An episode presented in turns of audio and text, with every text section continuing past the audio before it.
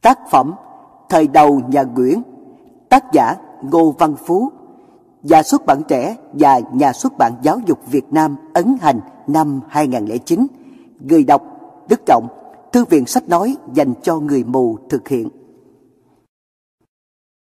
Lời giới thiệu.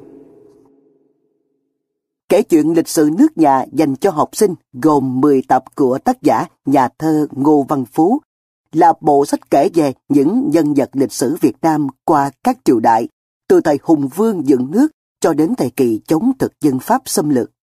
Hầu hết đó là những nhân vật có cuộc đời, sự nghiệp gắn liền với những sự kiện lớn trong lịch sử dựng nước và giữ nước của dân tộc mà học sinh đã tiếp xúc qua sách giáo khoa lịch sử, truyện tranh lịch sử hoặc qua thực tế đời sống, văn hóa, lịch sử ở từng địa phương. Ở mỗi nhân vật Cuốn sách đảm bảo yêu cầu cung cấp kiến thức lịch sử, sử liệu mang tính khách quan, được thu thập từ các nguồn sử liệu chính thống như Đại Việt Sử Ký Toàn Thư, Đại Nam Thực Lục, dân dân.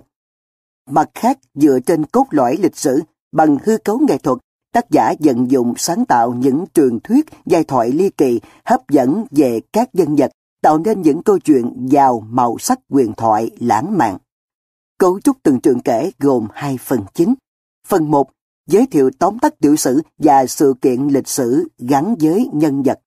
Phần 2 kể chuyện về nhân vật. Đang xen trong mỗi câu chuyện kể là hình ảnh minh họa những chú thích về những nhân vật có liên quan đến nhân vật chính, đến bối cảnh, triều đại, sự kiện lịch sử mà nhân vật xuất hiện kể chuyện lịch sử nước nhà dành cho học sinh được nhà xuất bản trẻ và nhà xuất bản giáo dục Việt Nam phối hợp tổ chức biên soạn, xuất bản nhằm giúp học sinh nắm chắc kiến thức lịch sử đã và đang học trong chương trình sách giáo khoa lịch sử ở các cấp học phổ thông. Đồng thời giúp học sinh hình dung được những chân dung, tính cách, phẩm chất vừa cao cả phi thường mà cũng vừa rất gần gũi đời thường ở những vị vua anh minh, những trung thần giàu tài năng và đức độ có những đóng góp to lớn trong việc gìn giữ giang sơn bờ cõi, xây dựng các triều đại hương thịnh qua bao thăng trầm của lịch sử dân tộc. Trong quá trình biên soạn bộ sách này, tác giả đã cố gắng chắc lọc từ nhiều nguồn sử liệu chính thống kết hợp với việc sưu tầm, thu thập tư liệu từ thực địa. Song chắc chắn khó tránh khỏi bất cập, thiếu sót rất mong quý độc giả gần xa và các em học sinh gửi đến chúng tôi những góp ý xây dựng để bộ sách được hoàn thiện hơn khi tái bản. Trân trọng giới thiệu bộ sách với bạn đọc. Nhà xuất bản trẻ, Nhà xuất bản giáo dục Việt Nam ấn hành năm 2009. Nhân vật lịch sử Đào Duy Từ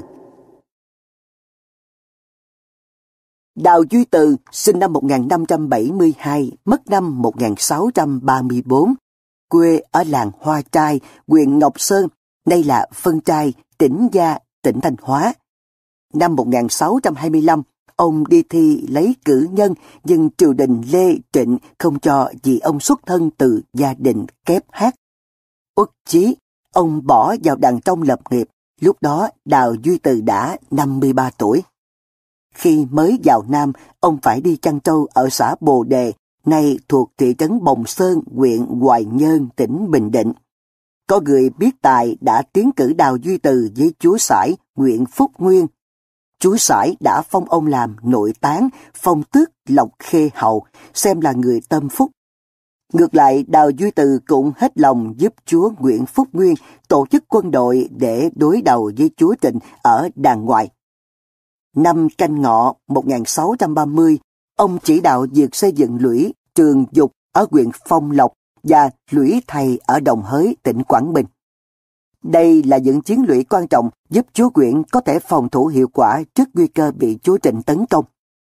Không chỉ là một nhà quân sự tài ba, Đào Duy Từ còn được tôn vinh là ông tổ của nghệ thuật hát bội với những vở diễn Sơn Hậu, Sơn Hà, xã Tắc, dân dân còn được truyền mãi đến tận ngày nay.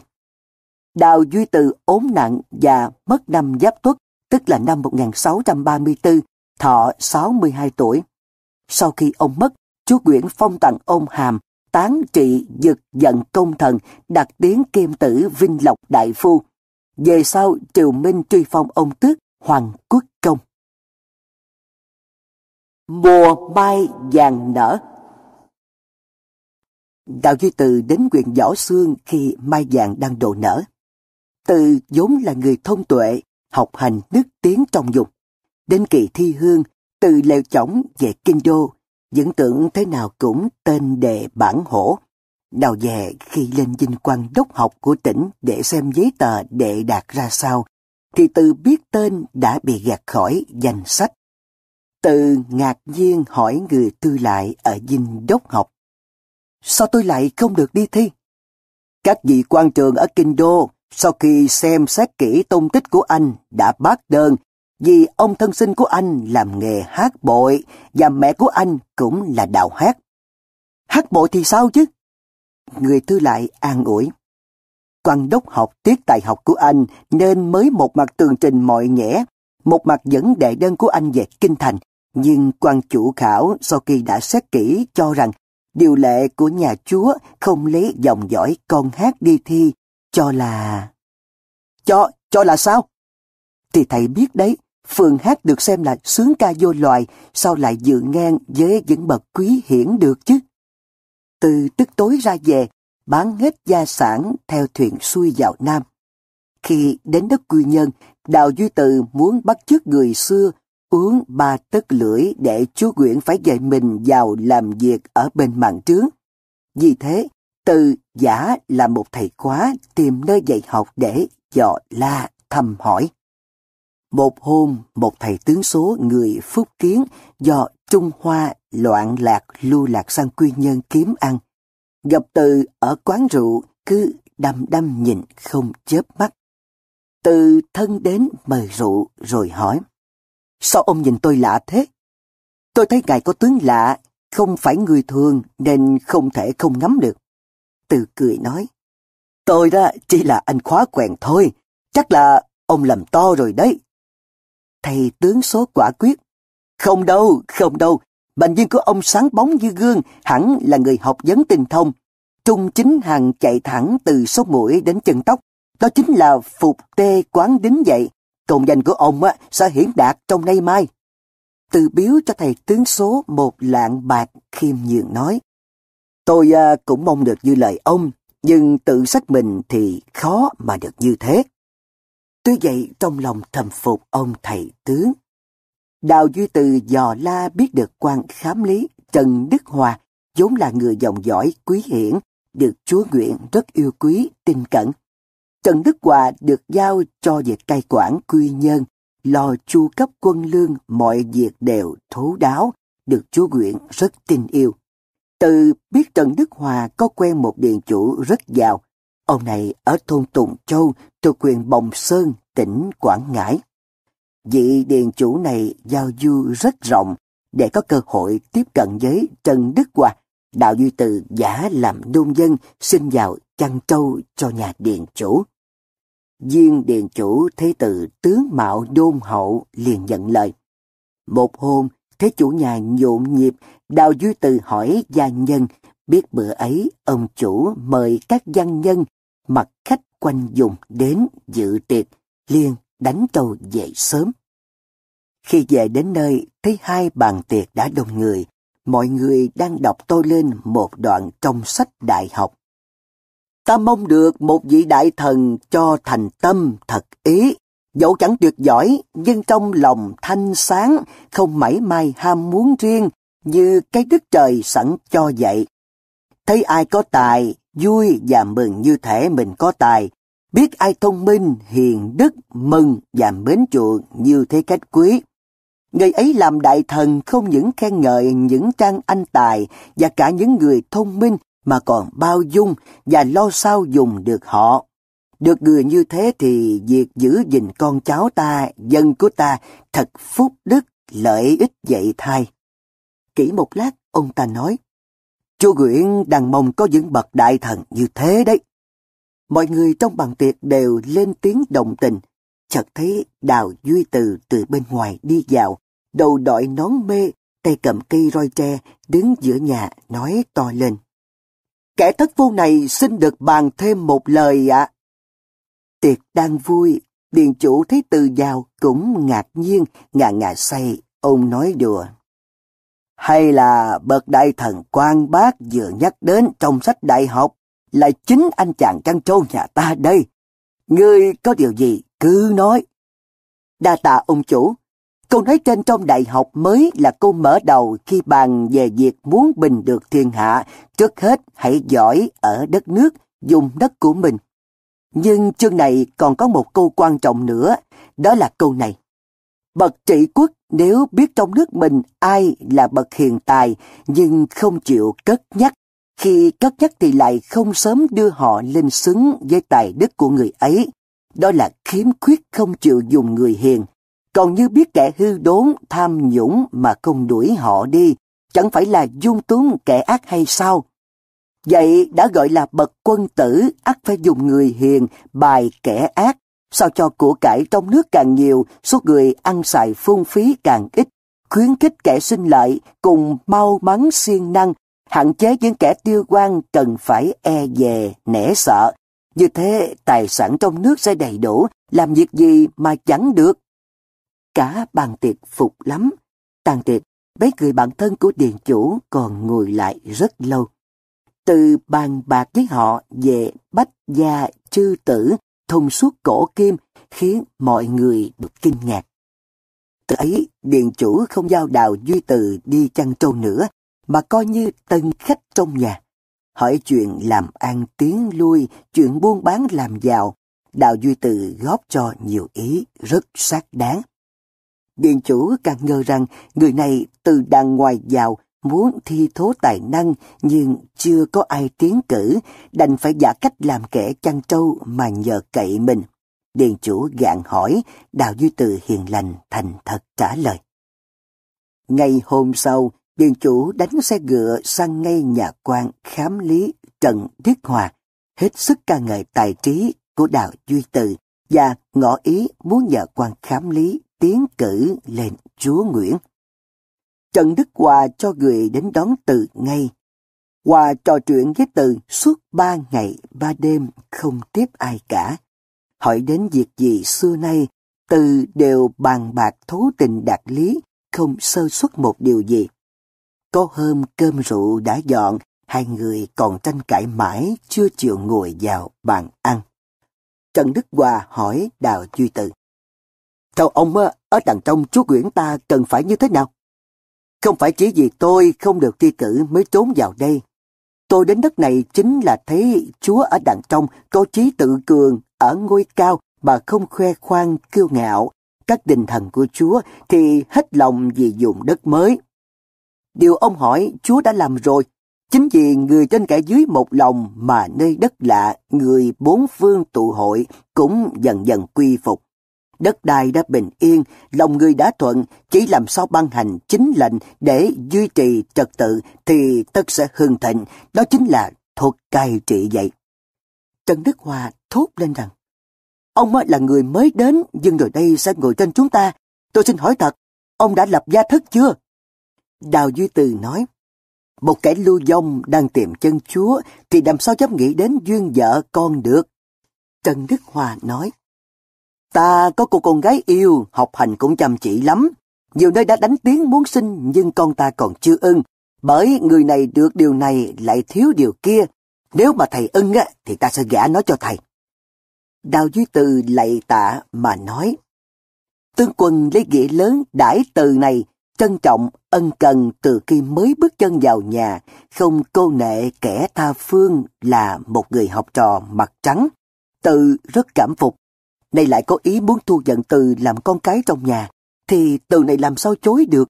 Chỉ xin được trò chuyện với lệnh nữ một lần, cũng là để cho nàng xem coi từ này có xứng đáng để tướng quân chọn làm rễ không. Trần Đức Hòa cho mở tiệc thưởng trăng trong hoa viên để từ gặp con gái mình. Sáng hôm sau cho đòi nàng lên hỏi ý, nàng e thẹn trả lời. Thưa cha, người mà con hằng ước ao trong mộng giờ quả là con đã gặp được. Trần Đức Hòa mừng lắm, liền định ngày làm lễ thành hôn cho hai người, ông bảo từ. Ta quý thầy nên gả con gái cho từ lúc hàng di, kể rồi lúc làm nên mới gả, thiên hạ lại bảo ta là ham hố giàu sang mà gả. Từ vái ông nhạc một vái rồi nói. con người ta khi đã có cái tâm thì lo gì chẳng làm người khắc phục. Từ đang chân ướt chân ráo, được tướng quân tri gộ thế này, lòng đầy kính mến. Từ xin dân tướng quân bài văn này, xin người xem sẽ hiểu rõ lòng từ. Trần Đức Hòa đỡ lấy, đêm ấy ngồi dở xem, thì đó chính là bài Ngọa Long Cương Vãn, đọc một mạch 136 câu thơ, câu nào cũng hay, lời lẽ đầy phí khách. Trần Đức Hòa tâm đắc nhất đoạn này. Lã dù chưa gặp xe văn, câu kia chưa dễ gác cần bàn khê. Ngẫm xem thánh nọ hiền kia, tài này nào có khác gì tại xưa. Lào thông trận pháp binh cơ, lược thao đã đọc thất tư lại bàn. Quyền di lầu biết thế gian, máy linh trời đất tuần hoàng lào thông. Thảo lai trong có anh hùng, miếu đường chống vững thấy còn tài cao. Có phen xem tượng thiên tào, kìa ngôi khanh tướng nọ sau quân thần. Có phen binh pháp diễn trần, điểu xa là trận phong dân ấy đồ. quan khám lý nghĩ, người này đó chí bình như gia các lượng thầy Hán đang nằm ở ngoại Long Cương chờ chân chúa đây. Ta đã phải sớm tiến cử lên chúa công mới được. Vừa lúc ấy được tin chúa đánh thắng quân trình ở Nhật Lệ, liền vào chúc mừng. Chú sải thấy quà liền ra đón, đích thân rót rượu mời quà. Quà rút trong ống tay áo ra nói, Thần xin đem thêm tin mừng lớn đến với chúa thượng. Đây là bản ngoại long cương giảng của thầy đồ Đào Duy Từ hiện đang ở nhà thần làm ra đây. Chúa cầm lấy đọc một mạch lại nghe chuyện Trần Đức Hòa kể lại việc từ giả làm kẻ chăn trâu tự tiến thân, lấy làm lạ liền triệu dạo gấp. Hôm sau, Đào Duy Từ đến ra mắt Chúa, thấy Chúa Nguyễn mặc áo trắng đi hài xanh là y phục mặc thường ngày, đứng ở cửa bên chờ. Đào Duy Từ bèn đứng lại không tiến lên nữa. Trần Đức Hòa cuốn kích dục. Sao thầy không tiến lên đi? Từ nói, chú cai từ rất thường, mặc áo trong buồn đọc sách, buồn ngủ mà tiếp người hiền ư, bậc dương tước sao lại không hiểu lễ. Thấy đào duy từ không chịu bước lên, chúa hiểu ý, dội vào thay triệu phục, đứng ở cửa giữa đón rồi cho triệu vào. Từ rõ bước đến lạy chào, chúa cùng bàn chuyện thời thế, rất vừa lòng, cuối cùng thốt lên. Sao khanh đến chậm thế, bây giờ mới chịu ra mắt ta? Liền phong làm vệ úy nội tán, giao cho việc quân cơ tham dự triệu chính. Đào Duy Từ trở về nhà Trần Đức Hòa làm lễ cưới, có người bàn sao chẳng đợi có lúc dinh thự đàng hoàng làm đám cưới của Dương hầu thì có hay hơn không? Từ nói. Trần Tướng Quân đã có biệt nhãn với tôi, việc cưới sinh bàn từ lúc trước khi tôi ra mắt chúa công, sao lại có thể thay đổi được chứ? Hôn cưới, mai vàng nở đầy giường, rất đẹp. Cô dâu dẫn Đào Duy Từ ra xem hoa, nói. Thưa tướng công, ngoài ấy có một thứ mai vàng này không ạ? À? Từ lắc đầu cười. Ngoài ấy đó, mùa này đó, thì chỉ có mai trắng và hoa đào thôi. Gặp tuyết mai nở này, chính là ta được đàn trong yêu quý, chào đón đây. Mùa đông năm kỷ tỵ, tức là năm 1629, chú Nguyễn gọi Đào Duy Từ vào bàn kế sách đối phó với chúa Trịnh ở đàng ngoài. Đào Duy Từ nói, Phẩm mưu diệt dương bá phải có cái dạng toàn. Người xưa nói, không một phen nhọc mệt thì không được nghỉ ngơi lâu dài, không một lần tổn phí thì không được yên ổn mãi mãi. Thần xin lấy hai sứ thuận Quảng xây lũy dài từ núi Trường Dục đến bãi cát hạt hải, chính là giữ chỗ hiểm để quân giặc có đến cũng không làm gì được.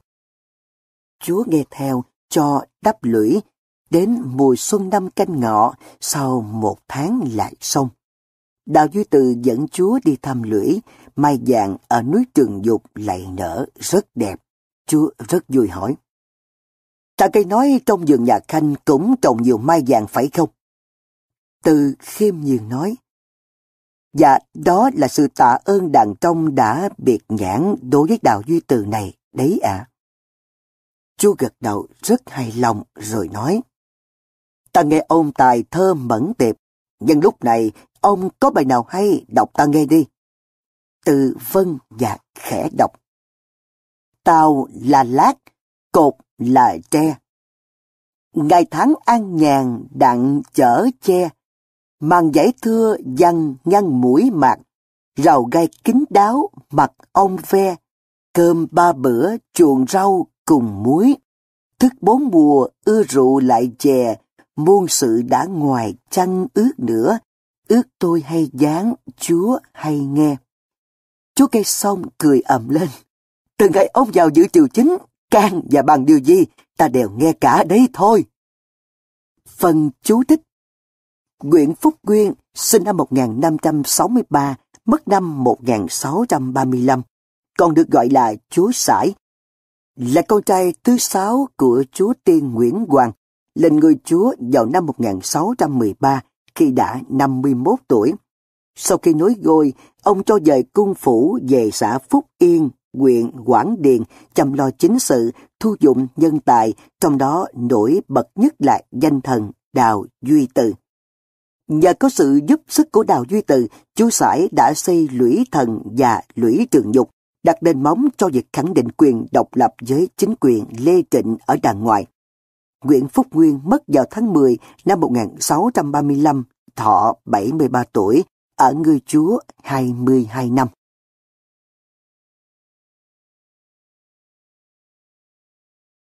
Dân vật lịch sử Nguyễn Khoa Đăng Nguyễn Khoa Đăng, sinh năm 1691, mất năm 1725, người gốc An Dương, Hải Dương cũ, là con thứ ba của cụ bản trung hầu Nguyễn Khoa Chim. Nguyễn Khoa Đăng làm quan triều các chúa Nguyễn được 17 năm, lên đến chức nội tán kim án sát sứ, tước viên tường hầu, được liệt vào hàng khai quốc công thần. Ông có tài sự kiện truy xét ngay gian, người đời gọi ông là bao công của nước Việt. Trong công thần liệt truyện tiền biên có ghi chép những việc ông đã làm như vụ xử bắt trộn gà, vụ triệt phá băng cướp nguy hiểm ở chuông nhà Hồ, vụ thuần phục sóng thần ở phía Tam Giang, dần dần. Năm 1725, chúa Nguyễn Phúc Chu qua đời, Nguyễn Khoa Đăng khi đó đang đánh giặc ở vùng Cam Lộ, Quảng Trị. Nguyễn Cửu Thế, một tay quyền thần vốn rất ghét ông, đã làm di chiếu giả du cho ông tội âm mưu phế bỏ thế tự Nguyễn Phúc Chú để lập người khác lên ngôi, chúa triệu ông về triệu gấp. Trên đường hồi triều, Nguyễn Co Đăng bị tay chân của Nguyễn Cửu Thế ám sát. Ông mất ngày 29 tháng 4 năm Ất Tỵ, tức là năm 1725, hưởng dương 35 tuổi. Quan nội tán đã về. Đường vô xứ Huế quanh quanh, non xanh nước biếc như tranh họa đồ. Yêu em anh cũng muốn vô, sợ chuông nhà hồ, sợ phá tam giang. Ca dao. quan nội tán Nguyễn Khoa Đăng được kiêm chức án sát sứ, coi hết việc quân quốc, định lại điều lệ. Có người gọi ông là bao chẩn Đại Việt, mặc dù mặt ông chẳng đen một chút nào. Một hôm, Khoa đang xem lại số bạc lưu trong kho công, thấy so với số bạc kia trong sổ thì chênh lệch quá nhiều. Ông cho gọi quan quay quốc khố đến hỏi. Sao số bạc trong kho không đúng với số bạc hiện ghi trong sổ? Quan quay kho thưa. Bạc thì nhiều nhưng hoàng thân quốc tích dài lâu không trả nên mới có chuyện kho ít sổ nhiều đấy ạ. Sao không cho đòi về? Bẩm làm sao đòi được ạ? cho người đến năm bẩm mười bái mãi mới được vào hầu. Hỏi đến nợ, các mẹ, các ông hoàng bà chúa động đảnh nói. Ta nợ nhà chúa, chứ ta nợ gì ngươi? Chúa với ta là chỗ tình thân, đời nào hỏi đến mấy món quen này. Tôi nói lại, nếu không đòi được, Chúa sẽ trị tội. Họ lại bảo, lo gì, chúng ta mỗi người nhận cho một ít, ngươi có lấy đâu mà có tội. Họ cho chuyện nợ nần quốc khố cứ như là trò đùa vậy. vốn tin thẳng thắn, hôm sau Nguyễn Qua Đăng đem sổ kho và sổ nợ vào hậu chúa. Chúa quốc Nguyễn Phúc Chu hỏi, Khanh có việc gì tâu bài? Tâu chúa, việc công khố hao hụt ạ. À? Chu Nguyễn cao mặt hỏi, cái đào dám lấy tiền công khố để đến nỗi hao hụt? Nguyễn Khoa Đăng nói, Khải chúa, việc nước diệt quân tiền rất cần, nếu không có tiền thì việc đắp lũy tuyển quân đóng truyền sắm vũ khí đều không có. Nếu quân hộ trình đến, lấy gì mà chống đỡ? Chưa nói đến việc phải lo chu cấp hàng năm cho triều đình, bổng lộc các công thần, tu sửa thờ phụng thái miếu. Tuyển sốt ruột gắt. Thế ai làm hao hụt công quỷ, Khanh nói ngay đi, sao gì mặc dòng do mãi thế? Nguyễn Khoa Đăng bèn đưa sổ quốc khố và sổ nợ của các ông hoàng bà chúa để chúa xem. Chú Nguyễn hỏi, bây giờ làm thế nào? Ai lại cho dai đến hàng vạn lạng bạc mà không đòi về như thế này? Lấy gì mà chi dùng? Bẩm, Hoàng Tân Phước thích quen tiêu xài xa xỉ rồi. Gấm lụa phải hàng châu mới dùng, đồ trong nhà phải gốm binh gốm thanh mới quý. Một viên ngọc hàng nghìn lạng thì tranh nhau mua, trong khi một nghìn lạng có thể được một nghìn bộ áo giáp cho quân lính. Nợ nhà nước thì phải đòi, họ có trả thì mới biết tiết kiệm, bớt quan phí được. Phép tắc phải thi hành từ hoàng tộc, người nào càng thân thiết với Chúa càng phải đòi trước, xin Chúa ban lệnh cho. Chúa Nguyễn thở dài, bảo. Còn cách nào nữa đâu, Khanh cứ thế mà làm đi. Nguyễn Khoa đang biết Nợ nhiều nhất là công chúa chị của nhà chúa. Bà này làm nhà to, cậy được tiên chúa quý. Chúa quyển Phúc chu nể nên dai nợ chồng chất 5 năm không trả.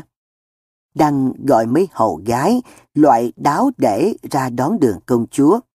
Gặp lúc công chúa đi ngang qua, ngăn kiều lại đưa sổ nợ ra đòi. Công chúa tức lắm, quát mắng ầm ĩ, đùng đùng vào phủ chúa đòi gặp.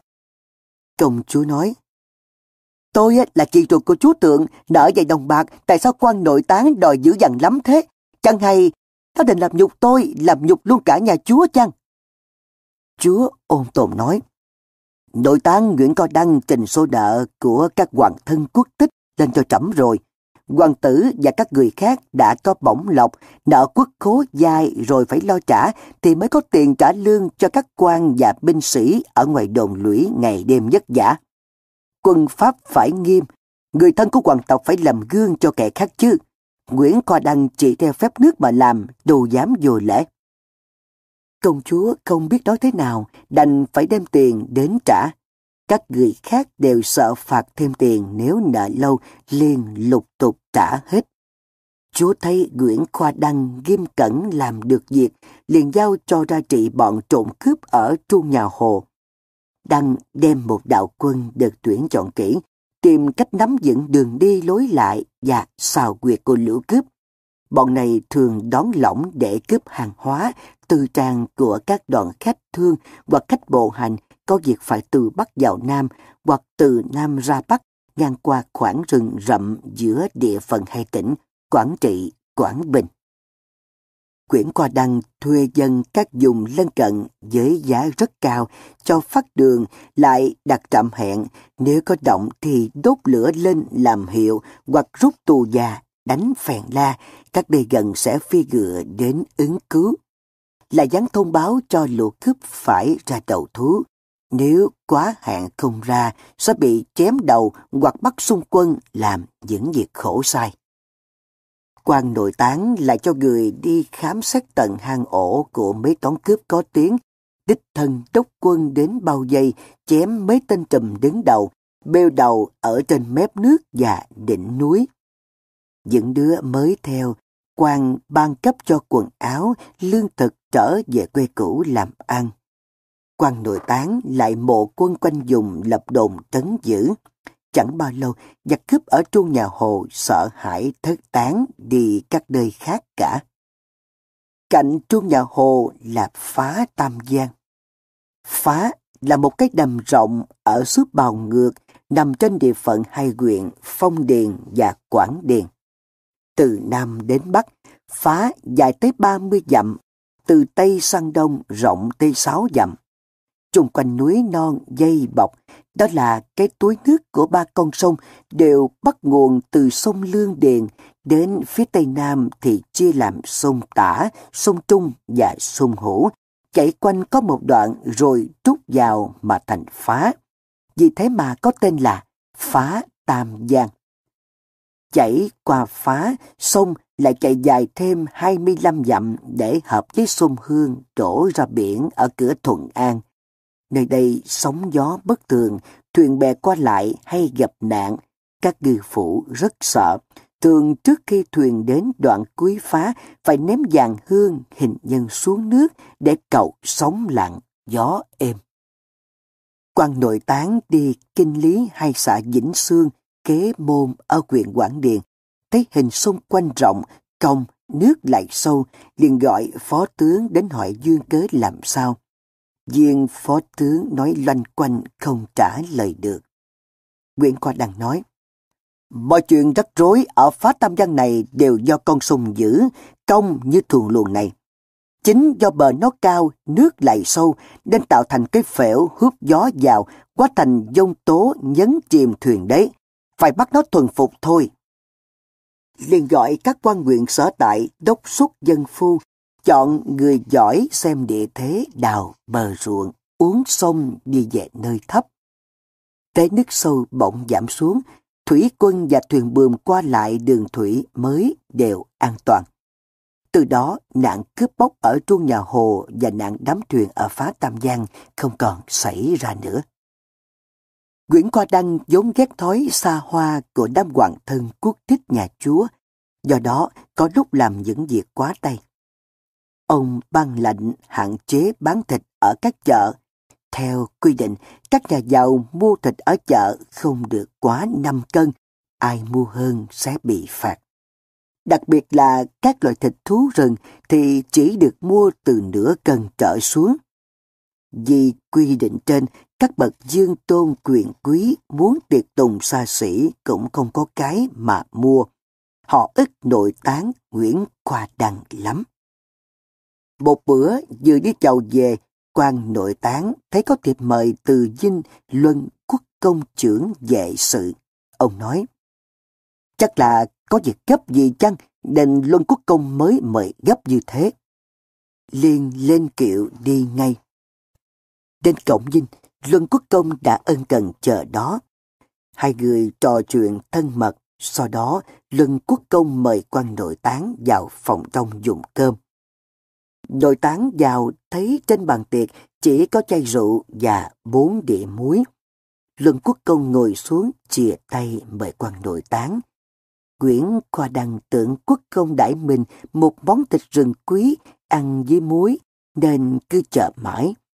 Quốc công lại rót thêm rượu vào chén rồi mời. Xin mời quan nội tán nâng cốc. Nguyễn Khoa Đăng hỏi, Dạ con trưởng vệ mời khách chỉ có mấy điểm muối thế này thôi ư. Quốc công khinh tôi quá đấy. Trưởng vệ cười mà nói. Ở chợ, thịt cấm không được bán nhiều. Người hầu của ta ra chợ thì thịt đã hết cả. Giờ đó mới làm mấy món muối để đại khách vậy. Quyển có đăng biết mình mắc lỡm, đứng dậy cáo lui ra về. Trưởng vệ cười. Đời tán chê cơm muối nhà ta à? Đang lúc bực mình, Nguyễn Ca Đăng cười nhạt nói. Cầm muối thế này thì lính cũng cùng nuốt được. quan trưởng vệ cũng đáo để, đáp lại. Ông không nuốt nổi cơm muối, sao lại cấm người ta ăn thịt chứ? quan nội tán tức lắm, phải tay áo hậm hực ra về. Tuy nhiên, lệnh cấm mua thịt nhiều ở chợ vẫn không bãi bỏ.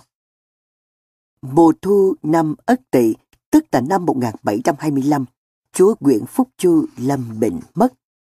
Trưởng cơ Nguyễn Cửu Thế giống cũng là người rất quét quan nội tán, lại được các hoàng thân công chúa khuyến khích. Thế bây giờ đang nắm quân ngự vệ, bèn làm giả di mệnh của chúa Nguyễn Phúc Chu cho gọi Nguyễn Kha Đăng về chầu. Kha Đăng vốn có tình sâu nghĩa nặng với chúa quốc, Do đó, nghe tin chú mất, bèn vừa khóc vừa mặc quần áo lên ngựa về triều. Giữa đường gặp một toán giỏi sĩ mặc đồ đen, nghe một tiếng quát bị xô đến trói, ông mới biết đã mắc mèo. Mày cậy được Chúa yêu nên làm nhiều điều quá quắc. Chúa mất thì mày còn chỗ nào mà nương tựa nữa. Từ nay những lệnh nọ lệnh kia của mày chỉ còn cách đem xuống âm ti mà thi hành thôi. Nguyễn Qua Đăng mắng lại rằng Chúa băng di hại còn nóng mà các ngươi lại giết người thẳng thắn, trung thực ư. Ta chỉ tiếc hồ đồ để mất mù lừa của bọn bám quần chúa để sống xa qua trụy lạc thôi. Cụ thấy ức quá liền cho chém rụng đầu quan nội tán. Khi lắp đầu vào đem chôn, vẻ mặt trung dũng trước bọn cường thần vẫn không đổi sắc. Phần chú thích Nguyễn Phúc Chu sinh năm 1675, mất năm 1725. Là con cả của chúa Nguyễn Phúc Trăng lên ngôi chúa năm 1691, còn được gọi là chúa Minh hoặc chúa quốc Nguyễn Phúc Chu, là một vị chúa hiền có tài, chú trọng việc chiêu hiền đại sĩ, cầu lời nói thẳng, nạp lời can gián, bỏ xa hoa, bớt chi phí, nhẹ thuế má giao dịch, bớt hình ngục. Chúa còn cho xây dựng nhiều chùa, miếu bên cạnh việc tập trung mở rộng bờ cõi phía Nam. Chúa Nguyễn Phúc Chu mất năm 1725, lúc 50 tuổi, ở ngôi vị 34 năm. Dân vật lịch sử Nguyễn Du Nguyễn Du sinh năm 1766, mất năm 1820, tự là Tố Như, hiệu là Thanh Hiên, quê gốc ở làng Tiên Điền, huyện Nghi Xuân, tỉnh Hà Tĩnh ngày nay. Nhưng ông lại được sinh ra ở quê mẹ, làng Kim Thiều, xã Hương Mặc, huyện Từ Sơn, tỉnh Bắc Ninh, và trải qua thời thơ ấu ở kinh đô Thăng Long. Cha ông là Xuân Quận Công Nguyễn Nghiễm, tể tướng Lê Triều. Năm 1771, ông cùng gia đình rời Thăng Long về sống ở làng Tiên Điền. Năm lên 10 tuổi, Nguyễn Du mồ côi cha Năm 12 tuổi lại mồ côi mẹ phải ra Thăng Long ở với anh cả là tiến sĩ Nguyễn Khảng. Năm 1783, Nguyễn Du đi thi hương tại trường thi Nghệ An và đậu tam trường. Nhưng vì lẽ gì không rõ, ông đã không đi thi tiếp mà lại nhận một chức quan võ ở Thái Nguyên. Năm 1789, Nguyễn Huệ kéo binh ra Bắc, đại thắng quân nhà Thanh, Nguyễn Du vì tư tưởng trung quân phong kiến đã không chịu ra làm quan cho nhà Tây Sơn. Sau khi lật đổ nhà Tây Sơn, Nguyễn Ánh và Long mời Nguyễn Du ra làm quan. Ông từ chối mãi không được nên miễn cưỡng tuân lệnh. Năm 1813, ông được thăng chức cần chánh điện đại học sĩ và được cử làm chánh sứ đi Trung Hoa. Năm 1815 về nước ông được thăng lễ bộ hữu tham tri. Năm 1820, Minh Mạng lên ngôi, cử ông đi sứ lần nữa, nhưng lần này chưa kịp đi thì ông đột ngột qua đời. Trong lịch sử văn học Việt Nam, Nguyễn Du được xem là một đại tác gia với những tác phẩm như Văn tế thập loại chúng sinh, Độc tiểu thanh ký, Long Thành cầm giả ca, Thanh hiên thi tập, Bắc hành tạp dục, mà đặc biệt nhất là tác phẩm Truyện Kiều. Năm 1965, ông được UNESCO công nhận là danh nhân văn hóa thế giới. Gặp lại người đánh đàn ở Long Thành. Quan thăm tri họ Nguyễn, vốn là người hào hoa, quê miền trong, nhưng từ lâu ông ở đất Kinh Kỳ. Bà mẹ ông vốn là một thị nữ dịu dàng, có giọng hát hay. Một đêm trăng, con tham tụng gọi bà vào hầu rượu. Bà được ngày ưng rủ lòng thương yêu, sau cưới làm thiếp. Sau ngày cụ thừa mất, ông Nguyễn trở về quê vợ bởi kinh thành tao loạn. Các cửa hàng gấm dốc vàng bạc đều đóng cửa, chỉ có các quán rượu mở ra nhiều hơn. Đô thành đã thuộc về quân Tây Sơn. Vua Lê Lưu Dông sống lây lắc ở đất Yên Kinh nhờ vào thiên triều. Quan tâm tri hồi ấy còn long đông, ông được tập ấm chức quan võ của cha để lại. Dùng thần phù đất mặn đồng chua lại thêm thê tiếp đều bồng, ông Nguyễn đã có thời nếm trải cây lao đao của một đại gia thất thế. Gần 20 năm, ông mới trở lại Long Thành. Mặc dù sứ bộ bận nhiều việc, quan tâm tri cũng dành chút ít thì giờ thăm thú bạn bè, thăm phố phường quen thuộc cũ. Ông không đi cán, không đem theo người hầu. Chiều ấy, ông cáo mệt, cho các tùy tùng, kẻ về quê, người đi dạo phố phường. Người thấm mệt, xong háo hức muốn biết những nét sinh hoạt tất kinh kỳ sau bao nhiêu năm xa cách. Ông liền thay áo, lấy bộ đồ nho sinh, dấn chiếc khăn lược, trút kia, lồng chân và một đôi guốc mộc. Dần lúc mọi người không để ý, đi dội ra cổng. Để người nhà yên tâm, ông ghi lại vài chữ trên án sách. Tôi có chút hẹn với bạn cũ, đi hơi lâu, khoảng giờ dậu và tuất mới về, mọi người đừng mong. Ông theo lối phủ đường tắt sang huyện Thọ Sương, đi về phía thành nội. Lúc mau, lúc khoan, ông vừa đi vừa ngắm cảnh. Phố phường chẳng ai chú ý đến ông. Từng ngày kinh đô thuộc về triều Nguyễn, phép tắc nghiêm ngặt hơn. Những chiếc cán của các quan qua lại với những đoàn tùy tùng tiền hô hậu ủng, gươm tuốt sáng lóe làm ông bùi ngùi nhớ lại cảnh tao loạn buổi nào. Toan tuần canh mặt đầy sát khí dẫn đoàn tù mang gông từ phía bồ đề vào trong thành. Bản bố cáo, hành quyết Bùi Thị Xuân, một nữ tướng kiệt hiệt của Tây Sơn, được mọi người xô đến xem rồi lẳng lặng bỏ đi. Ông cũng ghé mắt qua nhìn rồi hối hả rảo bước. Quan Tham Tri trở lại nguyên hình cậu công tử hào hoa hồi nào mặc dù tóc ông đã lốn đốn bạc. Ông thích nghe các thứ tiếng ồn ào. Ông ngước lên mỉm cười với các bậc mệnh phụ đang ngồi trên cửa lầu ném xuống đường những cái nhìn kín đáo rồi bóng hồng lại dội dạ khuất sau những bức tường hoa. Ông lắng nghe tiếng đàn sáo từ các dinh thự, các tư gia ông lớn. Âm điệu triều nguyễn ư sự véo von. Những khúc Nam Ai, Nam Bình đang được đưa từ Phú Xuân ra Thăng Long. Các yến tiệc, lễ nghi đều được tố nhạc, đàn trong. Ông giật mình chợt nhớ ra, Thăng Long không còn là kinh đô nữa, mà hiện chỉ được gọi là Bắc Thành. Nghĩ thế, lòng ông không khỏi bùi ngùi. Ông đi ngang qua vùng hồ Tây. Nơi đây, hành cung phủ đệ chúa trình cũ đã bị san bằng. Nhà cao cửa lớn, lầu bát giác quán kinh phong, giường thưởng mai, hồ vọng nguyệt đều bị phá phách quan tàn, biến thành quan lộ. Hàng cây bướm già, ngôi đền cũ dần dần dày thêm một lớp rêu phong.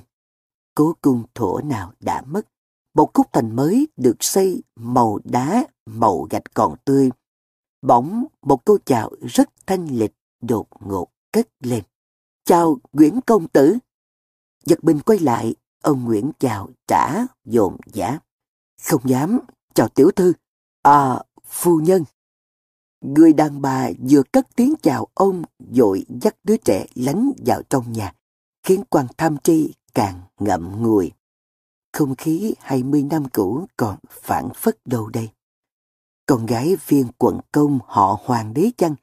Dinh thự nhà quận công há chẳng một thời dập dìu xe ngựa mà nơi cỏ quan mọc lấn thềm cửa đóng then cài, vắng tanh, vắng ngắt.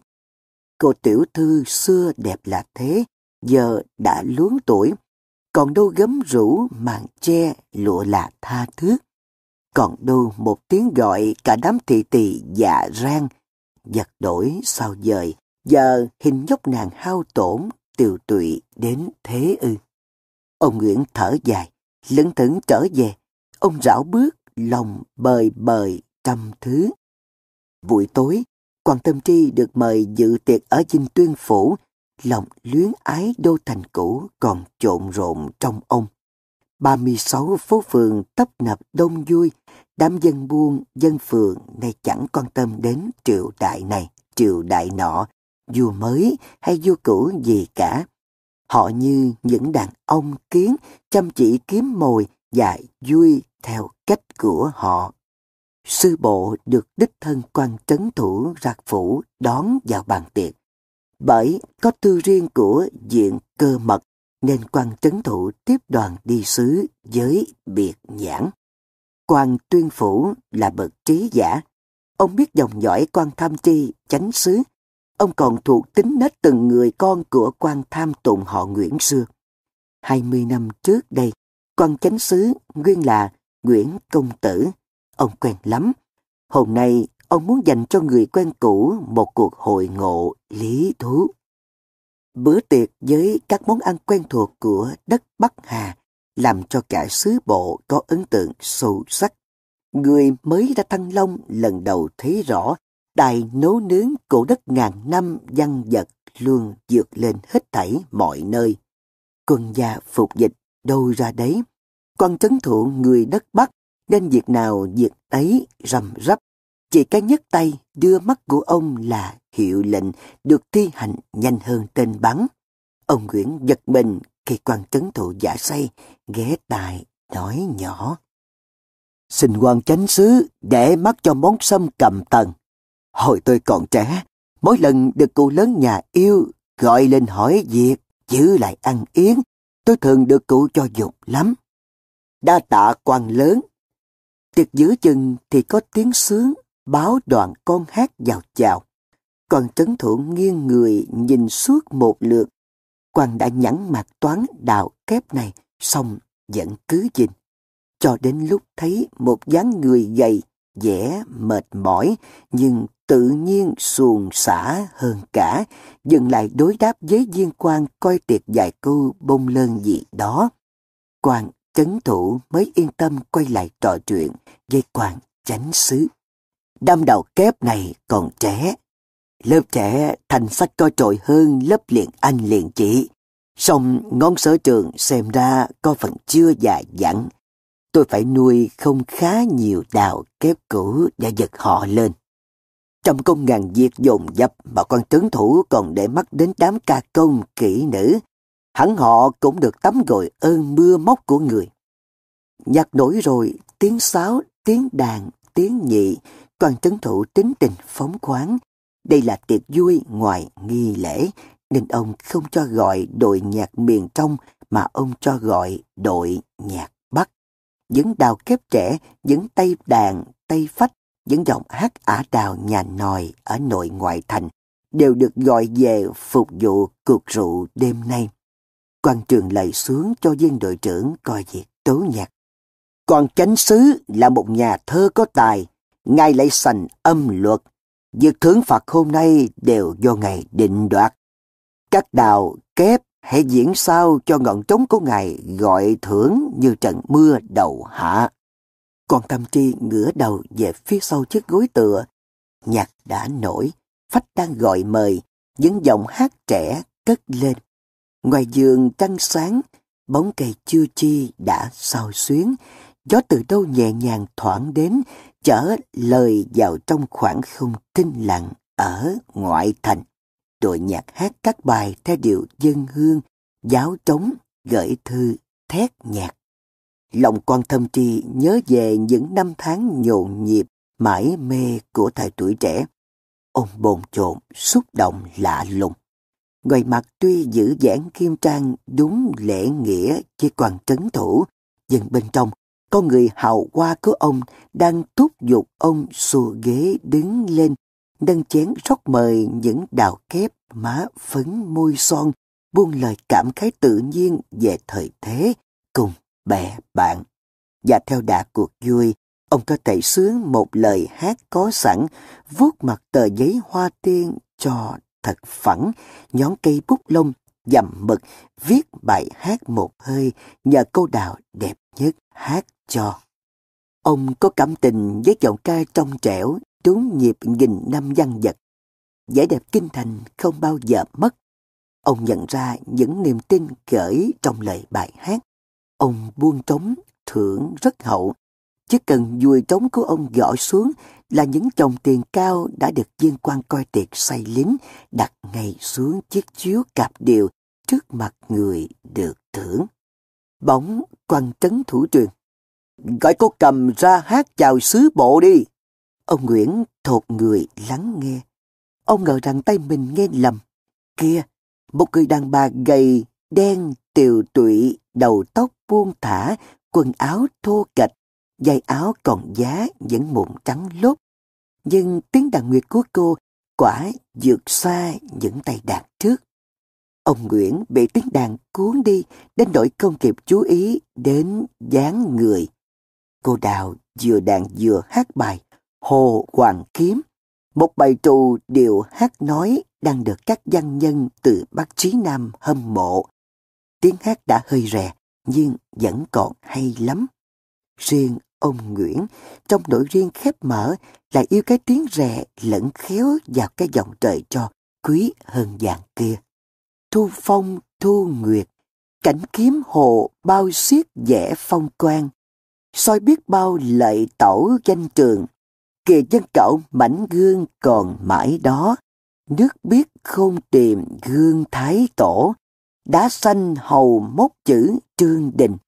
Chẳng quản gì người chi nhục kẻ chi vinh, lấy sơn thủy hữu tình làm khế hữu, khi bình qua, khi đối tủ, coi trời chung phong nguyệt của riêng ta, chơi đi kẹo nữa mà già. Tiếng đàn buông bắt khi mau, khi quang, khi mạnh, khi đều, khi như mưa xa, gió táp. Bởi đã nắm vững cung bậc, nên đôi bàn tay khô gầy, thao túng cả năm cung. Những phím ngà, những sợi dây mảnh may, vô tri kia đã thức tỉnh ngóc ngách tâm hồn những ai có điều riêng thầm kín. Bàn tiệc im phăng phắc, phách cũng im, các tay đàn khác cũng im, khiến quan chánh sứ không dám đánh trống nữa. Cô cầm đang chơi những bản đàn đặc biệt mà không phải lúc nào ai cũng được đánh cho nghe. Đũa, bác im theo, không dám làm kinh động đến nhạc. Về sau, cô cầm gãy đàn hát một mình, không cần trống phách gì hết.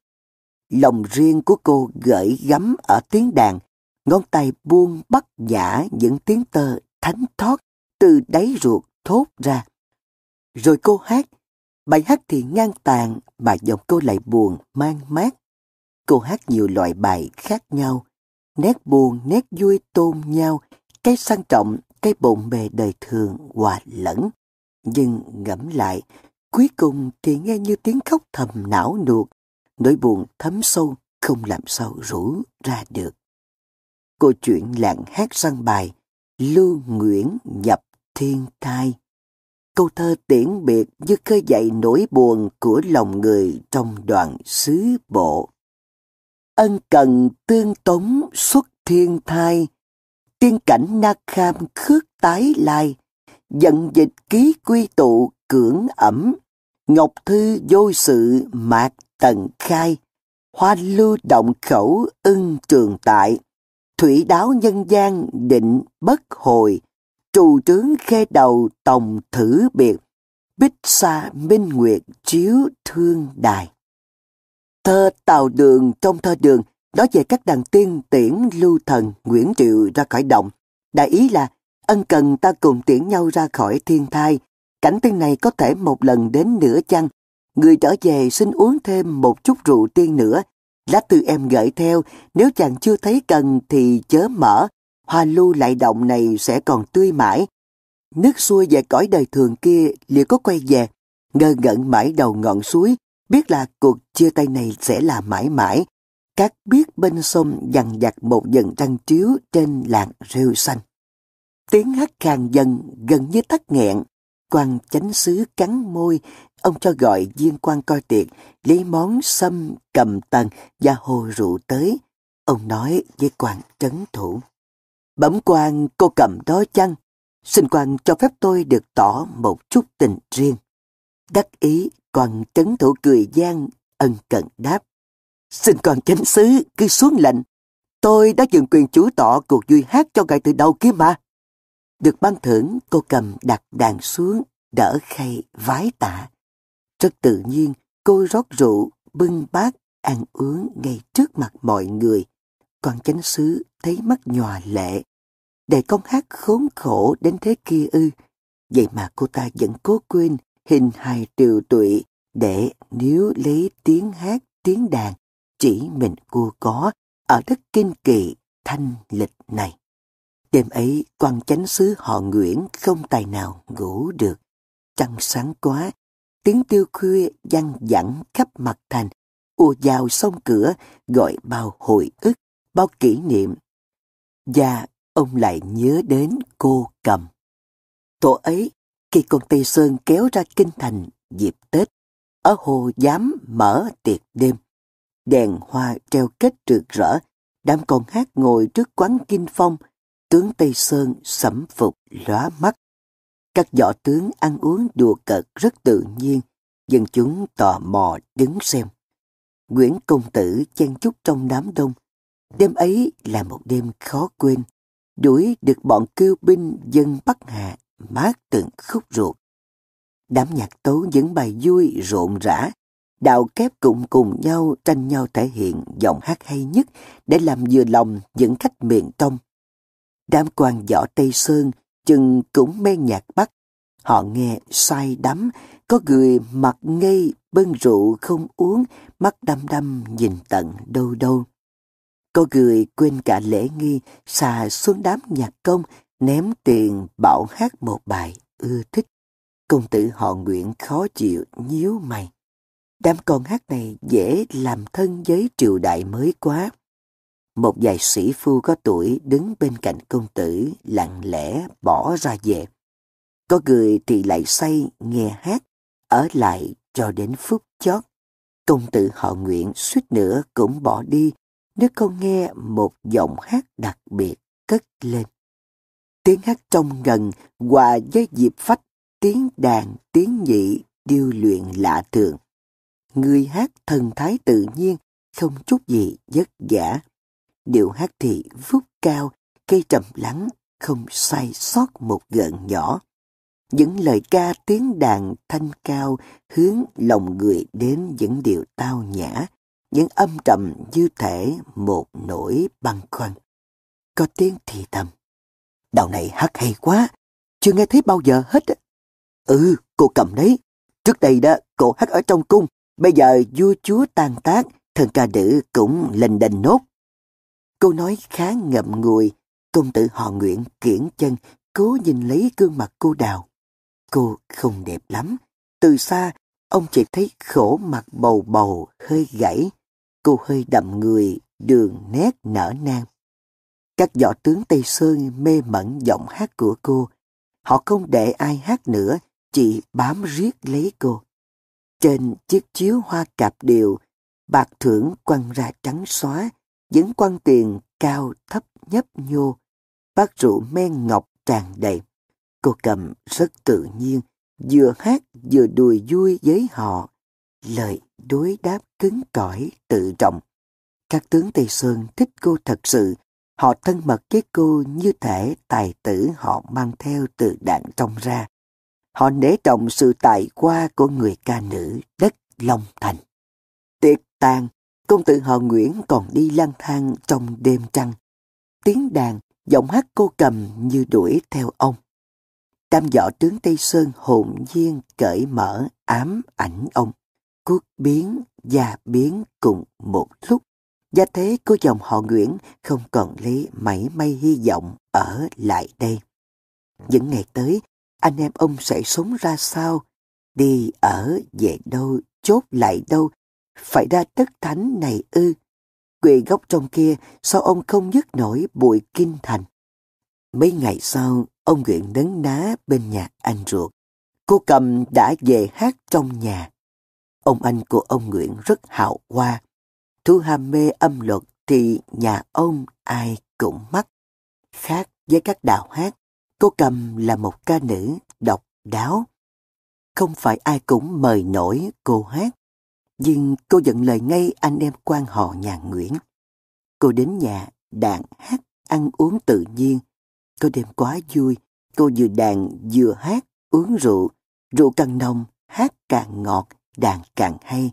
Say quá, cô gục ngủ ngay bên cây đàn nguyệt.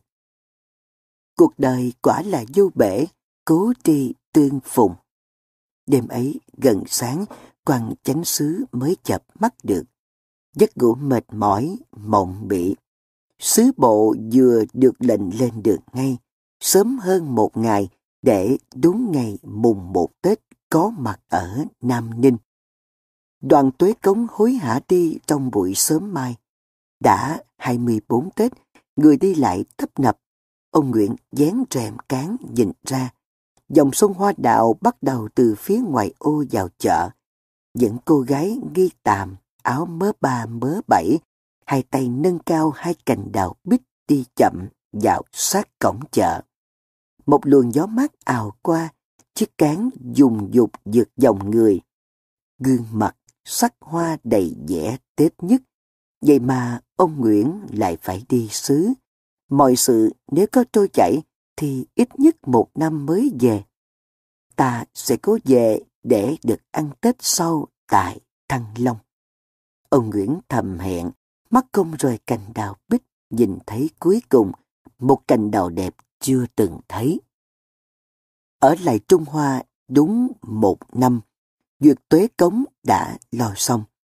Nỗi dọc đường quá vất vả, cái thú riêng của ông Nguyễn là được du ngoạn những nơi đất lạ ở xứ người. Đêm đêm dưới ngọn bạch lập, người hầu thường thấy ông Nguyễn đọc sách, đi dạo, làm thơ. Ông ít nói, trên đường về, mà công việc hầu như ông giao cho quan phó sứ. Ông ít muốn thù tạc với người thanh. Thời buổi rối ren, văn nhân mặc cách xứ tàu ẩn giật đâu hết. Nơi cửa quan giao tiếp toàn một loại hách dịch, trịch thượng. Cố giữ lấy quốc thể, sứ bộ khéo léo vượt qua mọi hạch sách dớ dẫn mà mục đích chỉ là để dòi quà. Có những phút ông chánh sứ cười một mình. Chuyến đi này ông làm được nhiều thơ, Ông thường đọc cho quan phó sứ và đoàn tùy tùng cùng nghe. Ông chửi tận cối, ông ca ngợi khuất nguyên những lời bạo dạng nhất. Sứ bộ trèo đèo lội suối để kịp về đất Lạng Sơn vào cuối năm. Ai cũng nóng lòng về nước. Khâu cuối cùng bị quan tổng đốc Quảng Tây chơi lõm Ông ta giữ sứ bộ ở Nam Ninh mất một ngày về chuyện không đâu. Thế là thêm một cái Tết xa nhà, xa đất nước. Khoảng 25 Tết, ông Nguyễn nhận được một phong thư. Từ lúc đọc xong, ông bần thần mãi. Ông bỏ cơm chiều, mãi tới khuya mới chịu dùng một bát canh nấm. quan phó sứ tưởng có việc hệ trọng vào vấn an. Ông Nguyễn đưa cho xem lá thư của người thân, trong đó có đoạn. Cô cầm đã mất đêm 23 Tết. Gần đây do chơi bời, buông thả, giọng của cô xuống rất nhanh. Cô trái tính không chịu ở đâu lâu, thích đâu thì tìm đến hát dài tối lại bỏ đi. Rồi do tuổi tác nhiều, tính tình thay đổi, không ai chịu mời cô nữa. Cô rời bỏ các nhà quan súng lẫn với đám hát rong ở cổng đình, cổng chợ, uống rượu, chơi bời thâu đêm suốt sáng. Một buổi sớm ở cứ chợ, người ta thấy một cây sắt nằm co cắp úp mặt xuống đường. Té ra là cô cầm hát đêm về, đang say, trốn cảm, không ai biết. Khi chết, cô cầm tay còn khư khư cây đàn nguyệt. Quan chánh sứ thở dài, lại một đêm mất ngủ. Ông nhớ về buổi gặp gỡ cuối cùng với người xấu số. Ông nghĩ về những con người tài hoa bạc mệnh, nghĩ xa xôi đến cả bà mẹ của mình. Nếu bà không gặp cụ Thượng Nguyễn thì số kiếp sẽ ra sao? Ông nhớ đến thiếu phụ năm xưa bên bờ hồ Tây trong dinh thự quan tàn của quận công họ Hoàng. Trăng lạnh lẽo như trăng đêm nào ở hồ giám dạo nọ. Một dần trăng dậy sáng, lạnh lẽo quá, cô đơn quá. Ôi, cái Tết ở đất người tẻ nhạt quá đổi, buồn đến chết người. Ông mày mực lấy trang giấy trắng loại sang nhất đặt lên mặt án. Hình ảnh người ca nữ đất Thăng Long như hiện ra trước mắt. Cái dáng tiều tụy, gầy khô, hai dây áo bạc trắng siêu siêu bước vào bàn tiệc và giọng hát khàn khàn. Lòng tràn đầy cảm xúc, ông viết liền một hơi bài hành về cuộc gặp gỡ hồi năm trước. Thấm mệt, ông gặp tờ giấy và một quyển thơ đường.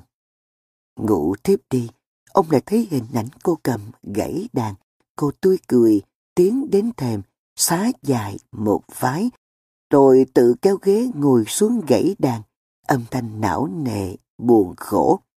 Ông Nguyệt lắng nghe, mắt nhìn qua sông cửa, lấy trăng hoa trời đất bên ngoài để hiểu thêm âm điệu. Có tiếng động ghế, ông tỉnh dậy, nhận ra mình đã nằm trơ giữa gian phòng lạnh. Người hầu ngoài cửa đằng hắn, ông Nguyệt ân cần hỏi. Có việc chi đó con? Bẩm quan, con định dẫn Nam Ninh cho người sang mời sứ bộ ta lên thăm tỉnh lỵ và xem một tối việc kịch. Còn phó sứ đang chờ ý của ngài. Ông Nguyễn gọi. Con vào đây nghe tao truyền. Người hầu mở cửa, rón rén vào. Ông Nguyện lấy giấy viết thư tạ từ và đưa cho người hầu một viên hổ phách loại lớn làm quà cho viên lệnh doãn và dặn. Con thưa quan phối sứ đi giùm ta. Đến cảm ơn quan lệnh doãn hộ. Lòng ta chợt nhớ lòng thành quá. Nhớ quê ngỗ ngang trăm mối không vui để đi được. Người hầu đi rồi, ông Nguyễn thận thờ bước ra khỏi nhà.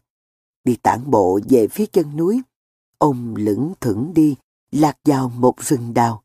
Những cánh đào chơi dơi trong mây như thể hoa cuối trời của đất và cửa phía sau mờ sương, ông cảm thấy người nhẹ nhõm, dễ chịu dần.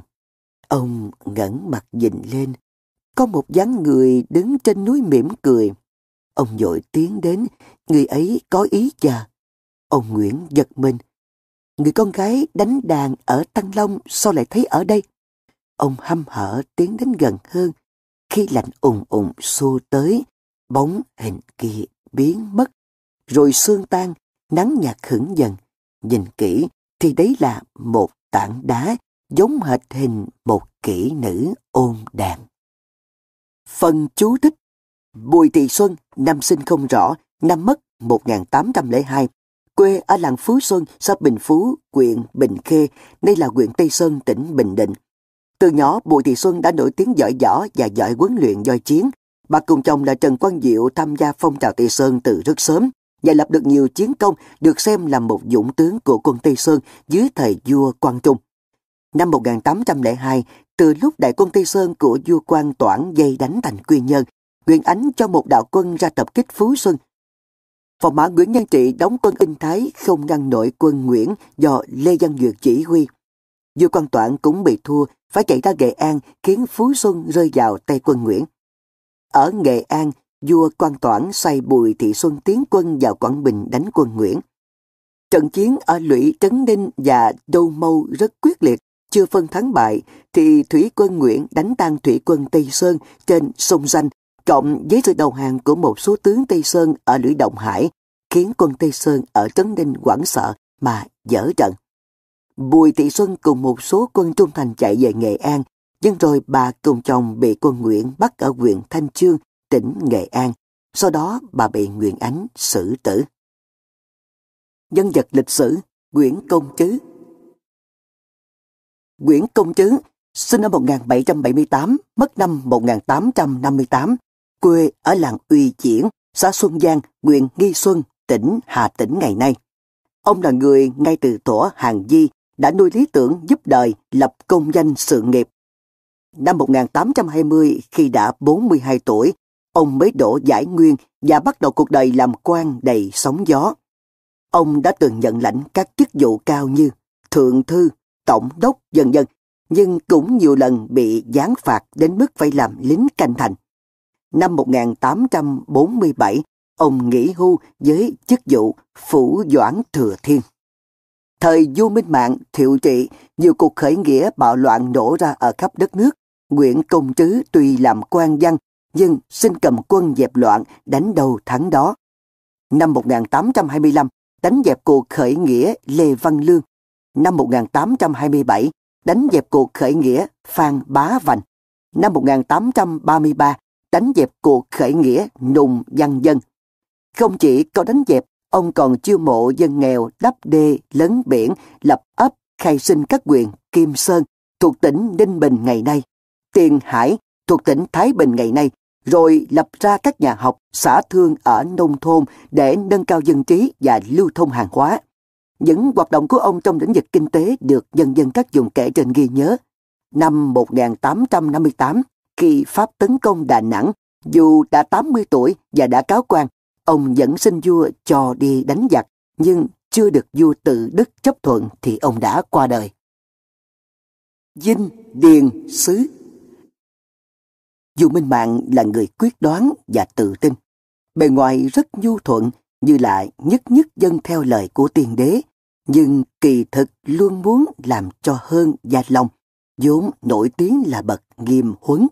Việc kế nghiệp của ông tuy đã được mặc định, nhưng tiên đế nhất định không phong thái tử.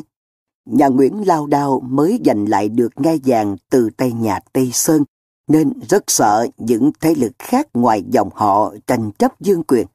Luật Gia Long không phong hoàng hậu, không đặt chức tể tướng, không định ngôi thái tử và công lý trạng nguyên là gì cớ ấy. Đối với các trọng thần, Minh Mạng học được cha một điều, đổi chức, đổi chỗ, chọn người giao việc, tránh không để họ gây dựng được uy danh trong dân chúng. Nguyễn Công Trứ là một viên quan mẫn cán, ngoài 40 tuổi mới đầu giải nguyên, đi từ chức quan văn nhỏ để rồi thành trọng thần, có thể giao việc lớn của triều đình. Ông lại rất tự tin khi làm hiệp trấn ở Thanh Hóa đã có công dẹp loạn. Vừa dẹp loạn xong đã dân sớ về triều xin ở lại ba năm làm dinh điện sứ. Minh Mạng xem sớ tấu cho là một sáng kiến hay, xong nhà vua không hết lời khen mà chỉ nói xa xôi là được chấp thuận và khuyến dụ những lời nửa răng đe, nửa khích lệ. Người hầu cận tinh tận của Nguyễn Công Trứ nghe chiếu chỉ, mặt buồn rười rượi, ông cười nói với anh ta. Ta là người miền trong, đã đánh dẹp rồi, lại tổ chức cho dân khai khẩn mép biển của một tỉnh lớn ở Bắc Hà. Vua và triều đình một công được hai việc. Một là có thêm kẻ chấn trị ngoài biên hải, hay là mở mang đất đai cho nhà Nguyễn. Hoàng thượng phải ưng thuận mà đem tiền, đem lương cho ta ngay thôi. Vừa lúc ấy có tin điện chủ phí quý trân đến thăm. Ông liền cho mời vào ngay. Phí quý trân thi lễ rồi ngồi. Nguyễn Công Trứ nói.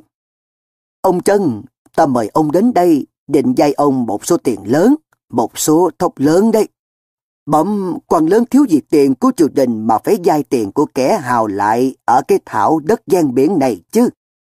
Ta dai thật đấy, không dai chơi đâu, mà dai cho hoàng thượng chứ không phải dai cho ta. Hiện nay toàn bộ sản nghiệp của ông có được độ bao nhiêu quan tiền, bao nhiêu thúng thóc. Thưa dốc hết tiền trong nhà tôi, may được vài nghìn quan và vài trăm thúng thóc. Thế thì các nhà giàu khác trong vùng này thế nào? Tôi giàu khoảng gấp 10 họ, quan cứ tính thế mà ra. Nhưng những nhà giàu mới nổi này, họ không muốn bỏ tiền bỏ gạo cho quan dinh điện sứ đâu. Thôi, ta cứ muốn biết riêng phần ông đã. Tôi xin dốc hết của cải ra để giúp quan lớn. Nguyễn công tước cười to, nói với viên phó dinh điện sứ. Ông xem đấy, người hậu hiệp này quả là có con mắt xanh. Nguyễn công trứ đi khắp một lượt khu đất khai cẩn, Ông chọn những người khỏe mạnh dặm dở, biết điều khiển công việc, thậm chí bề ngoài có vẻ hung hãn cho làm đội trưởng. Dân thập phương kéo về ngày một đông, đủ các hạng người. Có những nghĩa quân vừa ra khỏi hàng ngũ quan quân dẹp loạn, nghe tin mộ người khai khẩn cũng dội đến. Có những kẻ cùng đinh ở quận tận miền Tam Đái, Hòa Bình lại có đám cướp biển chán lối sống giang hồ lục lâm, dần dần cũng về gia nhập. Nguyễn Công Trứ họp mọi người lại, cho hơn một chục giò rượu, lại gọi những đào nương hát hay nhất ở trong vùng đến. Đêm đến bên bờ hồ nhà hào phú phí quý trần, bày thêm một chục chum rượu, trải vài chục chiếc chiếu hoa.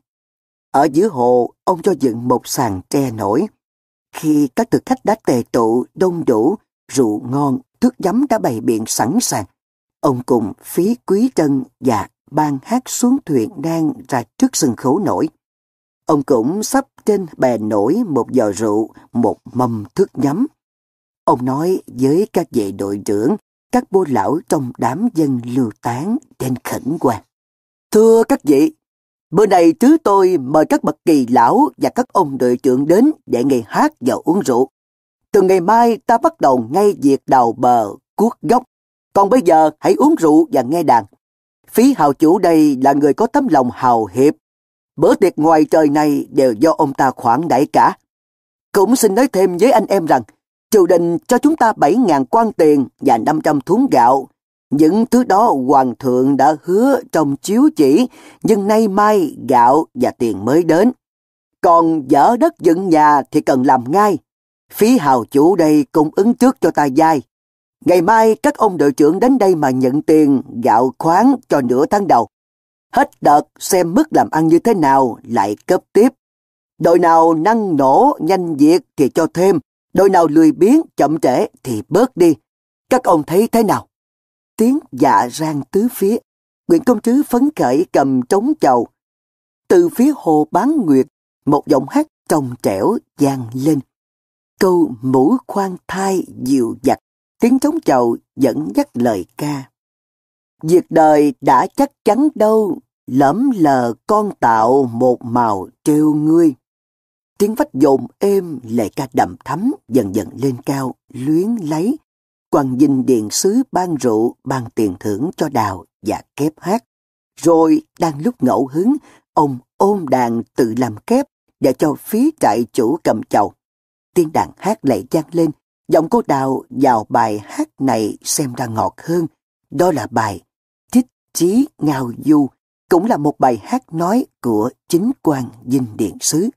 Tiên đàn hát, sinh, phách, vừa dứt thì tiếng vỗ tay răng lên như sấm. Quan và dân hòa đồng, tiếng hát, tình cảm, giao lưu. Nguyễn Công Trứ và phí chạy chủ lên bờ rót rượu, chuốt chén cùng các bô lão. Có ông già cảm động không cầm được nước mắt, có người sụp lại mà rằng Trời ban cho hai ân nhân xuống cứu giúp chúng tôi.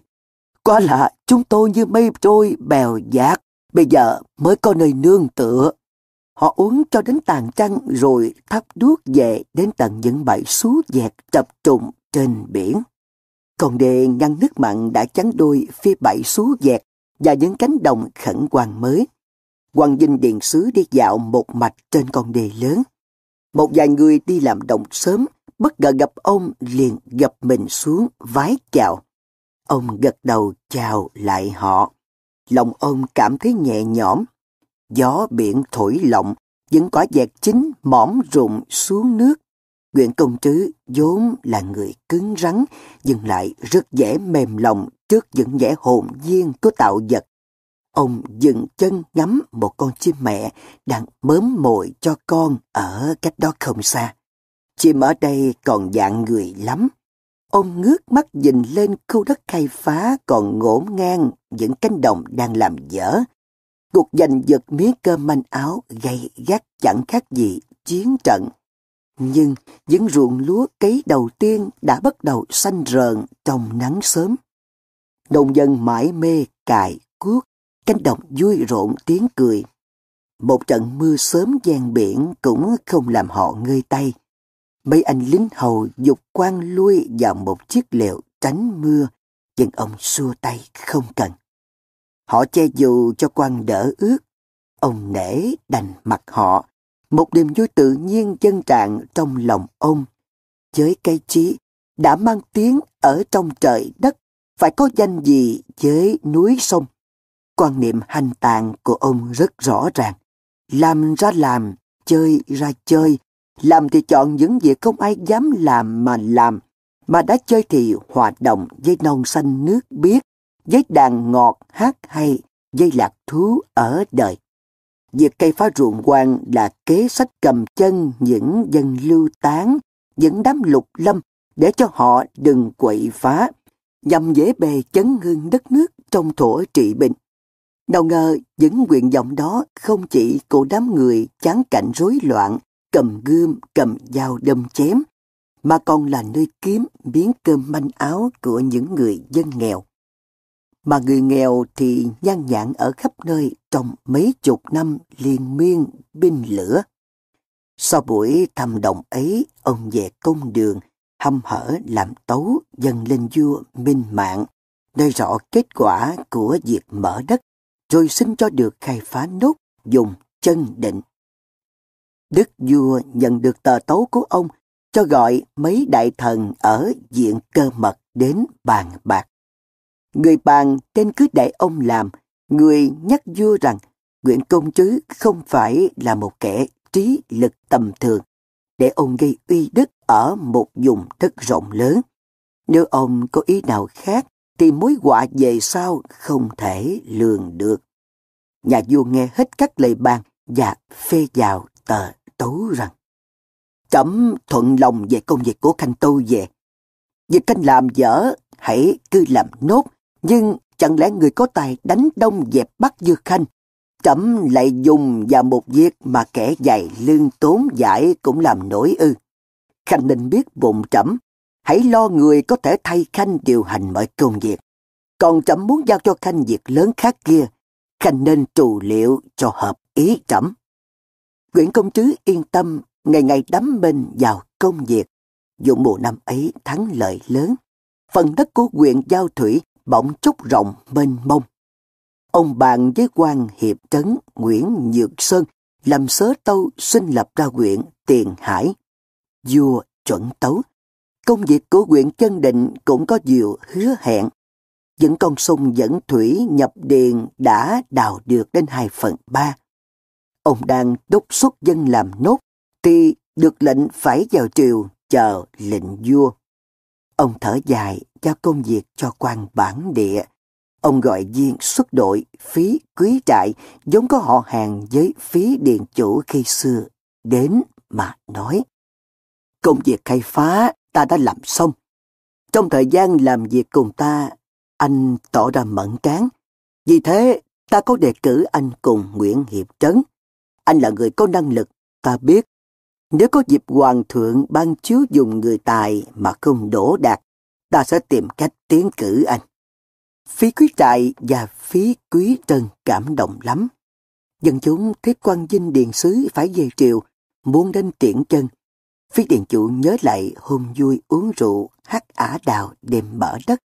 Ông định mở tiệc tiễn Nguyễn, nhưng quan dinh điện sứ ngăn lại. Việc bữa nọ là tôi muốn khích lệ lòng người. Còn việc tôi đi, nếu làm vậy thì quá ra tôi kẻ công với mọi người ư. Về triều Nguyễn Công Trứ được bổ nhiệm hữu tham tri bộ hình. Ông xử liên tiếp mấy vụ ăn lớn ở vùng trong, nổi tiếng là người cương trực. Một bữa, ông nhận được thư của quan hiệp trấn Nam Định Nguyễn Nhược Sơn báo sẽ vào kinh để tô vua về việc mở đất và phê chuẩn lập hai huyện Tiền Hải và Kim Sơn. Nguyễn Công Trứ mừng lắm Nhược Sơn lại có ý muốn tìm một người dỗ yên đám dân tứ chiến, du thủ, du thực ở Tiền Hải mà chưa nghĩ ra ai. Theo ý ông, nếu để một viên quan văn ở đây e ra chưa ổn vì máu lục lâm thảo khấu của dân Tiền Hải vẫn còn sôi sục. Mà tiến cử người bản địa thì ngoài hai anh em phí quý trân, phía cuối trại không còn ai. Quyển Dược Sơn ghé thăm nhà Nguyễn Công Trứ, hai người bàn bạc thu đêm. Sáng sớm, Nguyễn Dược Sơn được gọi vào chầu để hỏi công việc về hai huyện Kim Sơn, Tiền Hải và việc bổ dụng quan phù mẫu ở đó. Kim Sơn tìm được người rồi, nhưng Tiền Hải bởi vì là dân chiêu tập từ trước, nếu bổ nhiệm một viên quan văn, không khéo thì bọn quý trời phá nước dám phá to quyền đường cướp ấn. Buổi chiều, Nguyễn Công Trứ được mời vào nội mật diện. Ông nhìn đám đại thần họ Trương, họ Nguyễn, những kẻ lúc nào cũng bám gấu quần vua mà khinh bỉ. Họ cũng không ưa gì ông. Tuy hai bên rất ghét nhau, nhưng bề ngoài vẫn hết sức ân cần vô Minh Mạng ban trà cho Nguyễn Công Trứ. Trước khi vào việc, ngày đùa hỏi. Khanh nhận việc quan ở bộ hình thấy thế nào? Quyển công trứ thưa. Bẩm, việc hình án nhỏ nhặt hay còn thông thả, thần còn đang dốc lực vào mê vụ án lớn. Ủa, án lớn nào? Sao ta chưa biết? Tàu, nếu việc án lớn này bày ra trước mắt thì con hình nhàn lắm. Phải làm sao nhìn thấu những vụ án mà kẻ bị dông trói chỉ là vật tế, còn những kẻ dớ bẩm lại là mũ áo cao sang. Khanh muốn nói rằng trong các đại thần của ta cũng có tham quan ô lại sao? Quyền công tứ biết bế vị đại thần đang nhíu mày, xong ông cũng mặt. Ông ung dung nói, bệnh tham vàng, tham tiền thì đến bảo túc nha bạn thân của quản trọng xưa còn mất, huống chi là bây giờ. Binh mạng cũng khó chịu về cách trả lời ngôn ngạo ấy, xong không lộ ra nét mặt mà hỏi. Ta nhận được tờ số của Khanh tiến cử cho xuất đội phí quý trại làm tri quyện tiền hải. Khanh đã nghĩ kỹ chưa? Nguyện công chứ nói. Bẩm, quyện mới lập, giáo hóa là việc rất cần. Song quy vũ triều đình lại cần hơn bao giờ hết. Do đó, phải có người biết việc quân mà tri nhậm. Đêm phải biết làng nào lành, làng nào dữ. Có động thì gặp giặc nhỏ, có thể dây bắt được gặp giặc lớn có thể giữ nguyên dài ba ngày chờ quân trên tỉnh xuống tiếp ứng. Giá lại, anh của quý trại là quý tân, vốn là một hào chủ rất giỏi về quản lý đất đai, điều khiển người làm, giỏi, giàu tế, có thể hỗ trợ được cho phí quý trại quan thiếu phó chờ Nguyễn Công Trứ tô xong liền nói. Quan thâm Tri là người theo học đạo thánh hiền, nhưng liệu việc xem ra quá thiên về gió biển. Tâu nếu ta dùng tên xuất đội phí quý trại, thần e nhiều sự dở. Đưa một viên tri huyện từ lính cơ lên thì các viên tri huyện khác phải liều chỏng mấy khoa, phải thử thách đủ các chức nhỏ rồi mới được cho vào ngạch quan trấn, nhậm đều phải xấu hổ. Chức tước là của tiên đế, của hoàng thượng, của triều đình, chứ đâu riêng của quan tham tri mà dám thầy vua ban tặng cho nhà họ phí chứ. Mấy vị thượng thư khác cũng hùa theo, bên mạng nhìn Nguyễn Công Trứ cười rồi nói. Khanh tự nghĩ lại xem có hấp tấp không? Liệu Khanh có chịu rút lại lời đề nghị không? Bẩm, việc đàn hạt của các quan là cứ gò theo điển lệ triều đình. Còn thần thì không nghĩ thế.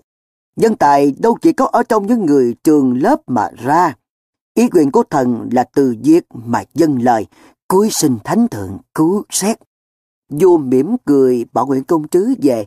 Sau buổi chầu hôm đó, Nguyễn Công Trứ đang ngồi đàm đạo công việc ở huyện mới khai phá Tiền Hải, với huyện Dược Sơn, thì có quan triều đình mang chiếu chỉ đến. Nguyễn Công Trứ bài hương án quỳ xuống lắng nghe. Chiếu chỉ có đoạn Do tội cậy công, tiếng cử người không thỏa đáng, chấm hạ chức nguyễn tham tri xuống bốn cấp, bổ làm tri quyện do quan phủ doãn phủ thừa thiên quản lý, để lập công chuộc lại lỗi lầm. Sứ giả ra về, Nguyễn Nhược Sơn kinh hãi. Nguyệt công trứ dỗ dài Nguyễn Nhược Sơn nói, Ta là cây gai trước mắt của các quan đại thần ở đất Phú Xuân này mà. Họ tô vua giáng ta xuống bốn cấp là còn khá. Họ còn muốn buộc ta vào tội chết nữa kia kìa. Sao lại có thể như thế được chứ? Việc hoàng thượng đặt ta làm hữu tham tri bộ hình, họ ấm ức lắm. Việc hạ bốn cấp này, cái tích của họ là công để ta khui ra những vụ án lớn dính líu đến họ mà thôi. Họ không muốn ta thành bao chứng. Nói đoạn, ông cười gian rồi dục gia nhân lo dọn nhà để xuống quyền sở trị nhậm. Phần chú thích Vô Minh Mạng sinh năm 1791, mất năm 1841. Tên thật là Nguyễn Phúc Đảm là hoàng tử thứ tư của vua Giai Long, trị vì trong vòng hơn 20 năm, từ năm 1820 đến năm 1841. Khi lên ngôi, bên mạng đã tiến hành cải cách một số lĩnh vực như hành chính, pháp luật, thuế khóa, dinh điện, dân dân. Là người tinh thông nho học, Minh Mạng rất quan tâm đến học hành khoa cử, tuyển chọn nhân tài. Ngoài ra, ông còn chủ trương mở mang bờ cõi với việc đổi tên nước Việt Nam thành Đại Nam. Binh mạng đặc biệt chú ý thần phục nhà Thanh nhưng lại không muốn giao lưu với các nước phương Tây. Ông mất năm 51 tuổi. Miếu hiệu là Thánh Tổ Nhân Hoàng đế, lăng vua minh mạng là Hiếu Lăng, tọa lạc tại làng An Bằng, huyện Hương Trà, tỉnh Thừa Thiên Huế. Nhân vật lịch sử Nguyễn Tri Phương Nguyễn Tri Phương sinh năm 1800, mất năm 1873. Tên thật là Nguyễn Văn Chương, quê ở thôn Chí Long, xã Phong Chương, huyện Phong Điền, tỉnh Thừa Thiên Huế ngày nay. Năm canh tí, tức là năm 1840, vua Minh Mạng phong cho ông làm tuần phủ Nam Nghĩa. Năm canh tuất, tức là năm 1850, vua tự đức cải tên ông là Nguyễn Tri Phương. Năm 1853, ông được thăng làm Trung Cát Đại học sĩ, Kinh Lược Sứ Nam Kỳ. Trong thời gian này, ông đã lập được nhiều đồn điền khai khẩn nhiều đất quan ở Nam Kỳ lục tỉnh. Năm 1858, tàu chiến Pháp đến uy hiếp Đà Nẵng, vua tự đức cử ông làm quân thứ tổng thống, trực tiếp chỉ huy quân đội chống giặc ở miền Trung. Năm 1860, Nguyễn Tri Phương được phong chức gia định quân thứ, trực tiếp chỉ huy đánh Pháp ở Nam Kỳ lục tỉnh. Ông cho xây dựng Đại đồn Chí Hòa. Ngày 25 tháng 10 năm 1861, quân Pháp tấn công Đại đồn thất thủ, gia đình bị chiếm.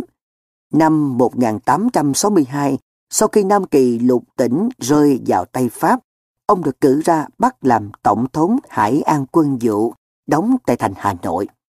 Rạng sáng ngày 20 tháng 11 năm 1873, giặc Pháp đánh thành Hà Nội. Chỉ trong vòng vài canh giờ, thành Hà Nội thất thủ. Nguyễn Tri Phương bị trọng thương và bị giặc bắt. Giặc Pháp muốn chữa trị thương tích cho ông, nhưng ông từ chối. Sau đó, ông tuyệt thực gần một tháng, giam mất vào ngày 20 tháng 12 năm 1873, thọ 73 tuổi người giữ thành Hà Nội. Lái buôn Jean Dubuis được thủy sư đô đốc của nước Cộng hòa Pháp rất tin dùng, phái đi tìm đất mới. Hắn đã theo một hải thuyền lớn từ phía biển vào cho cờ Trung Hoa. Trấn thủ Bắc Thành được chỉ dụ của vua tự Đức là phải hết sức lưu ý mọi hành tung của gã. Chưa yên lòng, vua lại gọi đại thần Nguyễn Tri Phương vào chầu. Trẫm biết Khanh là bậc lưng đống của triều đình, công lao phò vua giúp nước đã gần trọn đời. Khanh đã đến tuổi cổ lai hy, song quốc gia lâm nguy, thất phu hữu trách, huống chi một quân thần như Khanh. Trẫm đọc tờ biểu xin ra trận của Khanh mà ứa nước mắt. Người hết lòng vì nước không thiếu, nhưng bắt thành thì phải giao cho Khanh mới được. Khanh phải vì trẫm mà đã trấn giữ cho được dùng đất hiểm yếu ngoài ấy thôi. Nguyễn Tri Phương râu tóc bạc phơ, lạy hay lạy trước mặt rồng, rồi tâu, tiếng vẫn còn soàn sáng. Thần sinh ra để báo quốc, lại được hoàng thượng tin cậy, thế giặc đang bành trướng, o ép ta. Ngoại bang rất mạnh nhưng lòng dân nam ta nào chịu khuất phục. Thần xin phụng mệnh trấn nhậm Bắc Thành cùng với chức trấn thủ ngoài ấy. Khâm sai đại thần Nguyễn Tri Phương được lệnh lên đường ngay. Ông đi cán ra cửa biển Thuận An rồi dông bồn thẳng ra Bắc. Vợ con cũng không kịp đưa tiễn. Vừa đến chiều hôm trước, sáng hôm sau, ông đã cho triệu Tổng đốc Hà Nội Bùi Tức Kiên và án sát Nguyễn Trác đến hỏi han tình hình. Bùi thức Kiên và Nguyễn Trác là những kẻ ham chức to nhưng lại nhút nhát. Tuy mọi chỉ dụ của triều đình Huế ban xuống, Kiên và Trác đều có làm, nhưng chẳng việc nào đến đâu đến đũa. Họ thường chỉ bài vẽ, sai phái cấp dưới để mọi người thấy là mình vẫn cúc cung tận tụy. Rồi nếu không có động tĩnh gì thì lại mãi lo thu gom thuế má, trông chờ những thương nhân đến lo lót các việc và hai vị đầu tỉnh lặng lẽ chia nhau bỗng lọc Nguyễn Tri Phương hỏi Bùi Thức Kiên. Hiện nay ở Hà Nội, điều khiến ông lo lắng là gì vậy? Bẩm quan không sai, tôi rất ngại bọn giặc cờ đen Lưu Vĩnh Phúc, chung đông quần ở Giang Đô, quý diệu cướp bóc dân tình ta tháng lắm. Còn chiếc thuyền buôn của tên Chuyên Dubuis thì thế nào? Bùi Thức Kiên ấp úng. Dạ tôi đã cho là gã lấy buôn này không có gì nguy hiểm. Chẳng qua chỉ là là vì hắn mũi lõ tóc quăng nên dân mình làm khó, làm dễ hắn mà thôi. Nguyễn Tri Phương rất giận Bùi Thức Kiên y làm quan đầu tỉnh mà đánh giá việc và người chỉ nhìn ở cái vỏ bên ngoài, không nhìn thấu cốt lõi bên trong. Nhưng ông cố nén vì biết rằng vẫn phải dựa vào kiên, trác mới làm trọn chức phận mình. Nguyễn Tri Phương rút ra một bức ảnh và nói Ông thử xem bức ảnh này. Kiên khấm núm đỡ lấy. Đó là bức ảnh Jean Dubuis và Thủy sư Đô Đốc Pháp đang nói chuyện thân mật. Nguyễn Tri Phương nói, một tên lái buôn chỉ với một chiếc tàu thủy thôi thì làm sao được tiếp đãi riêng trịnh trọng đến thế.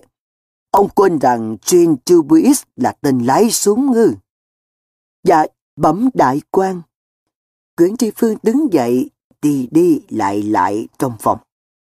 Hắn đem súng ngược lên dân Nam bán, lại được cái tổng đốc lưỡng quản cấp giấy cho chợ súng đi.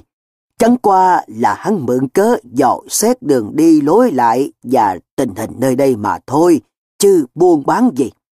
Bây giờ hắn đã bán vũ khí xong rồi, chở hàng hóa về dân Nam về, đem bài bán công khai ở trên bờ. Bọn dân buôn ở 36 phố phường hám lợi đều xô đến hỏi han, xem hàng. Hắn liên hệ với người của hắn thì liệu quan tổng đốc có kiểm soát nổi không?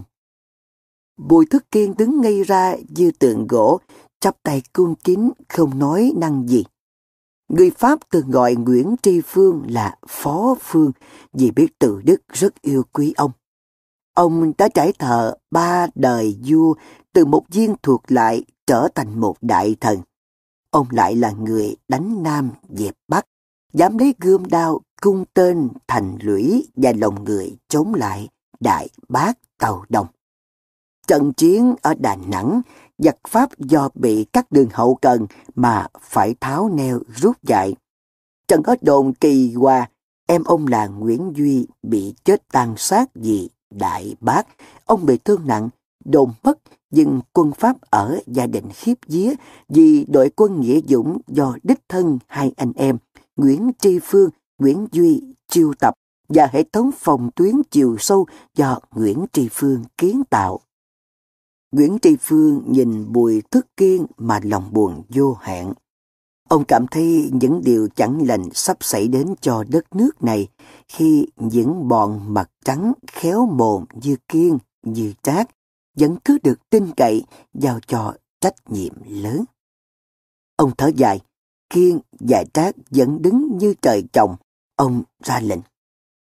Giam chân bọn chuyên Buis ở Hà Nội những thuyền muối của hắn định đem bán cho dân Nam và các hàng hóa khác. Hãy cho người đến canh giữ để thỉnh mệnh triều đình đã. Tuân lệnh đại quan xin làm ngay ạ. Ông cho người mời tướng cờ đen Lưu Vĩnh Phúc đến đây cho tôi gặp. Nguyễn Tri Phương nói với Kiệt. Đại nhân muốn gặp tướng cờ đen. Nguyễn Tri Phương không nói, ông ra án thư. Thảo một bức thư ngắn, lời lẽ rất trân trọng, Phong lại đưa cho Kiên. Thư của ta đây, ông cho đưa đi ngay, không được để chậm trễ. quan tổng đốc Kiên chỉ biết từ lệnh không dám bàn bạc gì thêm cả. Nguyễn Tri Phương đã gặp gỡ nhiều nhân vật có tiếng ở Hà Nội. Nhiều người tha thiết xin được vào thành làm quân tình nguyện chiến đấu. Trai, tráng, phu phen đều bao nhiêu cũng đủ từng ấy. Có người sông sột vào phủ, râu tóc dựng đứng cả lên, xin được đưa một ngàn quân ra bến sông, bắt sống Jean Dubuis, đốt cho cháy rụi cả đám thuyền buôn của hắn, để cho hắn bớt thói ngông ngạo, dám trịch thượng với quân dân một miền đất ngàn năm văn hiến. Ông tướng 72 tuổi bồi hồi xúc động, cầm lấy tay vị tráng sĩ mà phủ dụ. Việc nước phải kiên nhẫn, không nóng vội được. Xin tráng sĩ hãy cứ về luyện tập quân sĩ. Nếu có việc, tôi xin cho người đến ngay. Quyển Tri Phương xem xét đầy kho vũ khí, lương thảo, các vị trí trọng yếu ở bốn cổng thành. Quan trọng hơn cả, ông gọi các viên trưởng cơ, cai cơ đến, bắt xem xét lại đến từng ngũ, từng đội, từng cơ binh, tuyển chọn những người gan dạ, thiện chiến ở lại. Còn những hạng lính chưa quen trận mạc thì đều ra phía ngoài cho quân tứ trấn. Ông bố trí tập trung mấy chục khẩu súng thần công ở cửa Bắc, nơi ông cho rằng quân địch khi tấn công thành nhất định sẽ đánh thẳng vào mặt này. Vì ở đây, thế thúc của chúng ra phía sông sẽ thuận tiện hơn. Vừa lúc ấy thì Tổng đốc Bùi Thức Kiên và án sát Nguyễn Trác lại đến. Mấy bữa nay nhờ làm việc bên cạnh quan cơm sai, Kiên giải Trác xem ra mẫn cán hơn. Kiên nói, Thưa đại nhân, có mật chỉ từ trong kinh ra. Nguyễn Tri Phương vẫn hết sức điềm tĩnh. Ông quay vào trong phòng mời Kiên và Trác cùng vào, đuổi hết những người hầu cận ra, nhận mật chỉ dở ra xem. Ông lại thở dài. Bùi thức kiên thưa. Bẩm đại nhân, hoàng thượng chỉ dụ gì vậy? Triều đình dặn không được để cho quân lính và dân chúng gia chạm với bọn chuyên Dubuis. Hãy thôi không để lính canh giữ thuyền muối để y có thể đi dân Nam được. Bẩm, thế nghĩa là cứ để chúng nó muốn làm gì thì làm sao ạ? Quan cầm sai lại thở dài. Chiêu chị đã chỉ rõ, không thể không theo. Người đem chiếu ra bắt cho ta biết đại úy Francis Garnier đã đem quân ra Hà Nội để thương thuyết. Để ta chờ xem thái độ của quân Pháp thế nào. Thôi, hãy ông có thể lui được rồi. Viên hữu ý hầu cận vào báo. Dạ, có tướng giặc cờ đen Lưu Vĩnh Phúc đến nè. Mời người ta đến, lời lẽ phải cho phải phép. Nguyễn Tri Phương nói rồi vội vã xỏ dép đi ra ngoài trướng đón khách. Lưu Vĩnh Phúc đã bước vào đến bậc thềm, phong thái hiên ngang đáng mặt một anh hùng mã tượng. Ông đại xá quan cơm say trước, Nguyễn Tri Phương đáp lễ rồi ân cần nói. Ngày danh tướng quân đã lâu, hôm nay mới gặp mặt. Đa tạ, đa tạ, tôi cũng không phục công tích của đại nhân. Không dám, không dám, mời tướng quân vào. Nguyễn Tri Phương gọi người đem rượu ngon và thức nhắm đến uống dây Lưu dịnh Phúc mấy chén, rồi mới bàn việc.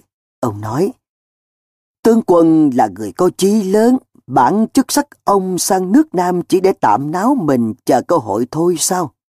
Đúng vậy, chắc ông căm ghét người Tây Dương lắm chứ.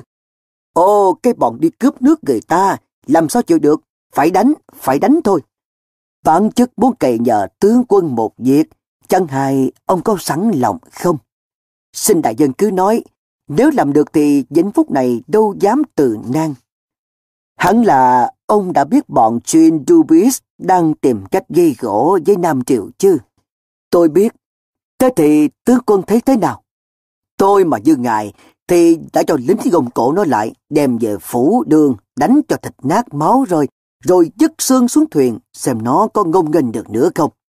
Cái những lời của Lưu Vĩnh Phúc Nguyễn Tri Phương thấy ông ta không phải là một tướng cướp như dân chúng vẫn đồn đại. Phải nói đây là kẻ có chí khí, song chưa gặp thời để thi thố. Cầm lấy tay Phúc, Nguyễn Tri Phương ôn tồn nói. Quân Pháp đang kéo ra Hà Nội, lấy việc chung gây hấn ở Đà Nẵng, ở Nam Kỳ lục tính mà suy thì giữ nhiều lành ít. Bản chức đang lo đốc thúc quân sĩ để giáp chiến với chúng một phen.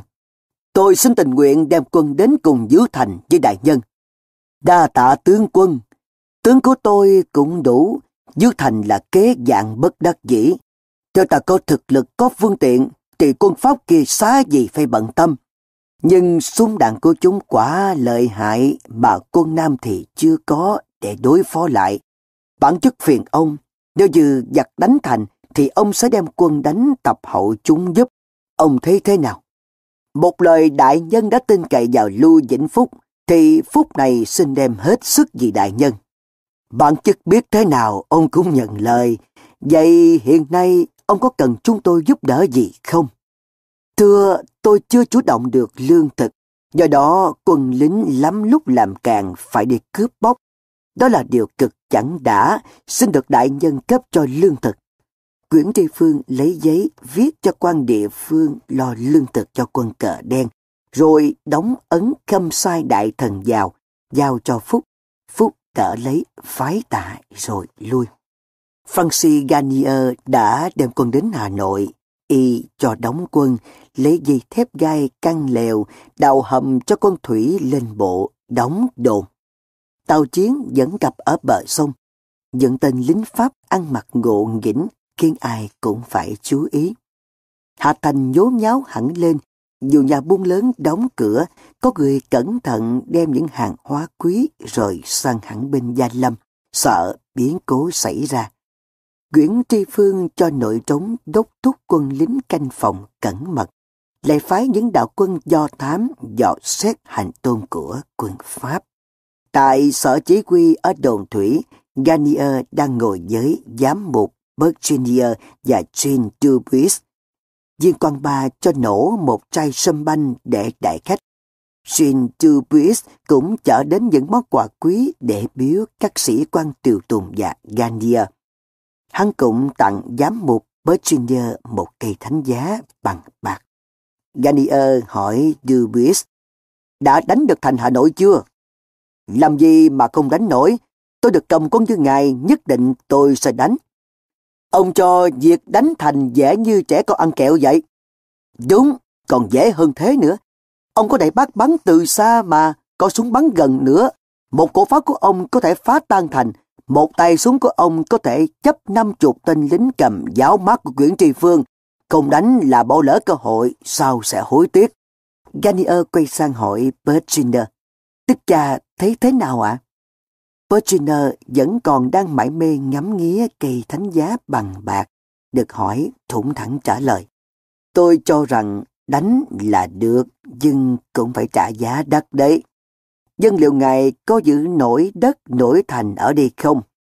Nguyễn Tri Phương là một tướng tài. Người Pháp đã biết tài cầm quân của ông ta ở Đà Nẵng. Với thành Hà Nội, ông ta càng cố giữ, ta phải thận trọng. Dubuis xoay ra kích Gania rồi bỏ lửng một câu.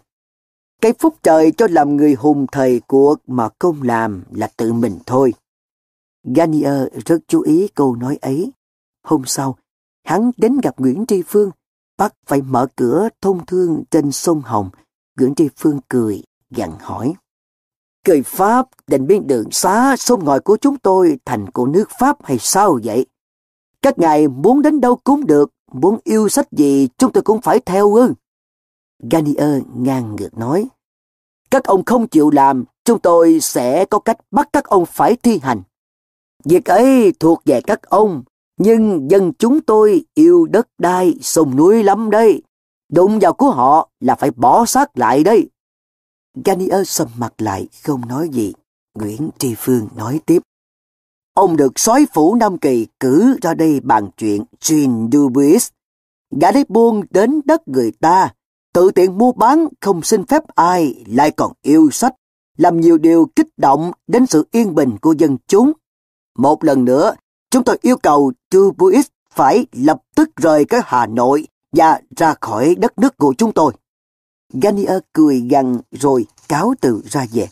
Ngày hôm sau, Garnier thuê tay chân đem dán ở các nơi những tờ thông cáo của y và việc thuyền buôn nước ngoài sẽ được tự do buôn bán và hưởng thuế suất ưu đãi do xoáy phủ Nam Kỳ khuyến khích. Sĩ phu Bắc Hạ tức lộng lên, nhiều người tự xé tờ bố cáo đem đến cho quan khâm sai, đòi phải cất quân đánh chìm các tàu thuyền của Garnier và Jean Dubuis. Nguyễn Tri Phương tiếp đại diện của họ. Ông bảo Bùi thức kiên cho người gỡ hết cả những tờ thông báo ấy, tin đồn đến Garnier. Hắn chỉ chờ có thế để lấy cớ đánh thành. Nguyễn Tri Phương cho đem khí giới lên mặt thành để quyết tử chiến. Quân sĩ cật lực đem tên, chất cháy dồn hết lên mặt thành, lại chọn những người cảm tử canh giữ ở các cổng thành chính. Nguyễn Tri Phương cho rằng Garnier chỉ dọa thôi chứ không dám đánh thành. Bởi hắn vào sâu đất ta đánh nhau có nhiều điều bất lợi. Trận Đà Nẵng hẳn là hắn không thể không nghĩ đến. Đà Nẵng ở sát biển trở lui về Nam Kỳ còn nhanh. Nhưng ở Hà Nội, chỉ cần họ Nguyễn cầm cự được khoảng 10 hôm, dân chúng phía ngoài lại tổ chức dân binh đánh và đồn Pháp. Lại có quân cờ đen giúp nữa, hẳn Gagner sẽ chuốt lấy thất bại. Nhưng súng đã nổ rang khắp bốn mặt thành. Jean Dubis lộ nguyên hình là một tên tình báo đội lốt lái buôn. Tiếng súng ầm gian, nhà cửa trong 36 phố phường rung chuyển. Lần đầu tiên dân Hà Nội nghe tiếng súng lớn đến như thế, Hà Thanh nhộn nhạo hẳn lên. Những quả pháo lớn bắn gần phá vỡ từng mảng tường thành lớn, lợi dụng lúc khói pháo tỏa bay mù mịt Ganier cho quân Bắc thang trèo vào rồi mở toan cửa thành để quân Pháp ồ ạt kéo vào. Ở mặt chính diện, Nguyễn Tri Phương vẫn kiên cường chống trả. Viên hiệu úy hầu cận phải thúc quân xông vào chém giết, ngăn cản những cánh quân Pháp từ cửa đông kéo đến đánh vào sau lưng của khâm sai đại nhân. Hàng loạt những tráng binh quả cảm ngã gục trước làn đạn lửa của quân Pháp. Quân Nam bắt đầu hỗn loạn. Đại bắc của Garnier dẫn bắn dữ dội vào cửa đông nam. Quân Nguyễn Tri Phương cũng đã nã được mấy loạt đạn thần công và bọn pháo binh Pháp. Nhưng bỗng nhiên, ông ôm bụng quỵ xuống. Một bánh đạn đại bác đã trúng vào người ông. Quân Pháp họ reo, trong thành đánh ra, ngoài thành đánh vào. Quân Nam bị dồn lại từng cụm nhưng vẫn kiên cường, quyết chiến. Riêng Tổng đốc Bùi Thức Kiên và án sát Nguyễn Trác đã cuốn gói từ lúc nào. Nghe tin thành Hà Nội thất thủ, Nguyễn Tri Phương bị thương nặng. Lưu Vĩnh Phúc học lên một tiếng rồi buộc miệng chửi. Tiểu hà má, thằng ca nhơ này láo quá.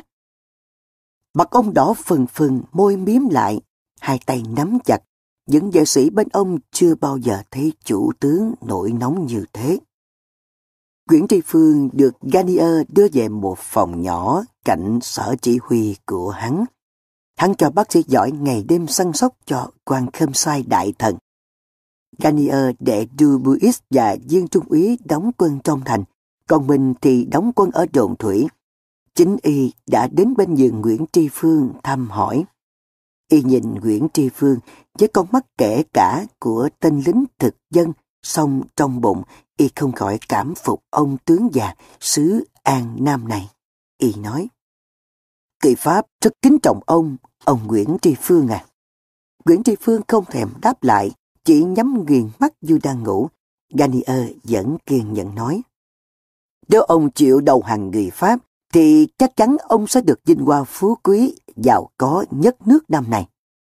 Nghe lời thông dịch, Nguyễn Thị Phương đang nằm thẳng, liền quay mặt vào tường, Mặc dù mỗi khi cử động rất đau đớn, song lúc ấy người ta thấy ông trở mình thật gọn.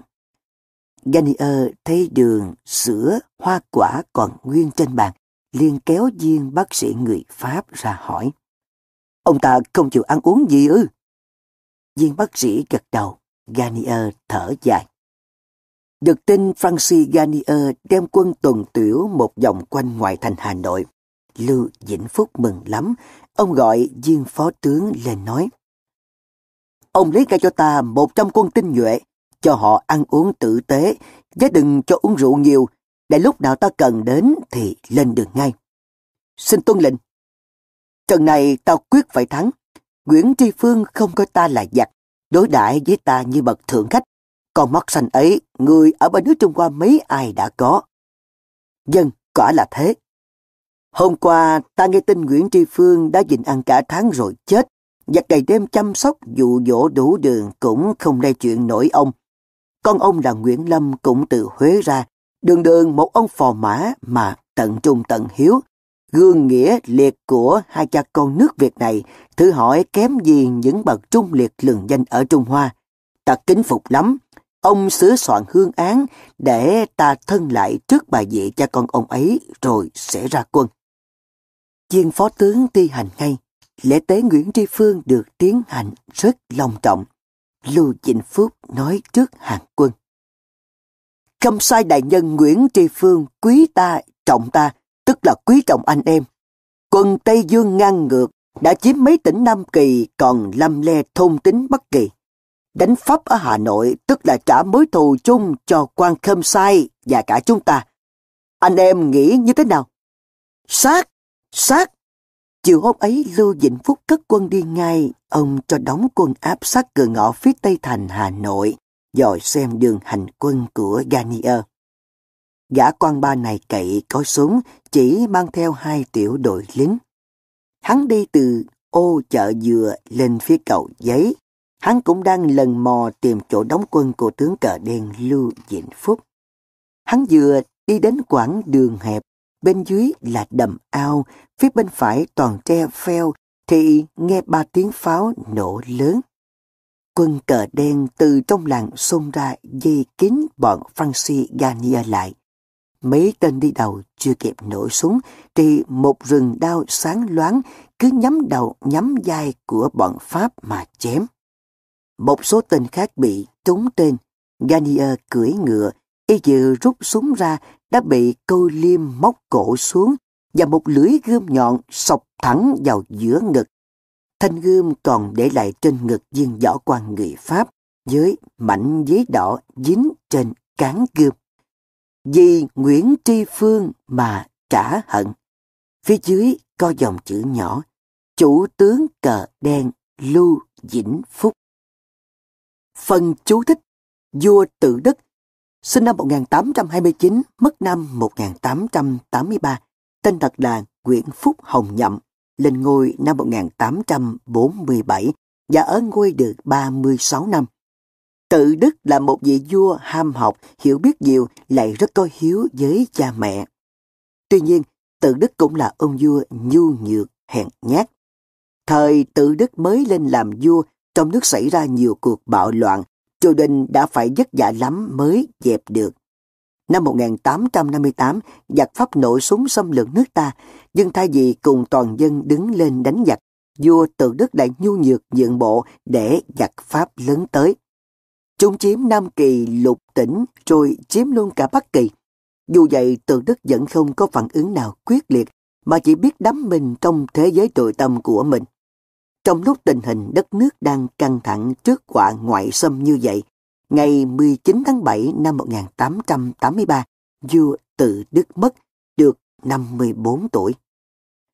Lưu Vĩnh Phúc, sinh năm 1837, mất năm 1917 quê ở Quảng Đông, Trung Quốc, là thủ lĩnh quân cờ đen.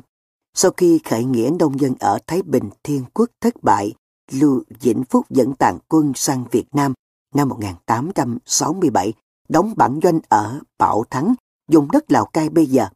Một thời gian sau, Lưu Vĩnh Phúc được Nguyễn Tri Phương chiêu dụ và được nhà Nguyễn phong chức Bảo Thắng phòng ngự sứ. Năm 1873, sau khi thành Hà Nội thất thủ Tổng đốc Nguyễn Tri Phương tuẫn tiết, Lưu Vĩnh Phúc đã tổ chức phục kích ở cầu giấy, Hà Nội, giết chết tên thiếu tá tổng chỉ huy quân đội Pháp ở Bắc Hà là Francis Garnier. Năm 1883, sau khi thành Hà Nội thất thủ lần thứ hai, Tổng đốc Hoàng Diệu quyên sinh cũng tại cầu giấy. Lưu Vĩnh Phúc đã diệt tên Trung tá Henry Riviere, tổng chỉ huy quân diện chinh Pháp xâm lược Bắc Kỳ. Năm 1885, Lưu Vĩnh Phúc dẫn quân trở về Trung Quốc, tiếp tục đấu tranh chống các đế quốc xâm lược Trung Hoa, được nhà Thanh phong chức đề đốc. Sau cách mạng Tân Hợi năm 1911, Lưu Vĩnh Phúc giữ chức Tổng trưởng Dân đoàn tỉnh Quảng Đông. Nhà riêng của Lưu Vĩnh Phúc ở Quảng Tây là nơi gặp gỡ hội họp của các sĩ phụ yêu nước Việt Nam như Phan Bội Châu, Phan Châu Trinh, Nguyễn Tường Hiền, Tại đây, Phan Bội Châu đã tập hợp các nhà yêu nước thành lập Việt Nam Quang Phục Hội năm 1912. Năm 1917, Lưu Vĩnh Phúc mất, thọ 80 tuổi. Francis Garnier, sinh năm 1835, mất năm 1873. sinh tại Stienstien, Pháp, từng theo học học viện hải quân năm 1855. Sau khi tốt nghiệp, Garnier gia nhập hải quân Pháp. Năm 1862, Francis Garnier đặt chân đến Nam Kỳ lục tỉnh và được giao nhiệm vụ quản lý hành chính khu vực chợ lớn. Ngày 5 tháng 6 năm 1866, Francis Garnier tổ chức một chuyến thám hiểm đi tìm cội nguồn sông Mekong. Francis Garnier dự định sẽ đi ngược dòng Mekong từ vùng đất Nam Kỳ lục tỉnh đến cao nguyên Tây Tạng, Trung Quốc. Chuyến thám hiểm tuy không đi đến đích cuối cùng, nhưng cũng gây tiếng vang lớn ở châu Âu lúc bấy giờ. Cuối năm 1873, Francis Garnier được Đô đốc Dupré giao nhiệm vụ dẫn đầu đội quân 200 người và 4 khẩu pháo tới đóng ở Bắc Kỳ. Ngày 20 tháng 11 năm 1873, Francis Garnier cho quân đánh chiếm Hà Nội, thành Hà Nội thất thủ. Tổng đốc Nguyễn Tri Phương bị Francis Garnier bắt được, nhưng ông đã tuyệt thực để chết, chứ không cho người Pháp chữa trị vết thương. Gần một tháng sau, Francis Garnier trúng phục binh của quân cờ đen Lưu Vĩnh Phúc tại cầu giấy Hà Nội mà chết. Thi hài Francis Garnier được đưa về Sài Gòn chôn cất năm 1875 và đến tháng 3 năm 1983 thì được chuyển về Pháp.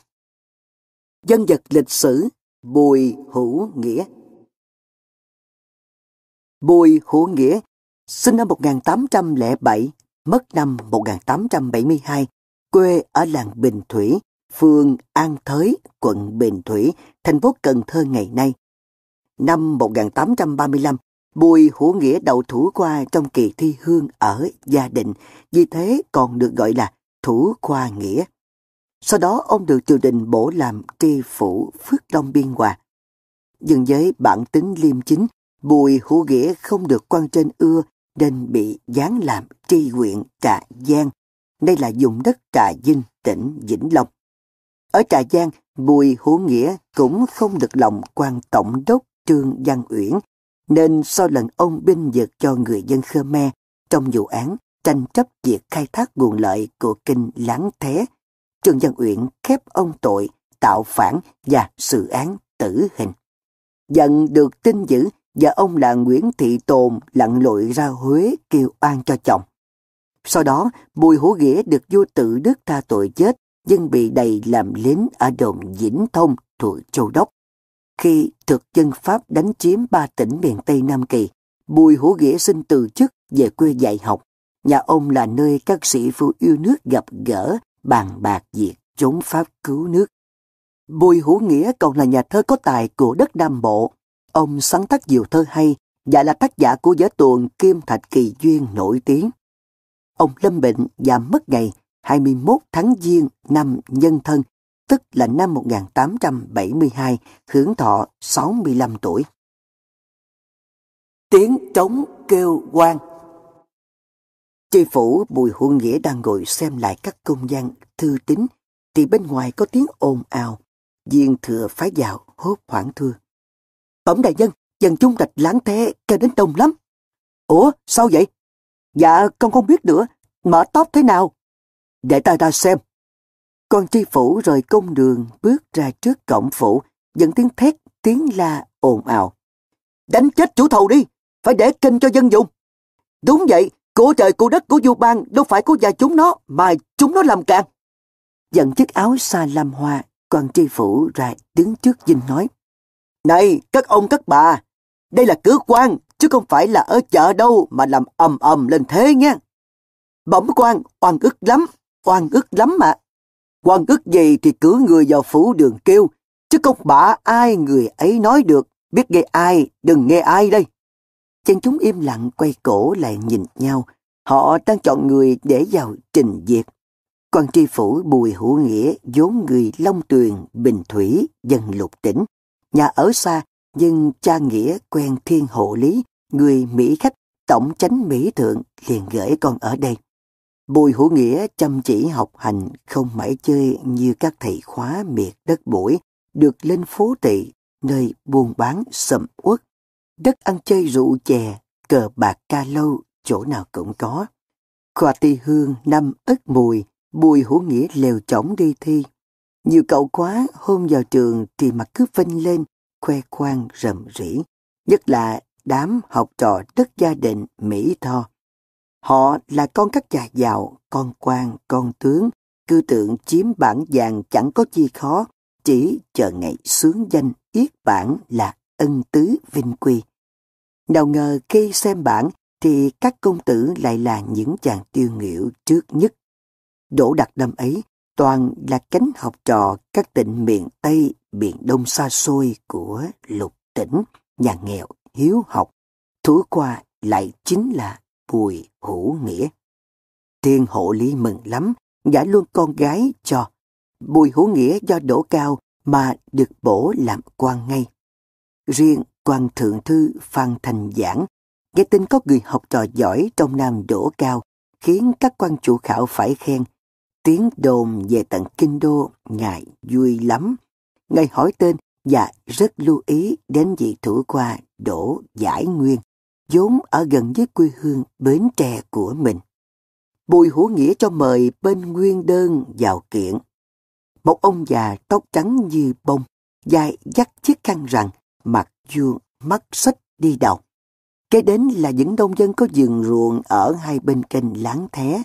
Người cầm tờ đơn là một tư sinh nhỏ nhắn, mặc áo đen, đầu chích khăn diễu tam giang. quan tri phủ xem đơn rồi hỏi, chú thầu là ai vậy?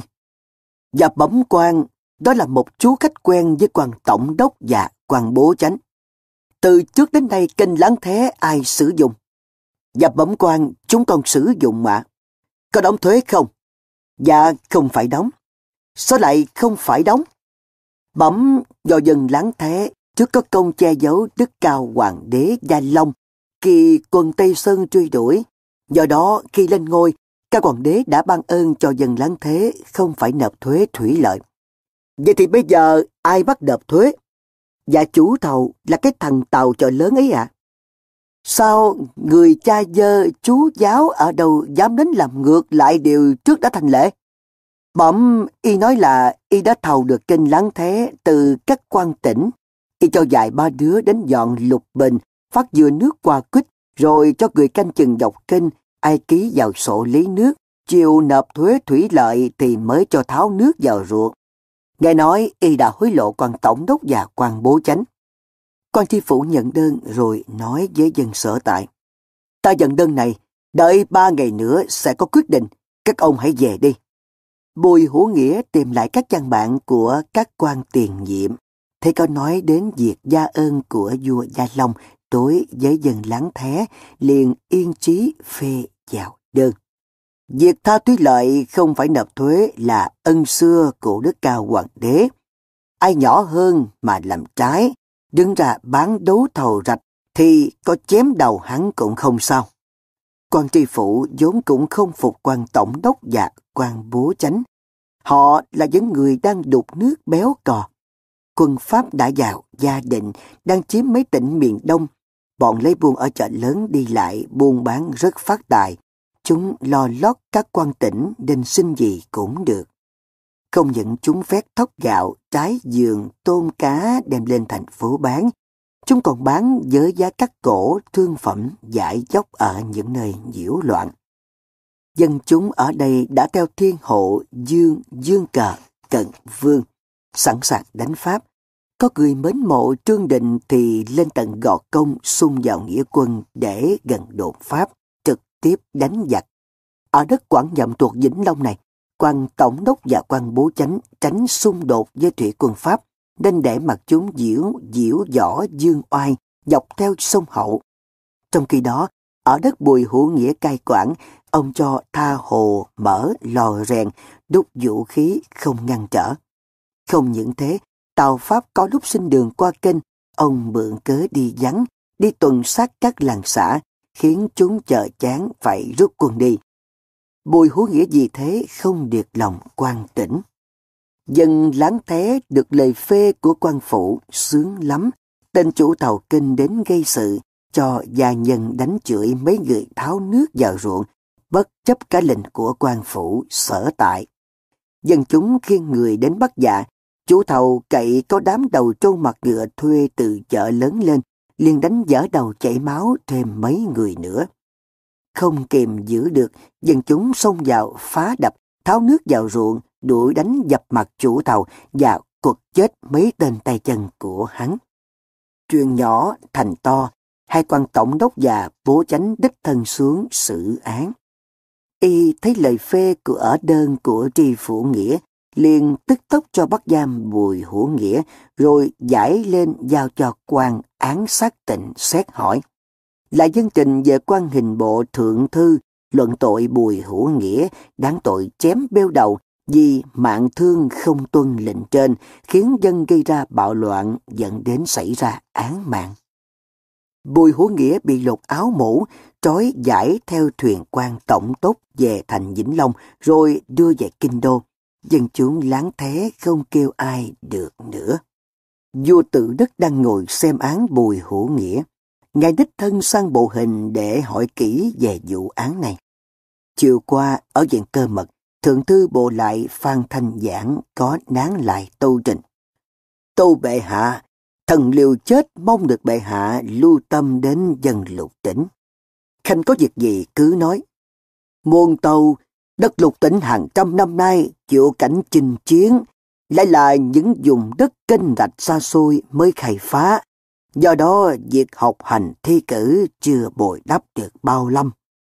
Những khoa thi hương có được dài ba chục cử nhân đã ly lạc quý hóa. Giờ đây thủ qua bùi hữu nghĩa làm tri phủ trà giang thuộc Vĩnh Long. Vì cố dân theo điển lệ mà bị khép vào tội chết. Và con kinh hại đến kêu sinh, thần mong thánh thượng mở lượng hải hà xem xét. Đó là chuyện gì vậy? Bẩm số là vợ tri phủ Bùi Hữu Nghĩa từ Vĩnh Long ra kêu quan cho chồng. Nói đoạn rồi đem hết sự việc của vợ Nghĩa ra tô bày. Từ Đức ngậm nghĩ rồi nói. Đức cao hoàng đế xưa kia, hồi còn long đông tìm đường dựng nghiệp, dân bút trốn chạy do bị truy lùng gấp có đường náo ở một số vùng. Vì thế khi thống nhất Giang Sơn, có gia ân đặc biệt cho một vài vùng đất. do đó có được chép trong điển lệ hoàng triều để ta sai người xem lại. Bữa nay lại nghe tiếng trống kêu oan vang lên ở tam tòa cùng tiếng kêu khóc thảm thiết của một người phụ nữ.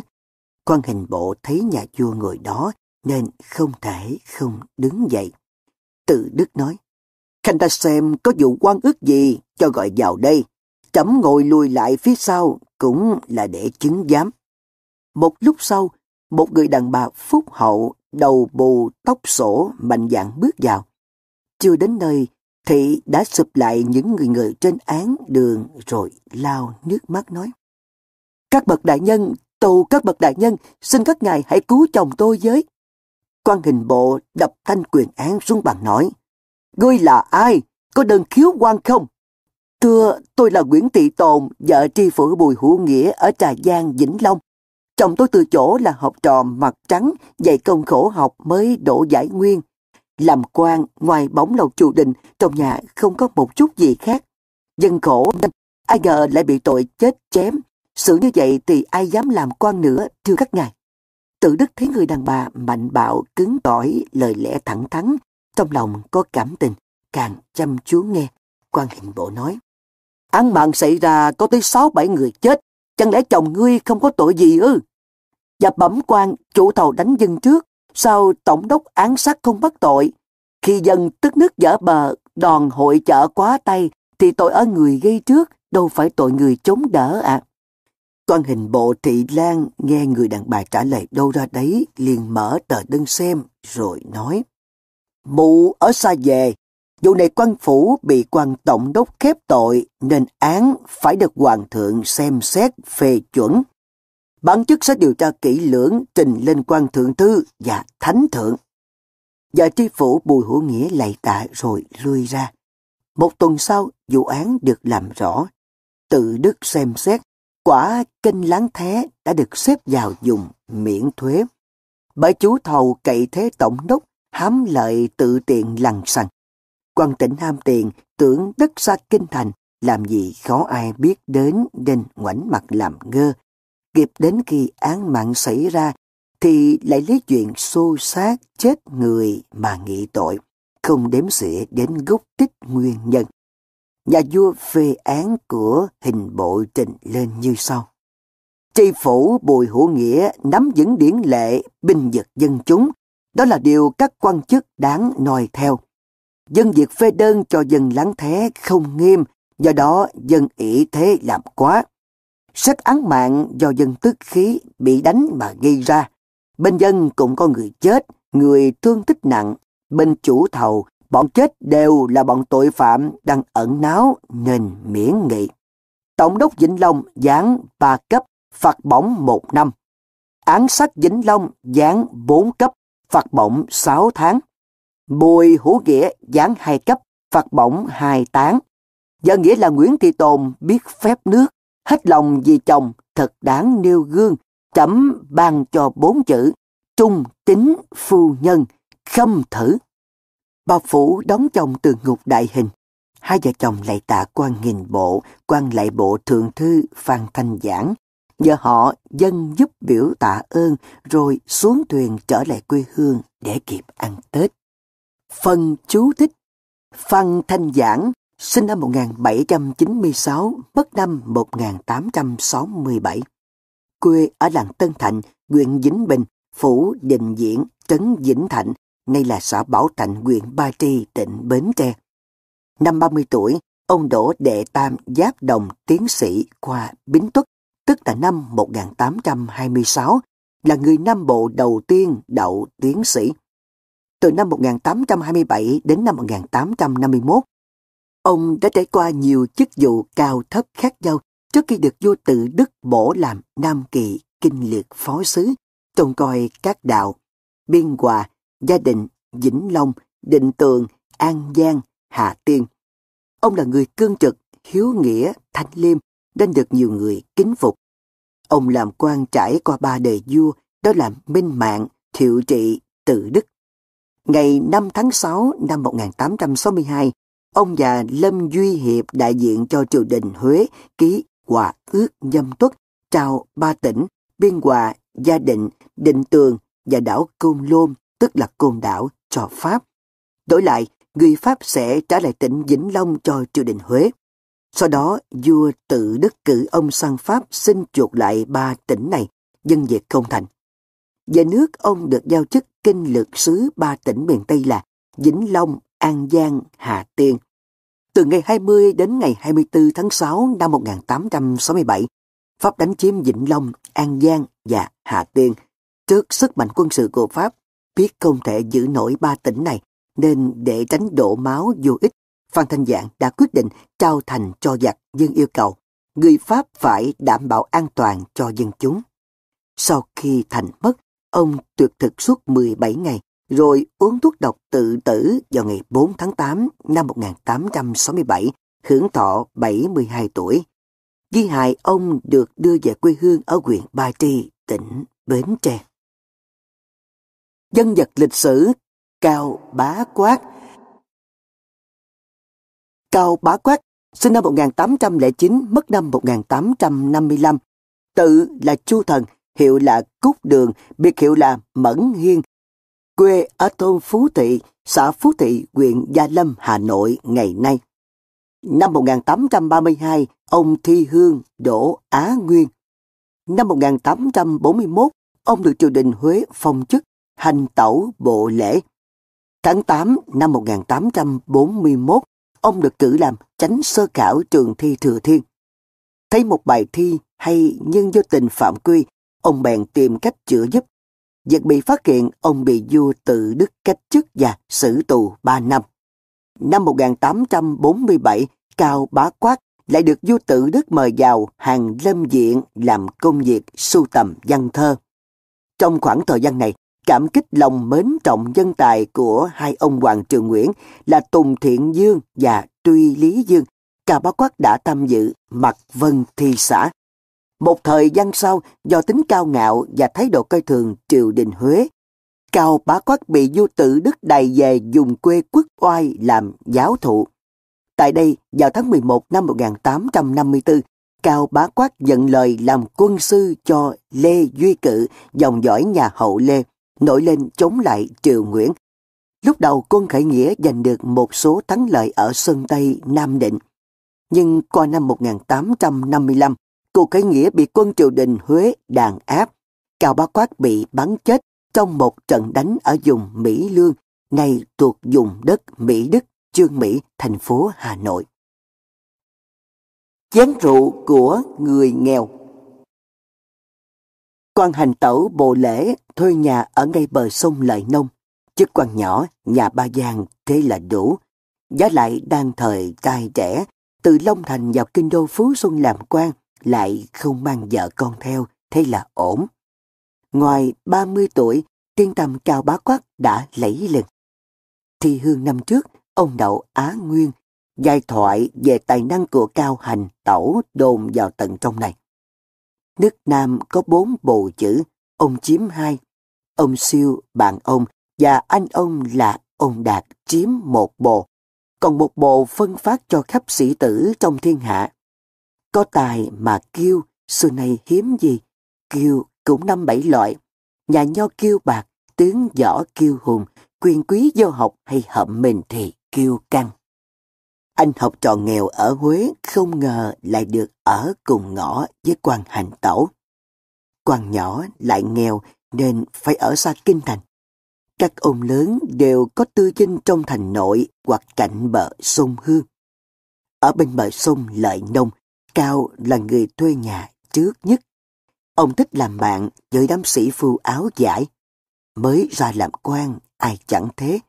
Chẳng biết sau này được thăng quan tiến chức chào hành tẩu có ginh ngang lậu son gác tía, vì quan tham tri hộ bộ thân văn quyền không.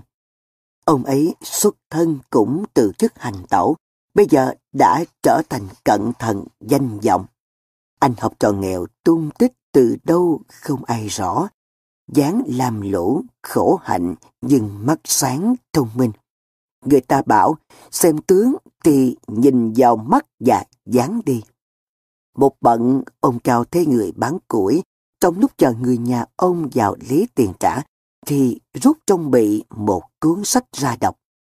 gián triệu phu còn đấy, bà dễ nhô sinh trí lự đã hiện trên gương mặt. Ông cảm động bèn hỏi. Anh đọc sách gì vậy? Bấm, con đọc, à... Cho ta xem có được không? Dạ. Ông Cao mở ra và thốt lên. Anh đọc kinh dịch ư à? Thế thì xuất học đâu phải soạn. Dạ, con tài bạc phần mỏng còn kém cỏi lắm. Nhà có xa không? Dạ thưa, con ở cuối ngõ này. Thế à, vậy là người đồng hạng với ta rồi. Đồng hạng nghĩa là cùng ngõ, dừng quan chơi chữ và thích thú với câu nói chua chát tự bật ra ấy. Ông ân cần hỏi tiếp, đã nộp quyển xin đi thi lần nào chưa? Dạ thưa, trưởng nghĩa chúng con còn ăn đông, Giá lại con còn mẹ già, em nhỏ, còn định rèn một năm nữa cho lực học già dặn thêm mới nộp quyển.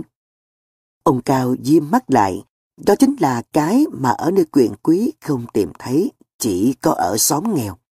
Ông an ủi người học trò nghèo. Nghĩ như vậy cũng là cẩn trọng đấy, danh lời đến không dễ dàng đâu. Và đa tạ quan có lời khích lệ. Người nhà đem tiền trả, gánh củi được 10 đồng tiền kẽm. Anh bắn củi vừa định quay đi thì ông Cao gọi giật lại. Này, sang năm anh quyết đọc danh sách ứng thí đấy chứ. Dạ con cũng chẳng có con đường nào khác, chỉ buồn một nỗi đám người mài câu giữa chữ, tỉa tót cho câu văn sách, câu kinh nghĩa thì có dư thời giờ, trong khi chúng con kiếm sống đã trọn ngày, thời gian nghiền ngẫm đào sâu vào nghĩa lý quá ít. Cho đó là những lời tâm quyết ân phụ thêm. Đúng thế, Sách là một cuộc đối thoại giữa nhiều đời, đọc dội dàng sao được. Rồi ông cao thân mật dỗ dai người tiều phu. Ta muốn kết bạn với anh được chăng? Lúc nào rảnh rỗi, mời anh cứ đến chơi. Chuyện học hành ta có thể giúp được anh chút nào, ta sẽ giúp. Dạ, người học trò nghèo nghẹn ngào, xúc động, hai giọt nước mắt lăn dài trên má. Người ta đồn ôm cao kiêu căng lắm, nhưng xem ra Ông chỉ kêu với bọn sang giàu hay học đòi khoe chữ nghĩa rõm, chứ với ai chân thực, con mắt xanh của ông nhìn đã sẵn tình riêng. Anh lúng túng thưa, con xin được tôn quan làm thầy, được thế đã lại vinh hạnh cho con quá. Ông Cao lặng im không nói. Ông hỏi, ở làng trên dinh thự nào mà nguy nga thế? Và bẩm quan chắn giữa ngã ba đường vào làng là xuống cửa tư dung là dinh quan ngự lâm cai quản đội thị vệ của đức vua. Còn khu vườn có nhiều tòa nhà xinh xắn, hình như nhà của một dương tước thì phải. Dân đúng thế à, dinh ông Hoàng Mười miên thẩm đó, người nổi tiếng mạnh thường quân ở phú xuân này. Khách văn nhân xa gần ra vào nườm nượp, mấy ông hoàng bà chúa giọng kiệu đến luôn. Nhà lúc nào cũng gian tiếng đàn sáo, nhiều buổi thi thơ bình dân kéo từ tờ mờ sáng đến nửa đêm. Sứ Huế rất tự hào về ông Hoàng Mười, đức vua cung nể trọng trao cho ngài đứng đầu tôn nhân phủ. Nghe nói có lần vua tự đức làm thơ và mật sai nội thần nửa đêm đem đến cho ông Hoàng Mười phủ chính. Ông ấy đến người nước ngoài sang xứ còn chịu tài kia mà. Nghe ta vào triều, ông vừa cho người đến hẹn sẽ đến chơi và mời ta đến thăm mặt dân thị xã. Vinh hiển mà nhúng bình thế kẻ cũng đáng quý nhỉ? Dạ, dân kinh thành ở đây thường lấy câu của sứ giả nhà Thanh là nhan sùng hoành, người ứng khẩu khen tùng thiện dương. Phân tài trục bách ngụy tào trực, ái khách canh siêu tề mạnh thường để nói về ông. Họ yêu thì họ đề cao như vậy thôi. Ta để ý thì khách bên dinh ngự lâm nhiều gấp mấy bên ông Hoàng Mười.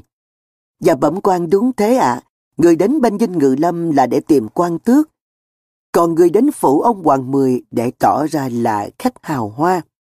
Ông Cao đắc ý cười to, rất tự nhiên. Đáng sợ thầy cái gã học trò nghèo như anh. Ta một thời cũng là nho sinh bụng đói, cật rét rồi, có điều không lâm lũ đến thế này. Rồi ông thở dài bảo, anh đợi ta một lát. Ông quay vào, khi ra, cầm hai lạng bạc gói trong một mảnh lụa ân cần nói.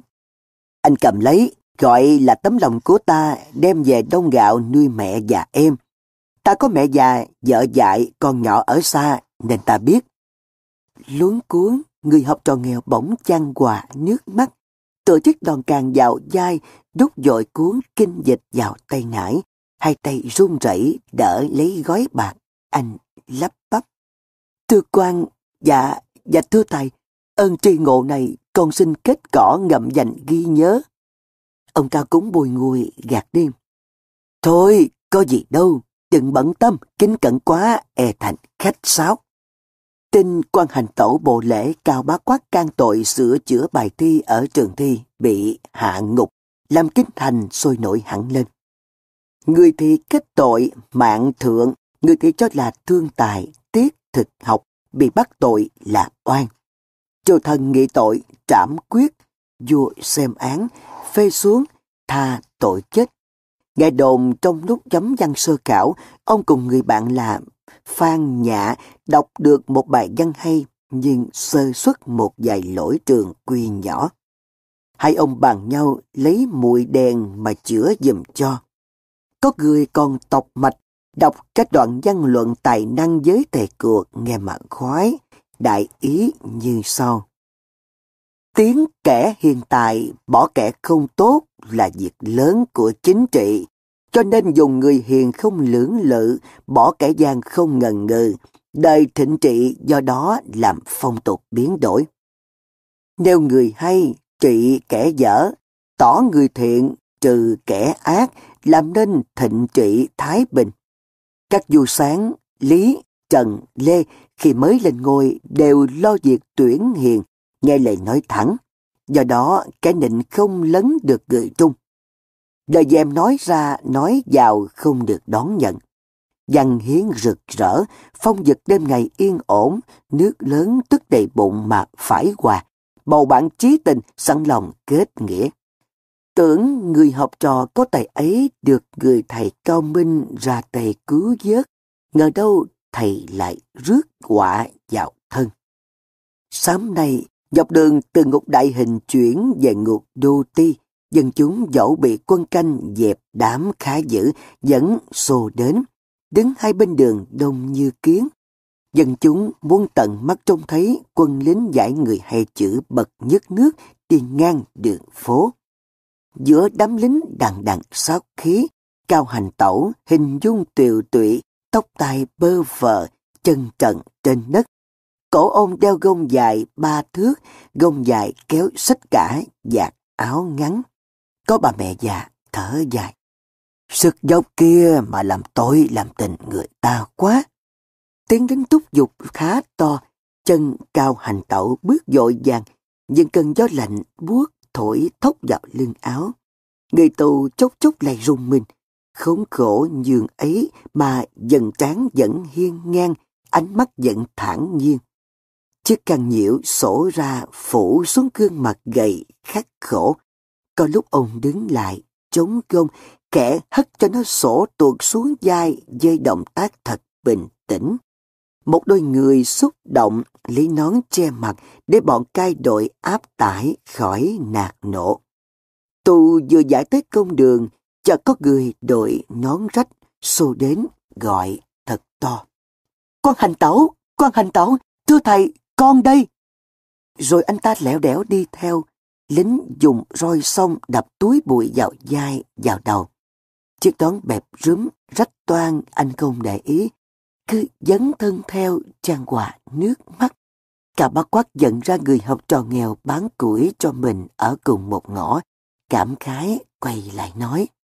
Ta cảm tạ lòng anh, nhưng hãy về đi, kéo lại liên lụy đến thân. Người học trò nghèo không chịu quay lại vẫn lẻo đẻo theo, quên cả uy pháp của nhà nước, bất chấp ngọn roi vũ phu của bọn lính cửa quyền. Anh sắp tận công đường, tự nhận là người thân của tội nhân, cho đến lúc bị lưỡi gươm nhọn tích vào cánh tay. Quân sĩ kéo tuốt ra ngoài, còn người tù thì bị lôi vào sân trong. Anh ngửa cổ lên trời mà than rằng, Trời ơi, người thế mà tù tội được sao hỡi trời? Anh dậm chân than thở khiến có một anh lính lẹ gác công đường cũng phải mũi lòng, bước đến an ủi. Bị bắt giam chưa chắc đã có tội, ở đêm minh quan cũng có mấy vị. Thôi, anh hãy cứ về đi, tìm chỗ mà kêu, chứ dân đây than khóc liệu có ích gì chứ. Người học trò nghe ra thất thểu trở về nhà, người rủ như bánh đa phải trời mưa, vừa đi vừa thổn thức, ai trông cũng phải ái ngại. quan hành tẩu đã bị mấy trận đòn tra khảo, ông vẫn một bực kêu oan. quan hình bộ tức giận thét gian nhà, nọc ông đánh thêm mấy trận nữa. Da thịt nát tươm, máu rơi dương giải trên sàn. Ngọn roi bạo tàn của mấy tên lính vũ phu chỉ biết thừa lệnh cứ dục lên hạ xuống lấp loáng như ánh chớp, đang nhau như hai luồng khói đặt quấn kích ập xuống lưng, xuống mông. Da thịt của ông chỗ nào cũng bị lửa nóng ghi tận người, thiêu đốt, rát cháy. Đang còn roi dút, thân thể đã đau đớn không cùng. Đến lúc gần roi, đau rát lại càng tăng. Chỉ một luồng gió lùa vào, khắp người ông như đã muối xác. Khi quan hình bộ chán nản, phất tay áo đứng dậy, mặt hầm hầm còn chưa tan cơn giận, thì dưới đất cao nằm sóng xoài như một thây chết, người bê bết máu, chân tay rũ rượi, mấy lần lính ngục sách lên, thân hình ông lại đổ phịch xuống. Ông Cao tỉnh dậy, tưởng mình đã sang kiếp khác, trong cơn dằn vặt cả về thể xác lẫn tinh thần. Ông thoáng nghe có ai gọi mình qua khe cửa ngục. Thầy ơi! Thầy ơi thầy! Ông cao ngờ giật ngại ngừng, tứ cố vô thân. Ông chắc chỉ còn người lão bọc mày ra, còn xoay sở đưa thêm cơm nước vào cho ông. Nhưng từ ngoài Bắc vào đây, ông lão chỉ lanh quanh việc nhà, nào biết trại giam chỗ nào mà tìm. Dẫn tiếng nói quen thuộc nhưng gọi nhỏ mà khẩn thiết. Thầy ơi, thầy! Thầy ơi! Con đây! Anh Hoàng! Có phải anh Hoàng không? Dân! Chính con đây, thầy ơi! Con phải cho tiền lính mới được nói chuyện với thầy đôi chút. Thầy sát gần cho con được thấy mặt thầy. Chính ông Cao cũng muốn được nhìn người học trò ân tình ấy. Ông ngồi xuống để nhìn rõ mặt anh ta. Người học trò đã gầy lại gầy thêm. Anh đưa tin. Thầy yên tâm, nhà con nghèo nhưng con có chữ nên cũng biết cách. con đã tìm đến một số bạn bè thân thiết của thầy, trong đó có cả ông Hoàng Mười nhờ kêu xin thêm xem tội thầy có được miễn giảm chút nào chăng. Ông Cao thò tay coi lỗ cửa, cô nắm lấy tay anh học trò họ Hoàng, ân cần nói. Thương ta tuy ở đất Phú Xuân này còn được mấy người đâu. Ta có duyên nợ gì nữa mà được đối đáp ân tình đến vậy chứ. Người học trò hốt quảng khi thấy người lính coi ngục hắn giọng. Anh rồi đưa các thứ đem đến cho ông Cao. Dạ, đây là thư, đây là áo bông. Thư của cô con nghe tin dữ vừa nhờ người gửi vào. Lão bộc nhờ con đem đến cho thầy. Còn đây là thịt kho và mắm ruốc, còn gửi để thầy ăn dần. Lão bột gửi cho thầy ít bạc dụng, thầy lót tay cho quan cai ngục để được nới lỏng. Con vẫn đang cố say sở, kêu quan cho thầy. Thật là ta thật không biết nói gì trước sự chân tình của anh. À, thầy ơi, trong túi áo bông có một ít mật gấu. Nghe con kể chuyện, lão bột phải bán bộ đồ trà cổ của thầy để lấy tiền mua, gửi đến cho thầy. Ông lão từ lúc thầy đi, chân nam đá chân chiêu, lúc nào cũng đủ thứ việc. Kế tỳ bị triệu lên hỏi cung, kế tỳ lo trồng thêm rau cỏ trong giường mà tự sinh nhai. Lúc thì tất bật đi chợ làm thức ăn gửi vào ngục. Tội nghiệp quá, mình ta làm cho mấy người khổ lây. Thầy gửi ít bạc dụng cho lính ngục nhờ mua chai rượu ngâm với mật gấu uống để chống đòn. Con cũng gửi biếu thầy một miếng cao hổ cốt. Thầy dùng mật hết thì dùng bánh cao nha thầy. Anh có gì đâu mà còn cho ta của quý trong lúc này. Thôi, dùng tiền cho ta thì lấy gì nuôi mẹ nuôi em chứ. Tình của thầy đối với con, mẹ và em con đã biết. Và lại mùa này tiết đông lạnh lẽo, củi than cũng bắn được lắm, không đến nỗi nào đâu thầy. Người lính ngục lại dục, anh học trò họ quạng xá dài mấy cái, nước mắt lại chan quà. Nhìn qua lỗ cửa ngục, ông Cao cũng bằng thần nôn nao không kém. Người học trò sợ ngục quăng đến, lẫn mất rồi, ông Cao vẫn còn lúng túng với mấy thứ quà vừa được lén đưa vào. Mấy hôm sau, nhờ có chai rượu mật gấu, Cao vừa uống vừa xoa, những nhất đòn đau đã lặng đi được một nửa. Lòng đầy cảm khái, sẵn bút mực mượn của ông bạn tù họ Nguyễn, vốn là quan coi kho bị giam cùng mình. Ông viết lên tờ giấy gói cao một bài thơ. Trẻ trung sớm chuốt lấy phượng ngông, thành bại đôi đường có cũng không. Xây khước cai quèn quên lão lý, thương đời trò khổ cứu thầy cuồng. Sáu ngân thử cốc trời mưa ấm, kiếm náo phong thành ánh sáng trưng. Chớ dấu sách xưa trong núi hiểm, gác khuê nhà Hán trọng văn chương. Viết xong, ông giấu bài thơ trong áo bông, tâm niệm khi gặp lại người học trò họ Hoàng sẽ trao cho anh. Ông lại dở thư nhà đọc kỹ thêm một lần nữa để lòng mình được an ủi. Trình vợ chồng, nghĩa cử của người lão bọc, người học trò ở Huế vừa quen, lại thêm sự an ủi của những người đồng cảnh hoạn nạn cùng bị giam với mình, khiến ông Cao thấy lòng đỡ trống trải, nỗi buồn cũng dợi được đôi chút. Ông Cao đang cao hứng nhàn đàm với người bạn tù thì cửa ngục mở. Phái quan bắt ông quỳ nghe chiếu chỉ ân xá. Ông được triều đình tha tội, nhưng để đói công chuộc tội, phải xung làm quân hiệu lực theo đoàn công cán sang xứ Giang Lưu Ba, tức là đất nước Indonesia. Việc gấp gáp được trả tự do, ông không khỏi bàn hoàng.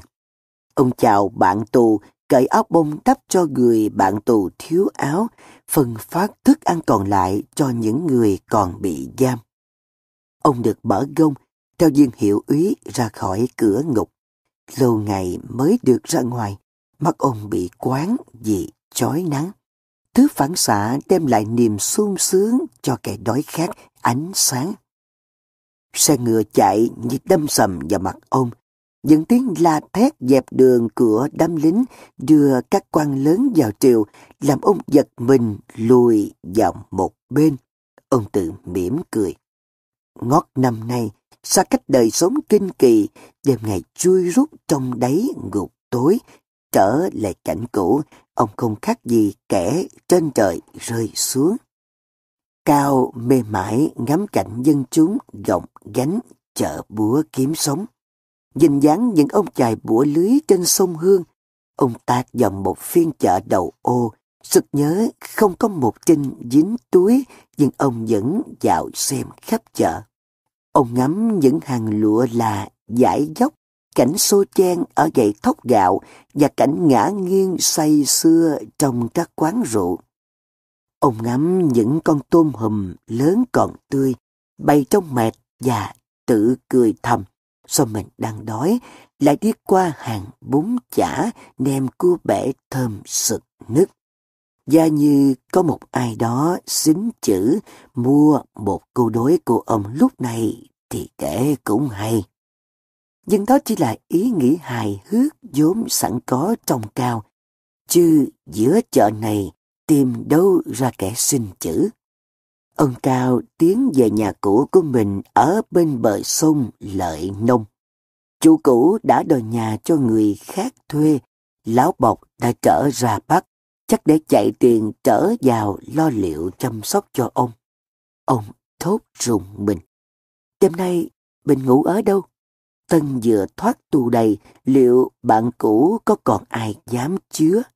Ông cố lục tìm xem có người bạn nào ở gần đây có thể nhờ cậy được trong đêm bơ dơ này, thì có tiếng hớt hải gọi từ phía sau. Bấm thay! Bấm thay! Cao quay lại, ông nhận ra ngay người học trò nghèo. Anh ta xúc động quá, chạy đến, thập xuống, ôm lấy gối cao mà thốt lên. Còn đến nhà ngục thì hay tin thầy vừa được tha, còn chạy xuôi chạy ngược tả hình dáng thầy, tìm các phố phường không thấy, coi về may sao gặp được thầy ở đây. Nếu thầy không chê nhà con nghèo, con xin được phép đón thầy về nhà, để mẹ con con được hậu hạ cơm nước cho thầy một vài ngày. Ông Cao cúi xuống ân cần nâng dậy bảo, Thôi anh Hoàng, ta về thôi, trụ trừ gì nữa chứ. Người học trò nghèo hân hoan đi trước dẫn đường. Nhà anh ở cuối xóm, một miếng đất đầu thừa đuôi thẹo, dở dạt, đổ đắp chán mới có. Nhờ có bàn tay cần cù, mảnh giường cũng khá vui mắt. Rau, hành, mía mọc chen dưới một vài cây hoa trượt dược, hoa hồng. Người học trò họ hoàng lật đật vào nhà, trải chiếu dẹp giường, đón ông Cao vào. Ông quẳng cái tay nải lép kẹp ra bờ kênh rửa mặt. Nước sông lợi nông trong vắt, mát mẻ khiến ông khoan khoái. Ông phóng mắt nhìn đồng ruộng, giường tược, nỗi nhớ quê từ đâu chợt ập đến. Ông trở vào quanh quẩn ngắm cỏ cây, thèm đất. Dừng hồi lâu bên một cây mai mới nở, ông ngắm những bông mai vừa bói hoa, lòng chợt dấy lên những tứ thơ thanh tao.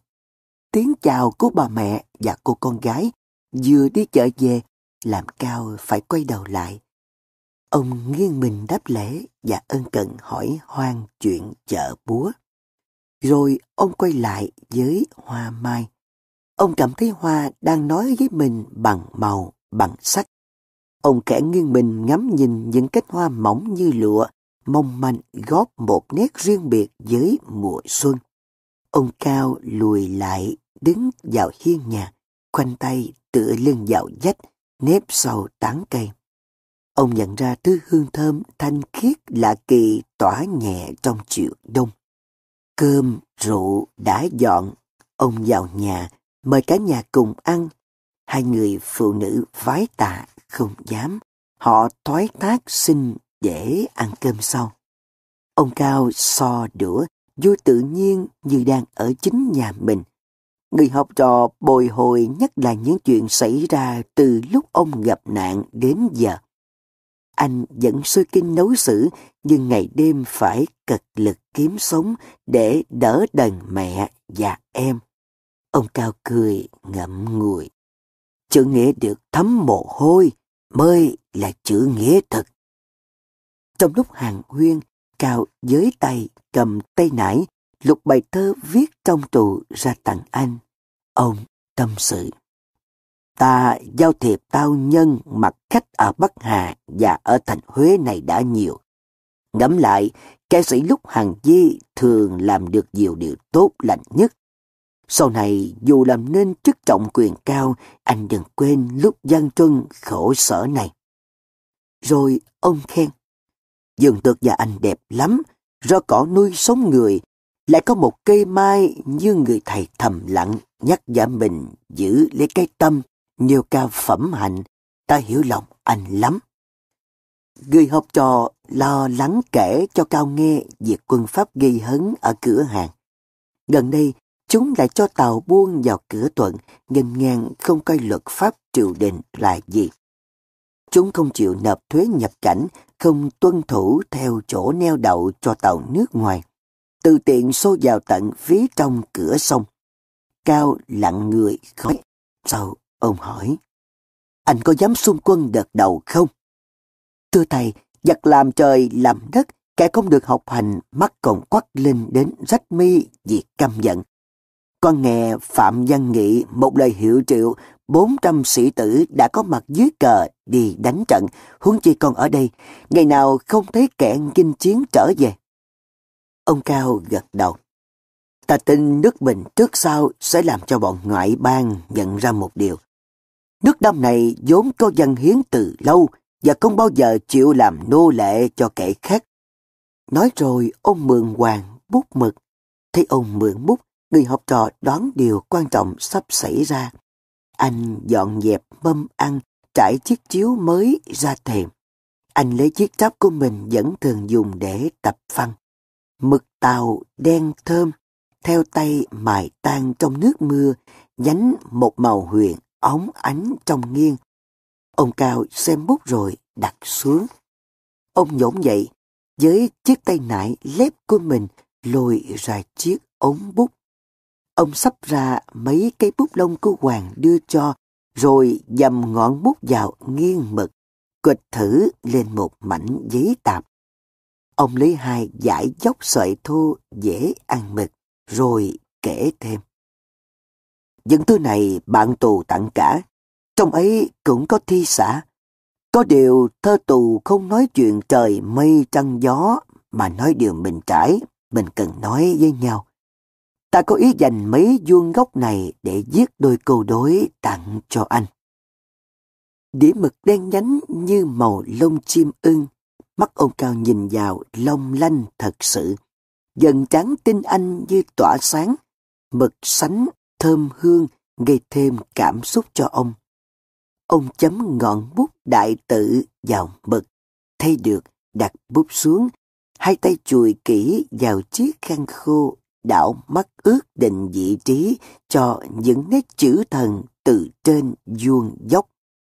Mọi thứ đã đâu vào đấy, ông lấy trong tay nảy ra những hòn cuội nhỏ đặt rải trên hai dải dốc. Người học trò dân trà, ông uống liền bài chén, bảo anh cất luôn đi rồi quay vào chiếu. Thử bút lần nữa, Cao cầm bút, viết liền một mạch vế câu đối thứ nhất. Thập tải luân giao cầu cổ kiếm. Khi cái móc của chữ kiếm vừa trọn vẹn, người học trò họ hoàng suýt xoa thốt lên. Thật là thần bút, mỗi chữ có cốt cách riêng, người viết thiếp lan đình giá mà còn sống cũng phải chịu tài. Cao không để ý lời khen, tay, mắt, ông bận biệu thật sự. Ông tự cho thêm nước mưa, mài thêm mực rồi lại chùi tay thử bút viết tiếp dễ câu đối thứ hai. Giấc sinh đê thủ bái mai hoa. Dịch câu đối này có nghĩa là Kết bạn trong 10 năm vừa qua khó như chuyện tìm gươm báu.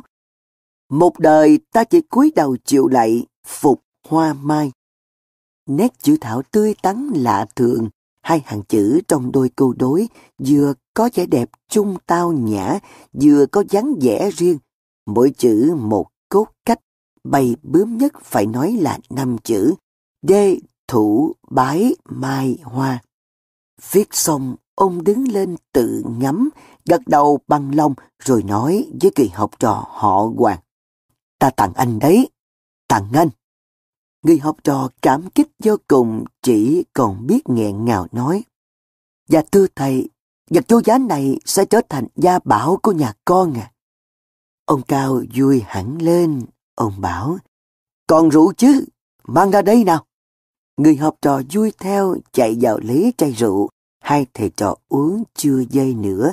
Ông Cao rót ra hai chén, ông trao cho anh và nói, Thôi, cạn chén, mừng cho ta, mừng cho anh.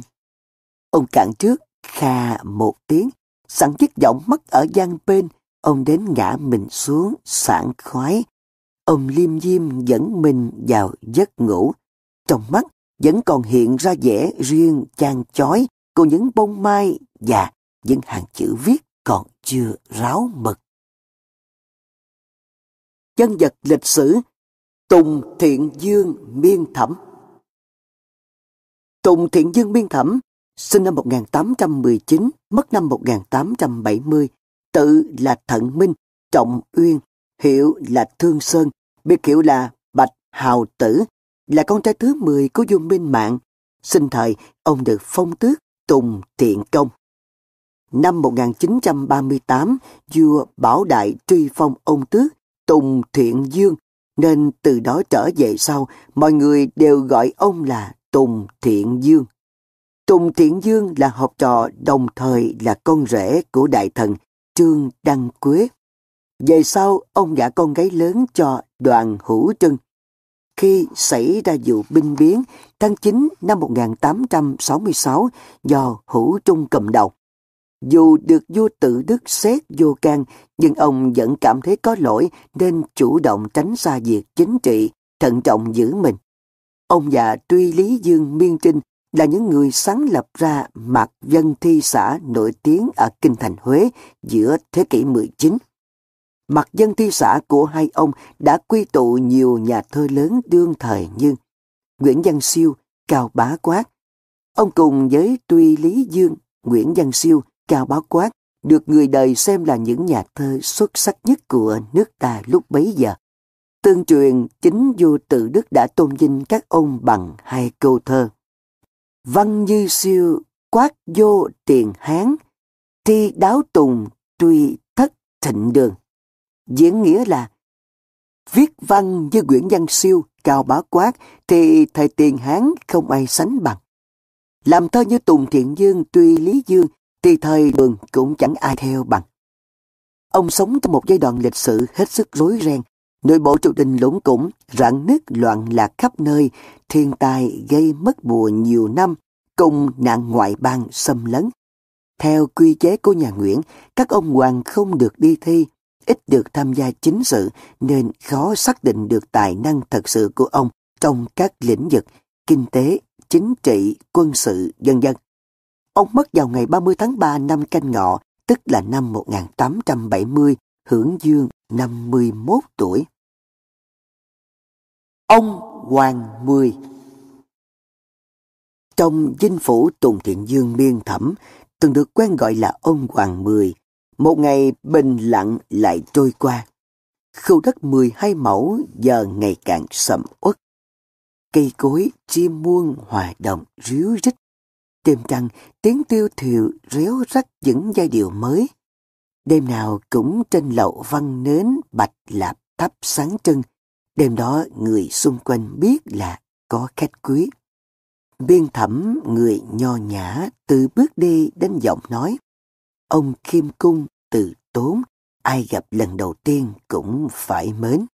Ông học rộng, biết nhiều, lòng chân thực yêu quý hết thảy mọi người ai cũng nhận ra. Cao Bá Quát là người khó gần, khí phách ngang tàn, kiêu ngạo, nhưng biên thẩm lại kết bạn rất thân.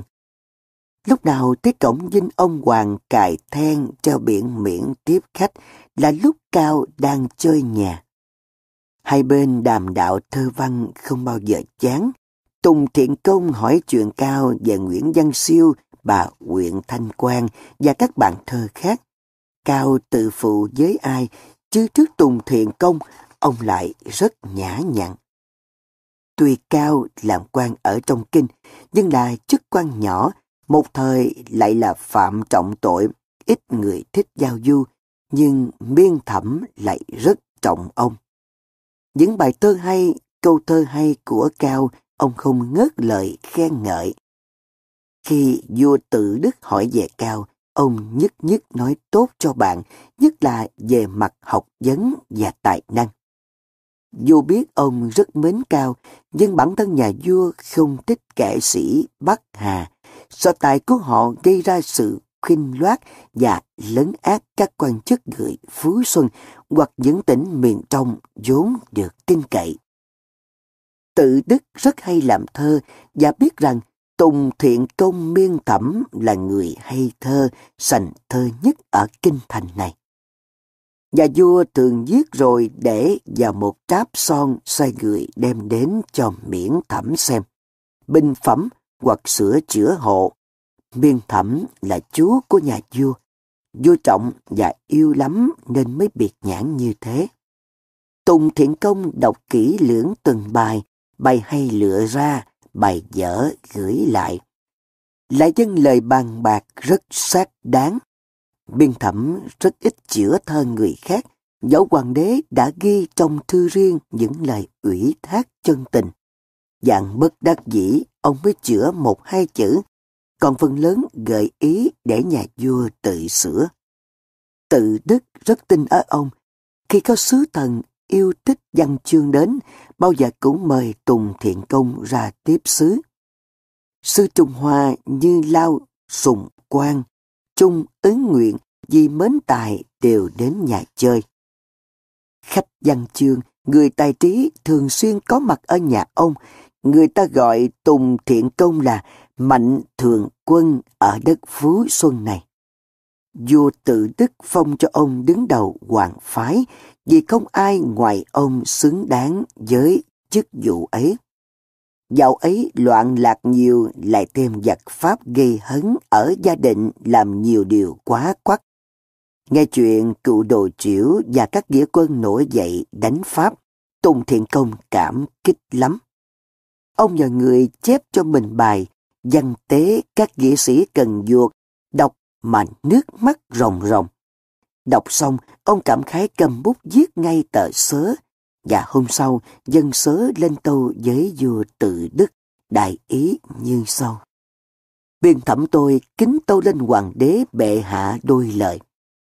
Vừa nghe qua tin giặc dữ gây hấn ở gia đình, quan tướng Nguyễn Tri Phương vì nước quên mình nên bị trọng thương. Em là Nguyễn Duy hết lòng vì nước trên nỗi bị đạn pháo tàn xương nát thịt. Vậy mà công lớn không xét, tội nhỏ lại đàn hạt, đền thần nghị và tội trảm giam hậu. Thật khó có thể yên lòng người vì nước được. Vẫn biết luật lệ định ra từ thuở tiền triều, song ứng dụng không thể không cân nhắc. Với Nguyễn Tri Phương, phải kể to công trạng trước mọi người dù thua trận ở đồng kỳ hòa, nhưng tinh thần bất khuất thì gương sáng muôn đời không ai sánh kịp. Nay lại trước tuyên án trảm Sam Hậu, sau mới xét công, tôi nghĩ có phần không thuận, mong bệ hạ soi xét và sớm có những chiếu chỉ đầy uy đức đối với công thần. Lại được biết Trương Định khởi nghĩa họp người yêu nước chống trả quyết liệt với giặc Pháp, lấy bao tấu bẩu ngồi chống với tàu đồng đại bác.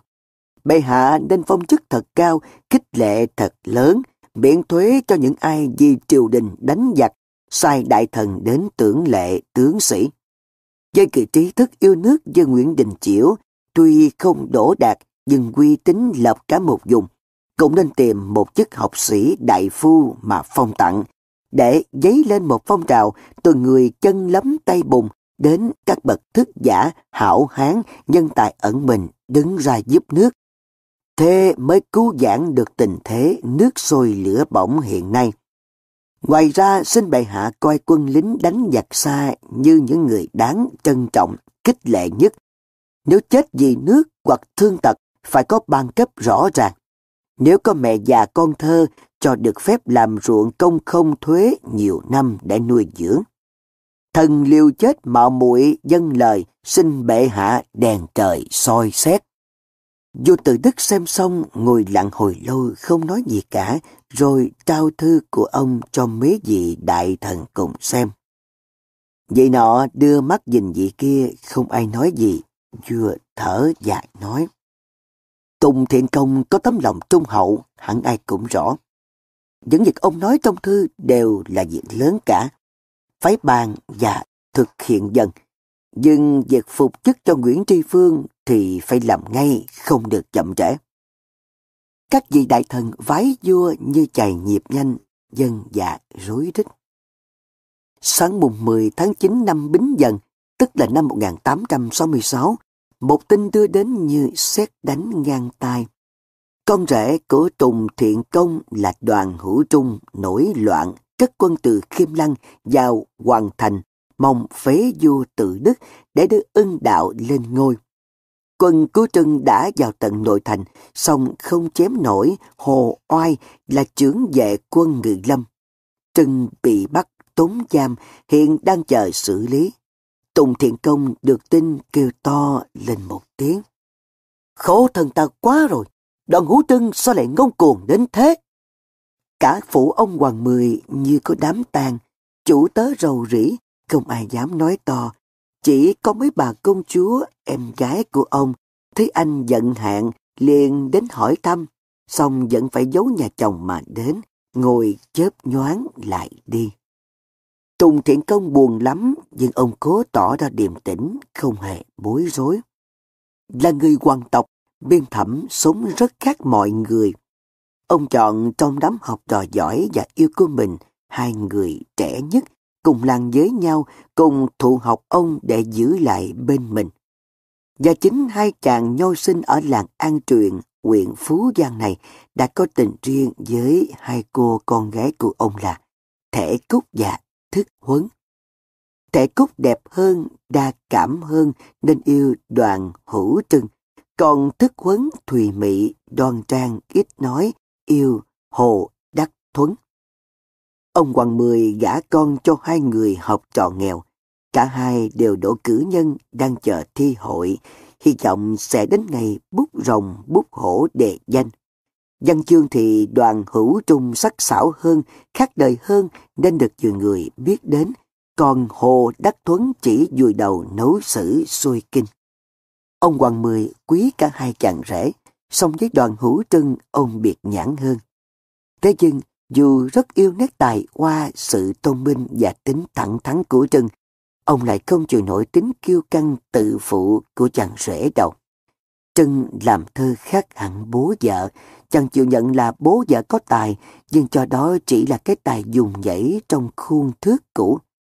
Hồn thơ thì nhạy cảm, chương nghĩa thì sâu sắc uyên thâm, song ông Hoàng Mười không dám phá cách. Một lần, ông trao cho cả hai con rể tập thơ Thương Sơn của mình để nhận xét. Hồ Đắc Thuấn ghi gần 10 trang giấy, Lê Bình lời khen đều đúng cả, ông Hoàng Mười rất dựa ý. Còn đoàn hữu trưng đọc rồi thì trao trả lại tập Thương Sơn cho ông, không ghi một lời nào. Ông hơi phật ý, xong cố nén lại, điềm nhiên hỏi. Con thấy tập thơ này thế nào? Thưa cha, những lời đáng nói thì danh sĩ Cao Bá Quát nói hết cả rồi, còn biết nói gì hơn nữa. Ông Hoàng Mười hơi đỏ mặt. Thế con hiểu lời bạc tập thơ cho ta, Cao Bá Quát nói gì? Đoàn hữu trưng nói. Thưa cha, ông Cao nói đại ý thơ của cha được nhiều người nói đến rồi, ông thấy không còn gì phải nói thêm. Ngoài ra con cũng nghĩ như ông Cao, thơ của cha hay cái hay chung của muôn người. Tùng Thiện Công lặng đi không nói. Ông cũng lạ khi thấy mình chơi được với một người bạn thơ kiêu căng nhất nước là Cao Bá Quát, lại chưa được các chàng con rể coi trời bằng dung, có thể gây ra biến động ở ngay giữa khung cảnh giàu sang, tĩnh lặng đầy phong dị này. Đó muốn gì cái thằng con rể bướng bệnh ấy? Trưng hay làm thơ ngay cuộc rượu, khuấy động bạn bè cùng vui. Phủ Tùng Thiện nghiêm trang là thế, đoàn hữu trung cũng dắt người về, đá cầu, luyện võ, uống rượu, ngâm thơ. có đêm mãi vui tận thâu đêm suốt sáng. Các bà vợ Dương không chịu nổi, hết bà nọ đến bà kia ca cẩm. Ông đành gọi con rể đến lựa lời khuyên rằng đoàn hữu trưng bỏ đi được ba dăm ba bữa nửa tháng, có khi cả tháng mới về. Rồi lại lôi bạn đến, nói cười, phóng túng, coi phủ đệ bậc nhất trong vùng như nhà riêng của mình. Thể cúc bực, nói chồng, đang cơn say, chân nói. Nàng, ờ, nàng là con ông Hoàng. Ta lấy nàng thì cũng phải cho ta một chút quyền quy ở ngôi nhà này chứ. đã có dám phá phách ở ngoài cái hàng rào mà Dương đã dành cho ta đâu. Rồi vẫn cứ dắt bạn về. Ông Hoàng Mười thấy công thuận liền cho vợ chồng đoàn hữu trưng ra ở riêng ngoài Dương Phủ. Vừa dựng nhà cho con gái xong thì xảy ra việc tày trời này. Triều đình hạch tội cho lính đến canh ở bên ngoài phủ, ra vào đều hạn chế trừ một ông Hoàng Mười. Đó là điều đặc biệt. Nhưng ông ra ngoài để làm gì? Ông buồn chết lặng. Một hôm công chúa Mai Am đến chơi, bà nhìn anh trai mà đứt từng khúc ruột. Bà nói, thần chứng tội tay trời không thoát khỏi tùng xẻo. Kỳ này bọn ưng đạo, ưng tự, ưng chuyên, ưng tương chắc cũng không thoát chết.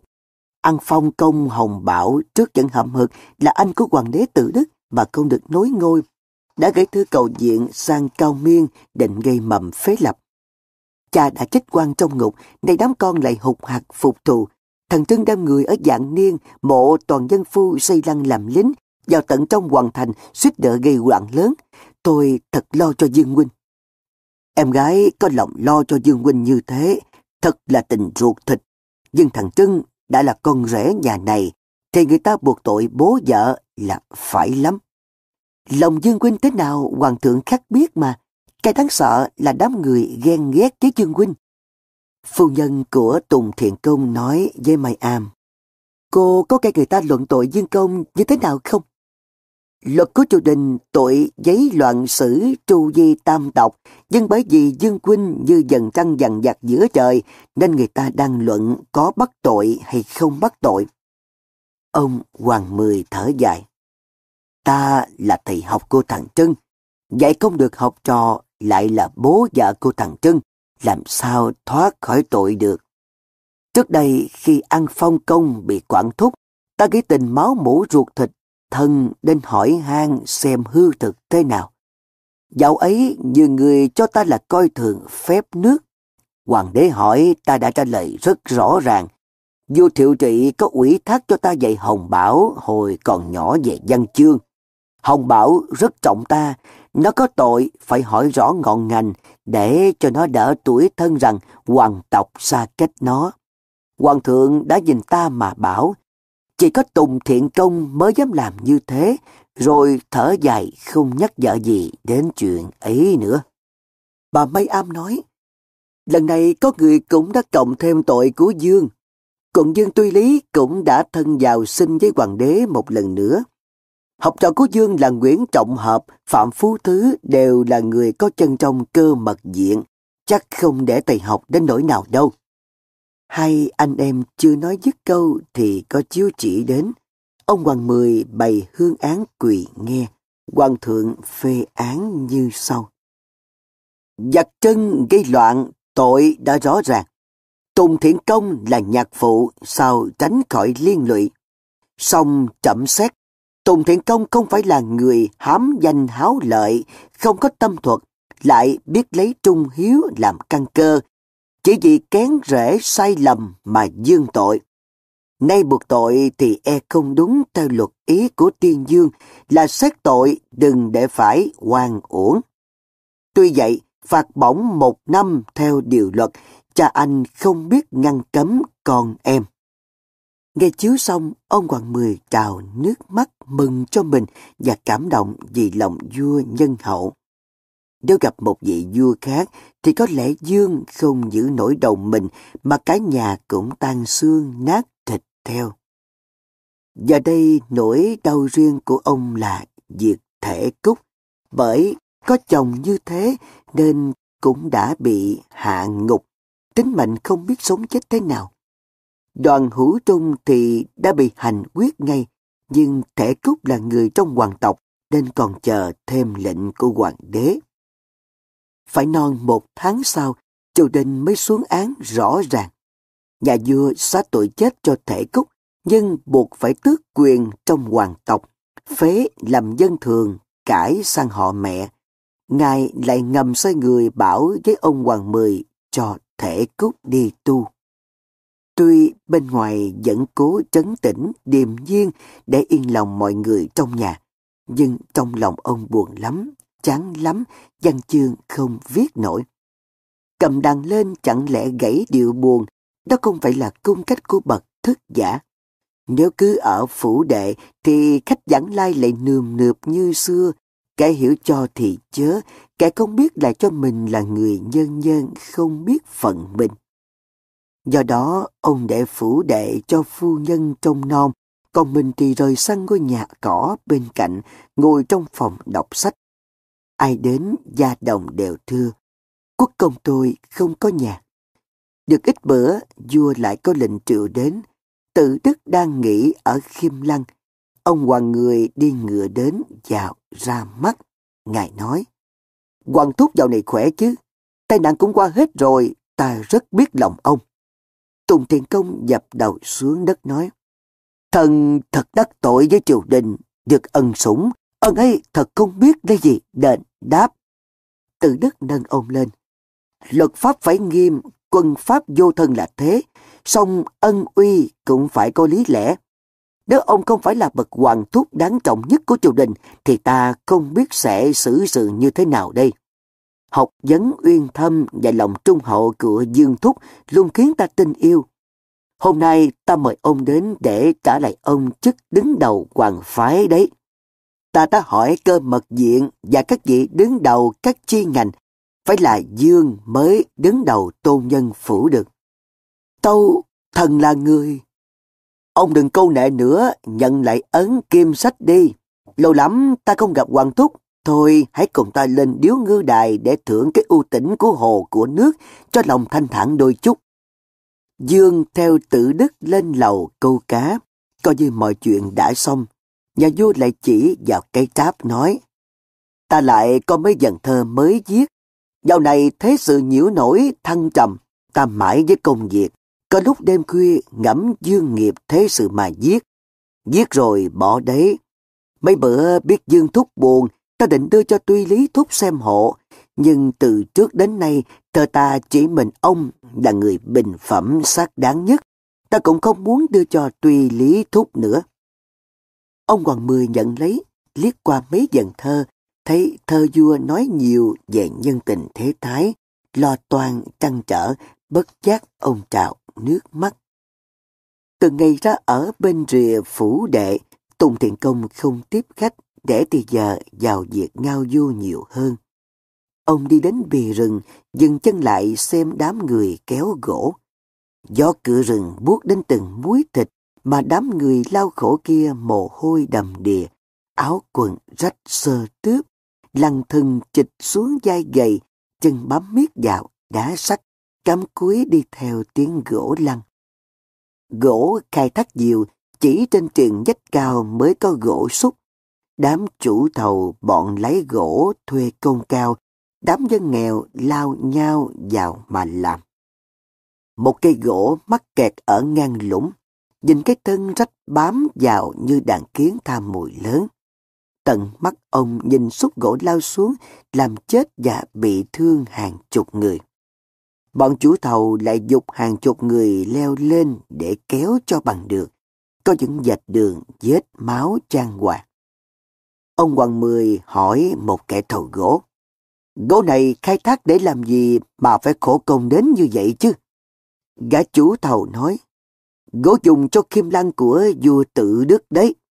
Ông Hoàng Mười lặng đi, không nói được một câu nào. Để có một lăng tẩm đẹp thì bao nhiêu máu dân phải đổ, lòng ông buồn rười rượi. Lại chợt nhớ những bài thơ trăng, mây, non nước và vô thường làm mà ông phụ mệnh chữa. Thơ ca một đằng mà đời như đám lốc xoáy cắt lầm một nơi. Ông chợt nhớ về đổ phủ những năm tao loạn. Thơ họ đổ thấm nhuần những cảnh đau đớn của người đời nên mới trầm thống đến như thế. Sau này, ông Hoàng Mười lại đến chỗ kéo gỗ. Có lần ông gọi người thư lại ở cửa rừng làm việc biên chép thu nhận những bè gỗ xuôi về kinh đô, rót rượu mời gã và hỏi. Thầy ở đây lâu chưa? Viên thư lại nhìn lối ăn mặc của miên thẩm, tưởng là một ông già ẩn giật liền khật khưởng nói. Ông hỏi tôi ở đây lâu chưa à? Ngày Phật Mộc Lăng vô tự đức từ bữa nào thì tôi ở đây được chừng ấy ngày. Nghĩa là gần ba năm rồi sao? Chứ sao nữa? Sao triều đình không cử người thay? Một viên lại ở cửa rừng này ai thèm quan tâm chứ? Miễn là chọn về cho nhà vua những cây gỗ liềm cực tốt, trăm cây như một. Đam phù keo gỗ cực nhọc thế, sao không nghĩ cách làm cho người ta đỡ vất vả, đỡ thương tật, đỡ mất mạng chứ? Ôi giàu, dân là kiến cỏ, ai người đã nghĩ đến? Ông thở dài, rót tiếp rượu mời duyên Tư lại uống. Đang rét, lại có rượu ngon, duyên Tư lại hăng hái hẳn lên. Anh ta nói, Tôi có thịt nướng, quên mất, để tôi đãi ông nhé. Nói rồi giới tay lấy số thịt nướng sẵn đêm qua, cười hẻ hả. Thôi với ông có duyên nợ đó, rượu này uống với thịt này mới đã. Ông Hoàng Miên Thẩm rất có cảm tình với anh ta. Thầy làm thư lại mãi như thế này ư. Học dốt không đổ đạt nổi, được làm thư lại ăn một vài học lương mấy chục lạng bạc một năm là số tôi may mắn lắm rồi, chẳng ao ước gì nữa. Chẳng hơn đám phu gỗ chết rải đầy đường hoặc bọn ra trận chết như ngã ra trước súng đại bác của bọn mắt xanh mũi lõ sao? Vậy là thầy cũng cầu nhàn ngư. Đâu phải, mình hèn thôi. Nói bậy bạ thế thôi, chứ người lính dám chết trước mũi tên hòn đạn thì đáng kính hơn đám dương tôn công tử suốt kỳ rong chơi báo hại trong triều. Thầy có thích nghe thơ không? Ồ, tôi cũng là một người đã từng lều chỏng đi thi đấy. Với lại trước bếp lửa đầu rừng rượu ngon nhắm tốt này, lại được ông cho nghe thơ thì còn gì bằng nữa chứ. Nhưng mà thơ ông có hay không? Ông Hoàng Mười cười nói, thì thầy cứ nghe đi đã. Lòng đầy cảm khái khi nghĩ đến những dạch đường đỏ máu những người phu kéo gỗ. Ông cất giọng đọc. Hò kéo gỗ. Hò vô ta, hò vô ta. Một người hò giang trong kẻ kéo, mồ hôi như mưa, gió bất réo. Đá chích gai cào, thịt tả tơi. Gỗ nào biết đau mà kêu khổ, sức trâu khỏe thật, trâu lại đần. Gỗ nặng giật sâu, gỗ dễ lăn, phải dùng sức người thay trâu giữ, trăm người lỡ chết, nghìn người thế, xương buốt hổ gầm, nước độc thai. Lầu ai cao giúp mình dách đổ, khi đi tóc mượt về trơ xương, năm ngoái còn hát giờ lệ tứa, mong núi sinh cỏ đừng sinh cây, xứ nào đua nhau dựng nhà thế. Viên cơ lại ngẩn người ra nói. Ông là ai vậy? Đến đây có mấy ngày mà đã như người từng ở đây hàng năm. Vậy ra thơ ca là thế. Nó có thể làm thỏa dông linh những người bất hạnh, những bánh đời lao khổ. Ông Hoàng Mười ngây người nhìn. Cả đời ông tiếp xúc với hàng ngàn văn nhân thi sĩ trong nước và người nước ngoài, mà chưa ai có được một lời khích lệ chân tình đến thế. Ông ứa nước mắt nói, ai ngờ ở cứ rừng này lại có người thấu đạt được những lời chân thiết của ta. Từ đó ông Hoàng Nguyên Thẩm rất hay đến những khu đào vàng, những xóm nghèo nhà siêu dách đổ, lang thang trên các quãng đèo mà đám lính bị thương lê lết từ cửa Cần Giờ trở về. Ông đi tìm những nguồn thi tứ mới. Phần chú thích Đoàn hữu trưng và giặt chày vôi. Thời tự đức, tự đức là một ông vua hiền nhưng nhu nhược. Lúc này thực dân Pháp đã bộc lộ giả tâm xâm lược, đất nước loạn lạc khắp nơi, nội bộ hoàng tộc thì phân hóa. Đoàn Hữu Trân, con rể Tùng Thiện Dương, nhận thấy cần phải thay thế tự đức bằng một ông vua tiến bộ khác thì mới có thể chỉnh đốn và bảo vệ được đất nước. Khởi đầu, đoàn Hữu Trung mượn vỏ bọc ngâm thơ uống rượu của Đông Sơn thi tủ hội để tập hợp những người cùng chí hướng. Lúc đầu hội có 5 người gồm đoàn Hữu Trung và hai em ruột là đoàn Tư Trực, đoàn Hữu Ái cùng hai người bạn thân thiết là Trương Trọng Hòa và Phạm Lương. Từ năm 1864 đến năm 1865, năm người này đã móc nối thêm được với nhiều thành phần, từ con lại trong cung đến sư sãi nhà chùa và phu thợ đang xây dựng khiêm lăng để cùng nhau khởi nghĩa. Đêm 16 rạng ngày 17 tháng 9 năm 1866, đoàn hữu trung dẫn đầu một toán quân khởi nghĩa từ chùa Pháp Dân kéo sang khiêm lăng, bắt giết hai tên đốc công cai nghiệt là Nguyễn Văn Chất và Nguyễn Văn Sa. Các binh phu ở Kim Lăng trong tay chỉ có chài giả dôi cũng tình nguyện đi theo quân khởi nghĩa, quân số lên đến 3.000 người. Hữu Trân chưa đều làm ba đạo dược sông Hương tiến vào đại nội. Quân nội ứng của Hữu Trung nghe pháo hiệu thì mở cửa thành giúp cho quân khởi nghĩa, bất ngờ đánh lui được quân triều đình để tiến vào đại nội. Sau khi chiếm được điện Cần Chánh, đoàn Hữu Trung tiến quân vào điện Cân Thành để bắt vua Từ Đức, nhưng không thành. Chỉ một lúc sau, quân của triều đình đã tập trung lại và phản công. Do quân đội của nhà Nguyễn chính quy hơn nên chỉ trong vòng vài canh giờ, quân triều đình đã đánh bại được quân khởi nghĩa, bắt sống đoàn hữu trân, đoàn hữu ái, trương trọng hòa và Nguyễn Văn Vũ. Riêng đoàn tư trực thì bị đâm chết trong đoán loạn quân. Ngày hôm sau, cuộc cây nghĩa của đoàn hữu trưng chính thức bị dập tắt. Dân vật lịch sử Bà Quyện Thanh Quang Bà Nguyễn Thanh Quang tên thật là Nguyễn Thị Hinh, là người làng Nghi Tâm, huyện Hoàng Long, ngay thuộc quận Tây Hồ, thành phố Hà Nội. Không rõ bà sinh năm nào, mất năm nào, chỉ biết bà là vợ ông Lưu Nghi, sinh năm 1804, mất năm 1847, người làng Nguyệt Án, huyện Thanh trị, tỉnh Hà Đông, tức là Hà Nội ngày nay. Năm 1821, ông Lưu Nghi Đỗ Cử Nhân được cử làm tri huyện Thanh Quang, nay là huyện Thái Ninh, tỉnh Thái Bình. Vì vậy người đương thời mới gọi bà là bà huyện Thanh Quang. Dưới thời tự Đức, bà nhậm chức cung trung giáo tập để dạy lễ giáo cho các công chúa cung phi trong hoàng cung. Bà Nguyễn Thanh Quang nổi tiếng là một nhà thơ xuất sắc đương thời. Bà sáng tác cả thơ nôm lẫn thơ chữ Hán, nhưng đến nay chỉ còn lưu giữ được một số bài như Qua đèo ngang, Thăng Long Thành Hoài Cổ. Toát lên trong thơ bà là lòng yêu mến phong cảnh thiên nhiên và tâm trạng ai hoài trước sự đổi thay của thế sự. Mùa xâm cầm ở Hồ Tây Ông Nho Dương cũng là người hay chữ ở đất ghi tàm. Xong đi thi không đổ. Ông chẳng sống bằng nghề dạy học, cũng chẳng sống bằng nghề làm ruộng. Nhà ông có một sào giường nhỏ. Ông có một bà vợ đảm, cứ quẩn quanh với hoa trái, rau cỏ trong giường cũng đủ nuôi chồng, nuôi con. Ông thường khoe với bè bạn. Chẳng phong lưu mà hóa phong lưu, rượu sớm trà trưa cũng ít nhiều. Sớm dự bình văn chen cửa giám, chiều xem hoa nở đứng bên cầu. Ông là người ưa phóng túng, cô văn bác cổ tám dế gò bó, ông ghét và bậc nhất.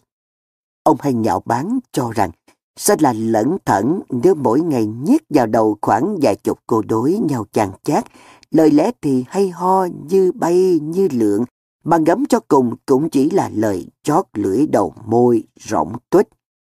Văn chương thời nay làm duyên làm dáng quá đổi, văn nhân đích thực thì ít mà thợ chữ lại dung nhúc như cỏ dại. Ông đi thi có một lần, còn học để mà học mà chơi theo kiểu thanh lịch. Nhà ông thường có những buổi trà rượu để thưởng hoa, bình thơ, xem tranh của các nhóm bạn thân quanh dùng trên kinh đô, bên kinh bắc, bình phủ Tam Giang. Với nhau thì tìm đến nhau và sống với nhau một ngày để cùng cầm kỳ thi tủ. Tâm đắc rồi lại biền biệt đi tích nơi đâu, chẳng ai cần biết nữa. Ông Dương sinh hạ được một người con gái mẫn tiệp, thông minh từ nhỏ. cô cũng rất thạo việc nhà, giúp mẹ được nhiều việc. Hai mẹ con ở nhà giữ nếp đất cũng nuôi lấy dài nông tầm, kéo kén, bán tơ, mua sắm đủ dùng. Vợ chồng ông rất chăm con, và cô con gái cũng nết na từ bé. Họ đặt tên cho con là Hinh. Lên 4 tuổi, cô đã viết được tên mình bằng chữ nho, cũng là do ông bố bày vẽ ra để khoe con thôi. Khi con gái thắc mắc hỏi, Cha ơi, sao cha lại đặt tên con cái chữ khó thế hả? Ông Dương giảng trong cơn say nghe loáng thoáng mùi hoa. À, tên con là Hinh, đầu ờ, là chữ Thanh, Thanh là tiếng, ở dưới là chữ Hương, Hương là thơm. Cha mong cho con để tiếng thơm ở đời. Và ông vốn cũng quen cái kiểu ăn nói chữ nghĩa của chồng từ bao nhiêu lâu nay, bèn nói. Đàn bà chỉ có cái bếp và cái giường thôi con ạ, cha con cầu kỳ quá đấy. Bà lườm nhẹ ông một cái, ông không lấy thế làm giảm hứng, lại tiếp tục trò chuyện với cô con gái nhỏ. Ông hỏi, con thấy mẹ con nói thế nào?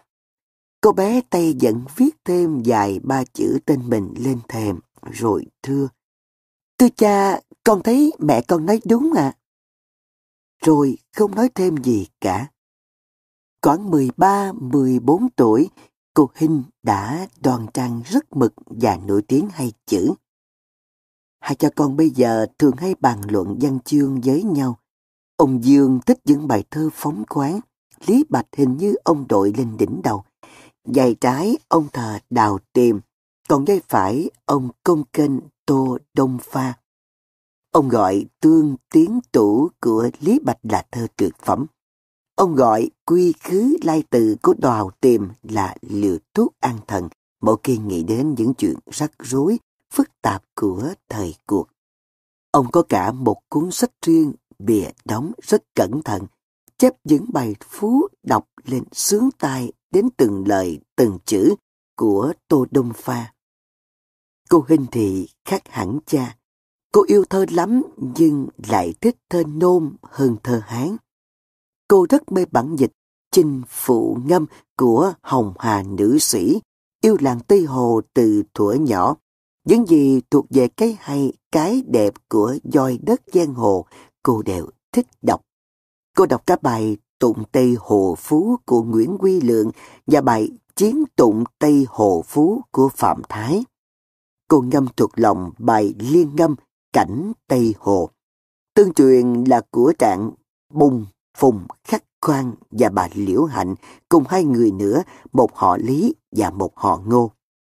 Một lần kể cho con nghe chuyện Đường Binh Hoàng và Dương Quý Phi, ông còn đọc cho con nghe bài thơ Phi viết tặng cô vũ nữ Trương Dân Dung, khi nhớ những lúc cô múa điệu nghe thường. La tụ động hương hương bất dĩ, hồng cừ huệ huệ thu yên lý, kinh dân lĩnh tướng trá giao phong, nộn liễu trì biên sơ phất thủy. Nghe bài thơ xong lại hiểu thêm về cuộc đời Dương Quý Phi cô Hinh dịch ngay rằng Ống tay áo động hương thơm nức, thu chớm sen hồng còn thắp đuốc, bay nhẹ đầu non gió thoảng lay, bờ ao nước gọn liễu buông tóc. Ông Nho Dương chịu còn giỏi hơn mình, làm ông lại ngậm ngùi, giá cô Hinh là con trai, có lẽ đường đường tiến thân không đến nỗi lận đận như ông.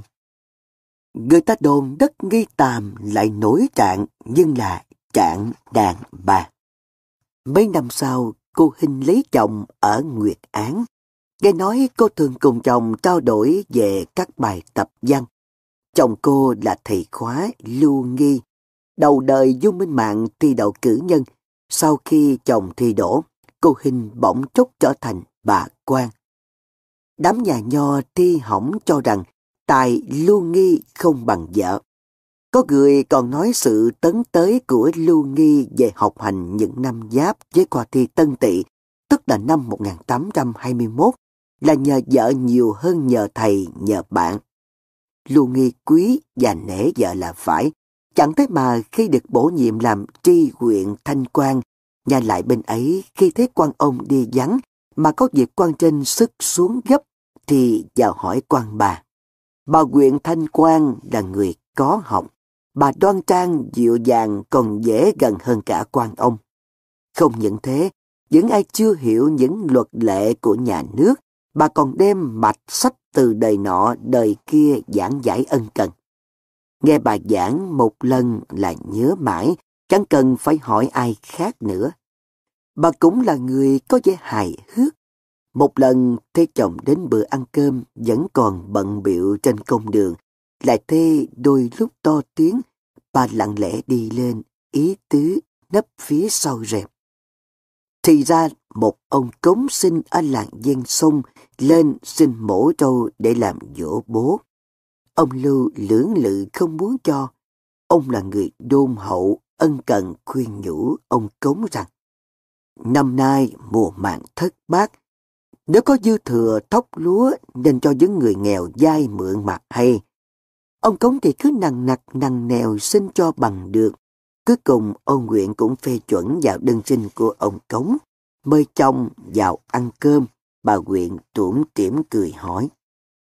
Tưởng chuyện gì có chuyện con trâu thôi mà các ông lại ngồi dai thế. Ôi dào, ông ta trước khi sinh mổ trâu còn khoe chữ nghĩa. Ông ta đọc bô bô những câu đối ông ta làm để tán tụng công đức của bố ông ta. Mà mình thì giờ có dư thừa đâu chứ. Dân chúng đói, nào nhúng lắm, trộm cắp lại nổi lên tứ phía. Rồi gây go đấy, tôi đã làm tờ trình lên quan tuần phủ xin thóc kho ra phát chuẩn. Vậy mà ông cống ấy vẫn cứ xin mổ trâu cúng dỗ bố linh đình à. Cái thằng hợm của ấy, nó đằng nạt đòi thì mình can cũng chẳng được. Thế thì ông phê như thế nào? Phê như thế nào nữa? Y kỳ sở nguyện, chẳng lẽ lại còn làm thơ phê vào nữa sao? Nếu mà tôi được phê, thì tôi sẽ phê khác. Hứ? Bà phê như thế nào? Bà Nguyễn Thanh Quang cười, nói, tôi sẽ phê như thế này nè. Người ta thì chẳng được đâu, ừ thì ông cống làm trâu thì làm. Quan Nguyệt cười ầm lên nhưng lại thôi ngay, gương mặt ông thoáng buồn. Bà Nguyện là người tinh tế nhận ra ngay. Bà lắng lặng bước theo chồng thầm thì. Làm đàn bà, nếu tài qua hơn chồng thì cũng cần kiềm giữ. Và bà cũng thấm buồn, còn buồn hơn quan quyện lưu nghi. Khi mặt hồ Tây đã bật hẳn cái cảnh nước trời đổi sắc phong cảnh vừa thu, tầng mây xanh ngắt đã chuyển thành gam màu chì, những cơn gió bất đã buốt dần, mang theo cái ớn lạnh của miền quan ải phía đông bắc. Cũng là lúc những phường săn sâm cầm tay nải gió đưa lên đường. Họ ngược lên phía thường nông lâm thao hay đi lên phía ba dì, vừa uống rượu với những phường săn trên đó, rồi xuôi thuyền sách về những lồng xâm cầm vào bán, tận cửa các nhà quyền quý, đổi lấy những quan tiền sáng bóng, hoặc những đính bạc nén có đóng dấu nội phủ.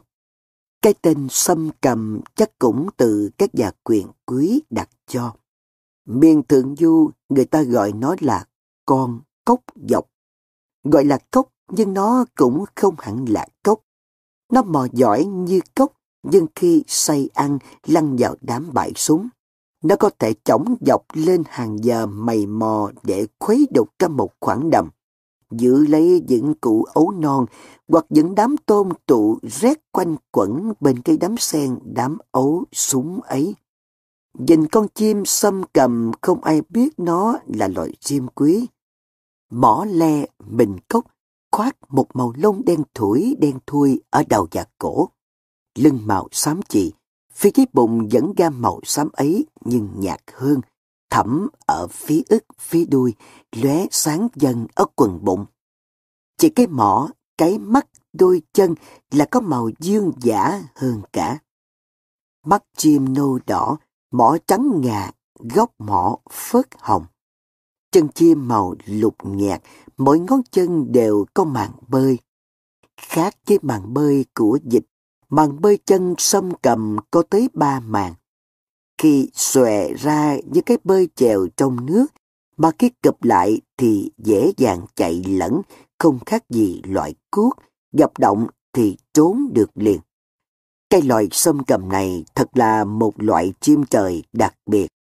Không biết trời phú cho hay là bà mụ tài hoa nào sáng tạo ra cây loài nửa gà, nửa vịt, vừa cuốc, vừa cốc, mà cái dáng hình bộ áo thì lại có cái vẻ quyền môn.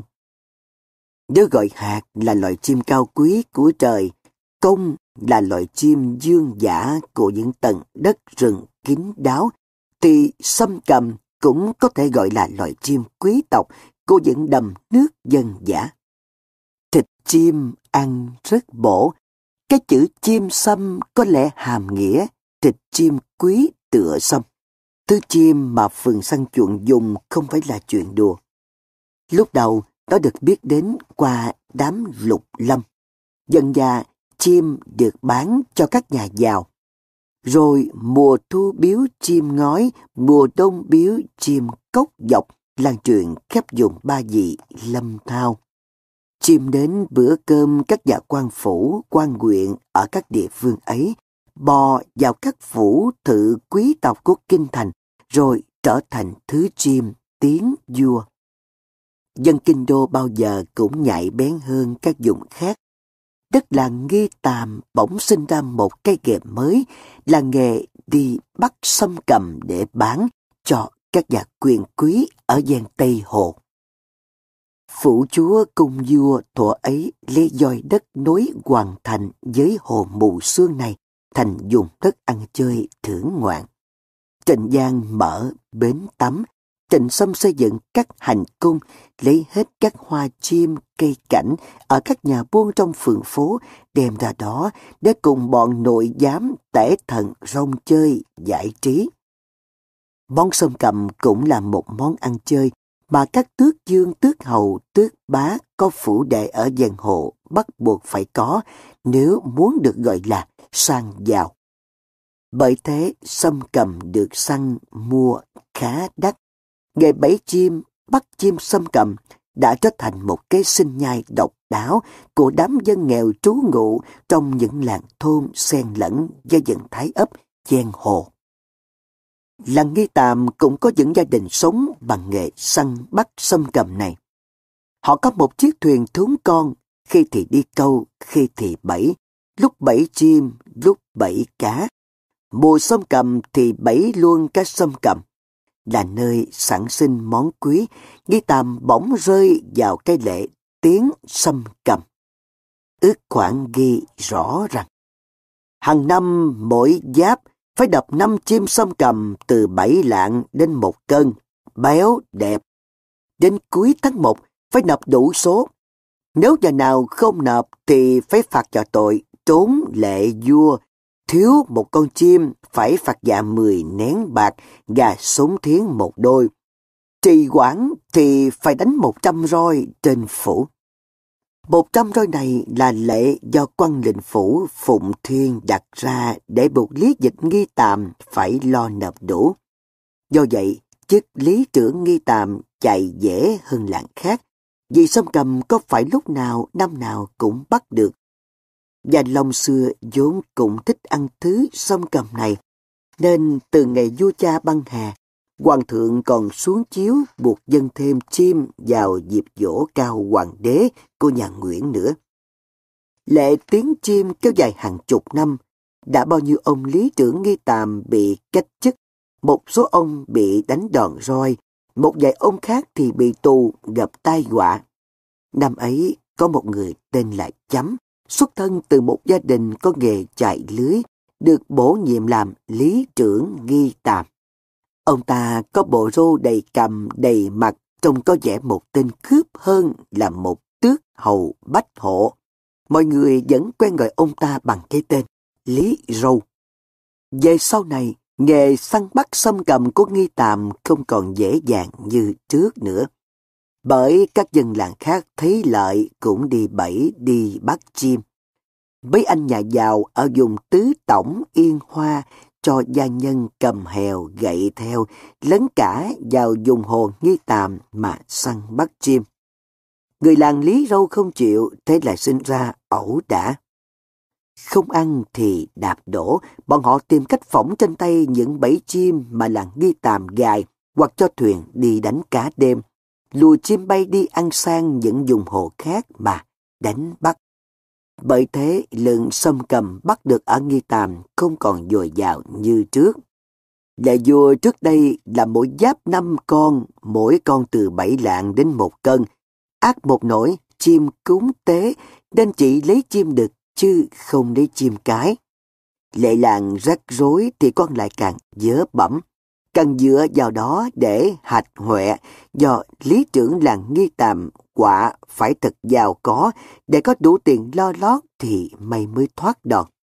Lý Râu ra làm lý trưởng lần này con ưng một phần, nhưng chính do các bô lão kỳ hào nghĩ cách mà chạy cho ông ta được ra làm việc. Lý Râu đã đi học được vài năm chữ nho, cũng có thể ứng đối được với những văn nhân mặt khách thỉnh thoảng đến chơi nhà.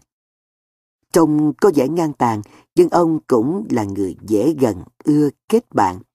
Bạn bè ông có đủ hạng người, từ những lái buôn cắm thuyền trên bến xù, bến gạ, chờ dỡ hàng để ngược xuôi đi bến khác, đến những người lông mày lưỡi mắt xích ngược như hộ pháp canh chùa. Nhà ông lúc nào cũng có khách. Ông lấy tiền của người này nuôi người kia, lấy tiền của người này giúp đỡ người khác. Ở cái đất thanh lịch này có được một ông lý hào hiệp thế, dân tình xem ra cũng mến. Như mọi năm, sau Tết cơm mới mùng 10 tháng 10, các kỳ lão nghi tạm đã phải nổi trống để bàn việc tiếng xâm cầm. Ngoài 10 con chim tiếng, Phụ Doãn Phụng Thiên năm nay bắt nộp cho phủ 10 con. Tri huyện Vĩnh Thuận cũng lấy theo thêm 10 con nữa. Lý Râu cầm tờ sức của quan quyền đọc. Râu đã muốn dừng ngược lên hết cả. Ông hầm hầm tức giận, Phức tờ trác lên chiếc kỹ sơn son thiếp vàng đã cũ, nước sơn đã mờ mịt đi dần. Đã dừng nhấn cái sự đời vào người, Lý Râu thường không giấu nổi ai. Ông mặc áo, ấp chiếc khăn xếp lên đầu, đi bàn với các đàn anh trong làng. Khi về, thấy râu ông đã bớt lẫm chởm, mặt mũi đã có vẻ hể hả một ông khách thương đang chờ ông ở nhà để về uống rượu, thấy thế liền hỏi. Còn ba có việc quan gì mà gấp vậy? Chuyện con chim xong cầm đấy mà. Chuyện người lo chưa xong lại còn lo chuyện chim. Ấy, có lo xong chuyện chim thì chuyện người mới ổn. Này ông xem tôi có tướng làm phúc thần của làng không? Sao quan bác lại hỏi câu ngạo ngược đến thế? Kỳ này tôi đem thân ra để đỡ họa cho làng. Cái đích này đang lo chạy mật gấu, hổ cốt nhân sâm để chống với một trăm roi vua phạt đấy. Nói đoạn Lý Râu bàn kể lại chuyện tiếng chim cho khách nghe rồi cười ầm lên bảo. Phen này một là được việc hay là chết. Mà chết vì nghĩa thì làng thờ. Tôi nhờ bác đón hội xem tôi có tướng phúc thần không là thế. Lý Râu đã bày ra một mẹo. Năm ấy, ông cho mua một lồng chim cuốc và chỉ mang lên huyện một lồng chín con chim sông cầm. Không có đám nha lại mà nộp thẳng cho quan huyện. Trong lúc nhá nhem tối, lại được lý trưởng đem gà thiến, gạo nếp, cá chép, bế đôi lên biếu. Quan quyền Vĩnh Thuận ưng ý lắm. con nhận chim rồi lên nộp ngay trên phủ. Trên phủ cũng được Lý Rô biếu xén gấp rưỡi quan quyện, đến hai lòng chim, các quan đều nhận trót lọt cả. quan lệnh doãn phủ ở lại, còn ban lời khen cho Lý Râu quan còn nói thêm, nếu chim vào đến sân rồng, khi đoàn người dân chiến về, Lý Râu sẽ có thưởng. Khi đoàn người áp tải đưa chim vào tiếng vua chuẩn bị lên đường, thì trên phủ mới phát hiện ra là cái lồng chim lý râu nập riêng tiếng là chim cuốc.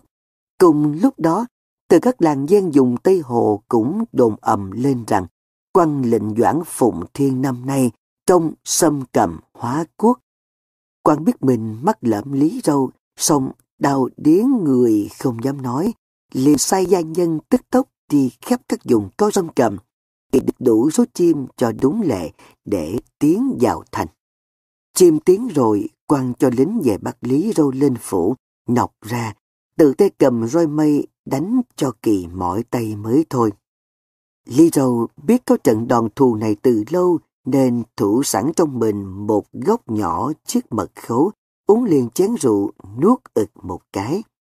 Nhờ thế mà quan đánh chán tay, lại cho say nhai đánh thêm một trăm roi nữa, mà đánh xong đi Râu chỉ quằn quại một lúc, như thể để cho rượu mật gấu thấm vào làm tan những vết roi tứa máu, nát như hai mông, rồi đứng dậy mặc quần ôm đích chào quan rồi về quan quyền định cách chức Lý Râu nhưng quan phủ ngăn lại. Hắn nói, phải cho nó nếm cái quả xâm cầm một lần nữa, ta không cần đánh, cần bắt, cần chém, mà bận tay người khác giết chết cái thằng quan ôn vật này đi mới được. Lý Râu về nhà phục thuốc chỗ đau, nhờ hàng xóm bạn bè chẳng bao lâu ông đã bình phục. Ông nhờ người làm đơn kiện quan phủ Phụng Thiên đánh ông vô cớ, lời kêu rất khẩn thiết. số được làm xong, ông dây mượn bạn bè tiền ăn đường để tiến kinh. Làng xóm cũng đưa ông chút định để giúp ông vào hầu vua. Đi đến nơi, về đến chốn, khỏi bỏ sách dọc đường. Lý Râu theo thuyền buông từ bến sông Nhị Hà đi thẳng ra biển và vào Phú Xuân. Ông hỏi tâm đường đến tư dinh bà huyện Thanh Quang, vị nữ sĩ nổi tiếng cùng quê hiện đang được vua dời vào làm cung trung giáo tập ở Kinh Thành. Nghe nói có người cùng làng cất công vào thăm, bà huyện cảm động lắm. Bà cho đón Lý Râu vào ngay, truyền người nhà khoản đãi chu đáo, sắp xếp chỗ nghỉ ngơi. Sáng sớm hôm sau, bà đã cho mời Lý Râu lên hỏi chuyện. Lý Râu lấy trong hành lý một chút quà quê. Đó là mấy vuông đuổi mỏng, dệt từ tơ làng nghi tàm, một cân chè sen và một đôi chim sâm cầm. Bà Nguyện cảm động nhìn mãi đôi chim, mắt đượm buồn và nói Thầy Lý cho ta nhiều quá.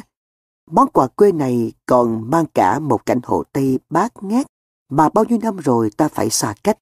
Người ta nói có xa quê mới thấy những điều trước kia mình chưa hề thấy.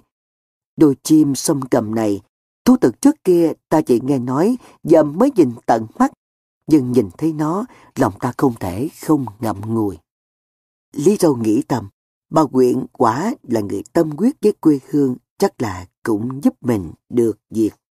Dân đó, ông nói thêm, Tây Hồ so với trước đây không còn sầm quất nữa. Hành cung ở Trấn Bắc không được tu sửa, ngày càng quan phế. Sông Bảo Khánh nơi bà chúa liễu dông thuyền ngâm thơ với ông Trạng Bùng giờ cũng sen ấu mọc chùm. Trung dần đến đó mà bẫy sông cầm. Nghe nói bây giờ ngoài ấy với giàu sang hay ăn món sâm cầm lắm.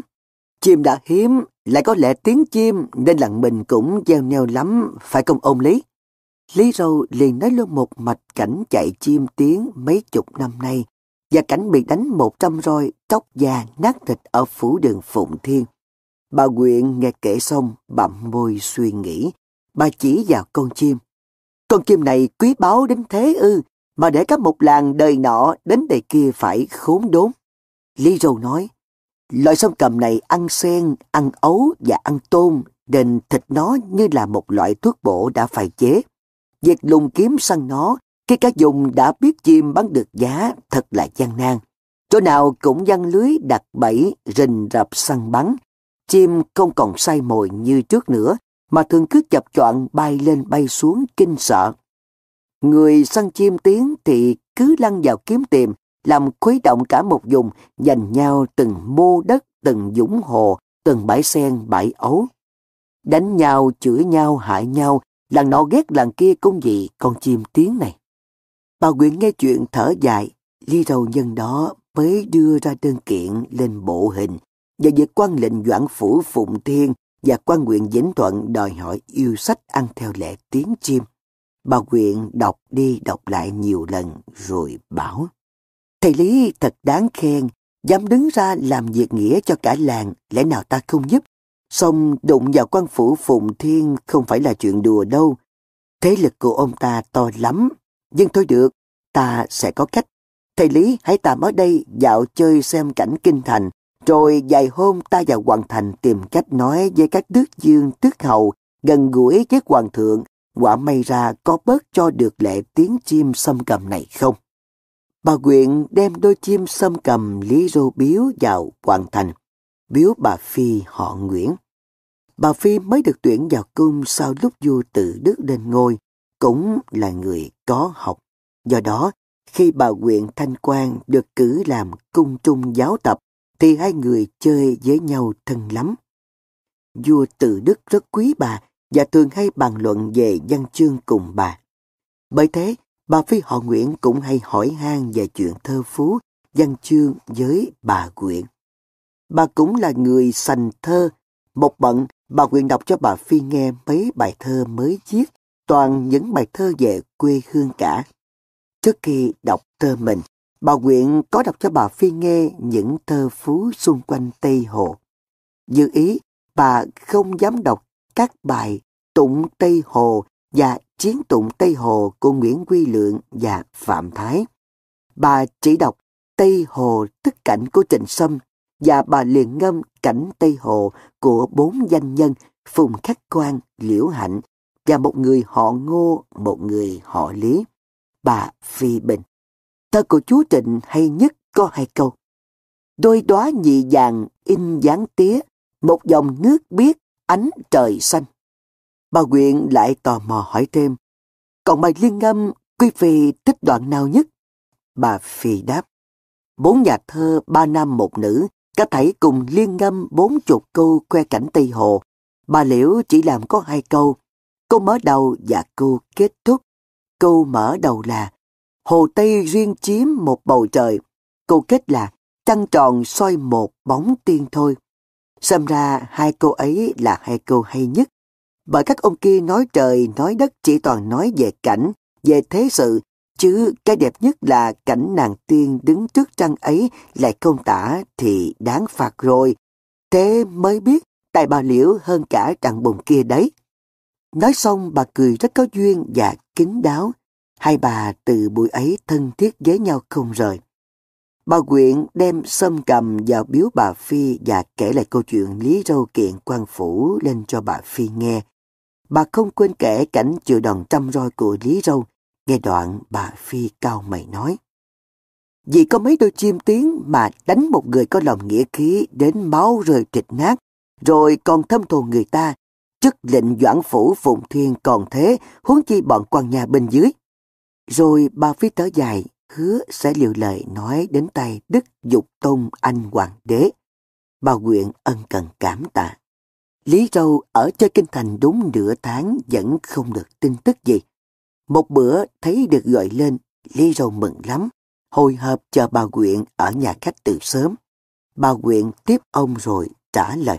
Quý Phi đã hết lòng nói với Đức Vua Ngài Ngự đã nghe nhưng còn chần chừ để bàn với các quan lo việc điển lệ đã. Riêng đơn của thầy, Ngài Ngự đã xem, được Quý Phi nói thêm vào, Ngài cũng đã nói rõ ý mình. Giang sơn này là của hoàng tộc, của hiếm quý dân vua với ý nguyện tốt của trăm họ thì có gì đáng bàn. Xong cái đáng trách là chuyện bức bách dân, sách dịu họ lắm nổi thì cũng cần phải kiềm chế. Lý Râu hỏi thêm, Thức vua không băng gì về lệ riêng của làng ta tiếng sông cầm sao, thưa bà? Được cây ngựa ban như thế thì quý lắm rồi đấy, phải giờ quý phi họ nguyện nói mới được thế. Chứ người khác khi vô đi săn chim ở giường lợi nông là dám nói xa nói xôi về chuyện chim tiếng thì có quả mất đầu. Thầy Lý cứ tạm về đi, cũng phải khôn ngoan lắm kẻo quan định doãn phủ tụng thiên lại đánh cho trăm roi dụ tiếng chim năm tới nữa. Lý Râu lo lắng ra mặt nhưng không biết làm thế nào hơn, đành phải xứ soạn hành lý xuống thuyền trở về đất Bắc. Là nghi tạm năm ấy thương ông Lý Râu chịu đòn thay cho làng, đã nổi trống đình, hô hào dân chúng, lo cho đủ số chim tiếng, để đúng ngày quan trinh xuống lấy thì sẽ nộp. Bắt được chim rồi, lại phải có người biết nuôi chim, nhồi chim, đúng theo những thứ mồi chim dẫn ăn, để giữ cho thần sắc chim tươi như chim đang bơi lượn trên hồ và béo mập như những con chim trời khỏe nhất. Làng lo lắng chu đáo như thế, nhưng ông Lý Râu vẫn phải nhờ người bạn là thổ hào tận miền sông Đà mua cho một lạng cao hổ cốt và nửa chiếc mật gấu để chuẩn bị chịu thêm trận đòn mới. quan lệnh doãn trả thù thì chim dẫu có đủ số, ngài vẫn kiếm cớ bắt nọc ra đánh được. Và dù cho lượng ngài có nở thì số rồi chi ít cũng còn một nữa. Chim đã đủ lệ, bắt về được dăm chục con, đích thần Lý Râu chọn ba chục con phân chia cho người chăm sóc. Bỗng có tiếng chiên trống báo, có quan trên đem chiếu chỉ của nhà vua về làng tuyên đọc. Các bô lão kỳ hào dội bày hương án ra để nghênh chiếu. Quan thừa sai phủ phụng thiên hướng về cửa khuyết lại ba lại rồi đọc chiếu. Tờ chiếu ban ơn vua xuống cho làng nghi tàm được miễn lệ cống sông cầm kể từ mùa xuân năm tới. Nhà vua còn dỗ về khuyên dân nghi tàm chăm chỉ làm ăn để báo đền đặc ân này của triều đình. Hoàng triều ban bố rộng cho các nơi cùng biết. Tin vui ấy lan rộng ra khắp vùng quanh Tây Hồ, nghi tạm mở hội lớn, vui chơi hát sướng liên trong ba ngày. Ông Lý Râu đem tất cả chim sông cầm ra bờ hồ thả bằng hết. Ông nói, làng ta được cởi trói luật lệ hà khắc, lẽ nào ta lại thịt chúng mày? Trai làng công kênh ông Lý Râu đi khắp làng, đằng sau là đám múa lân, múa sư tử. Ông Lý Râu biết rằng so với làng được hưởng cái may mắn thoát tội tiếng chim này, công ông đóng góp một phần, nhưng công lớn ở bà, công trung giáo tập Nguyễn Thị Hinh. Ông thưa với các bô lão trong làng xin ghi công trạng của bà trong ngọc phả để phối tờ nơi đình làng và lưu truyền mãi mãi đời sau. Cùng năm ấy, quan lệnh Doãn Phủ Phụng Thiên cũng bị đổi tiết lên mạng ngược. Khi đi đường qua nghi tàm, ông ta thoáng nghe trẻ chăn trầu hát. Đích lý râu trăm roi không nát, chim sâm cầm thịt ngọt hơn sâm, hồ tây mây kéo đen rầm, thù quan lệnh doãn còn bầm ruột gan. Câu hát ám ảnh ông ta lên tận biên giới. Một năm sau, phần do Sơn Lam chướng khí, phần do bị ám ảnh bởi các chuyện rắc rối trên đường quạng lộ, quan lệnh doãn lăn ra chết. Đúng vào dịp từng đàn xâm cầm lũ lượt kéo về kiếm ăn đen đầy một góc hồ Tây.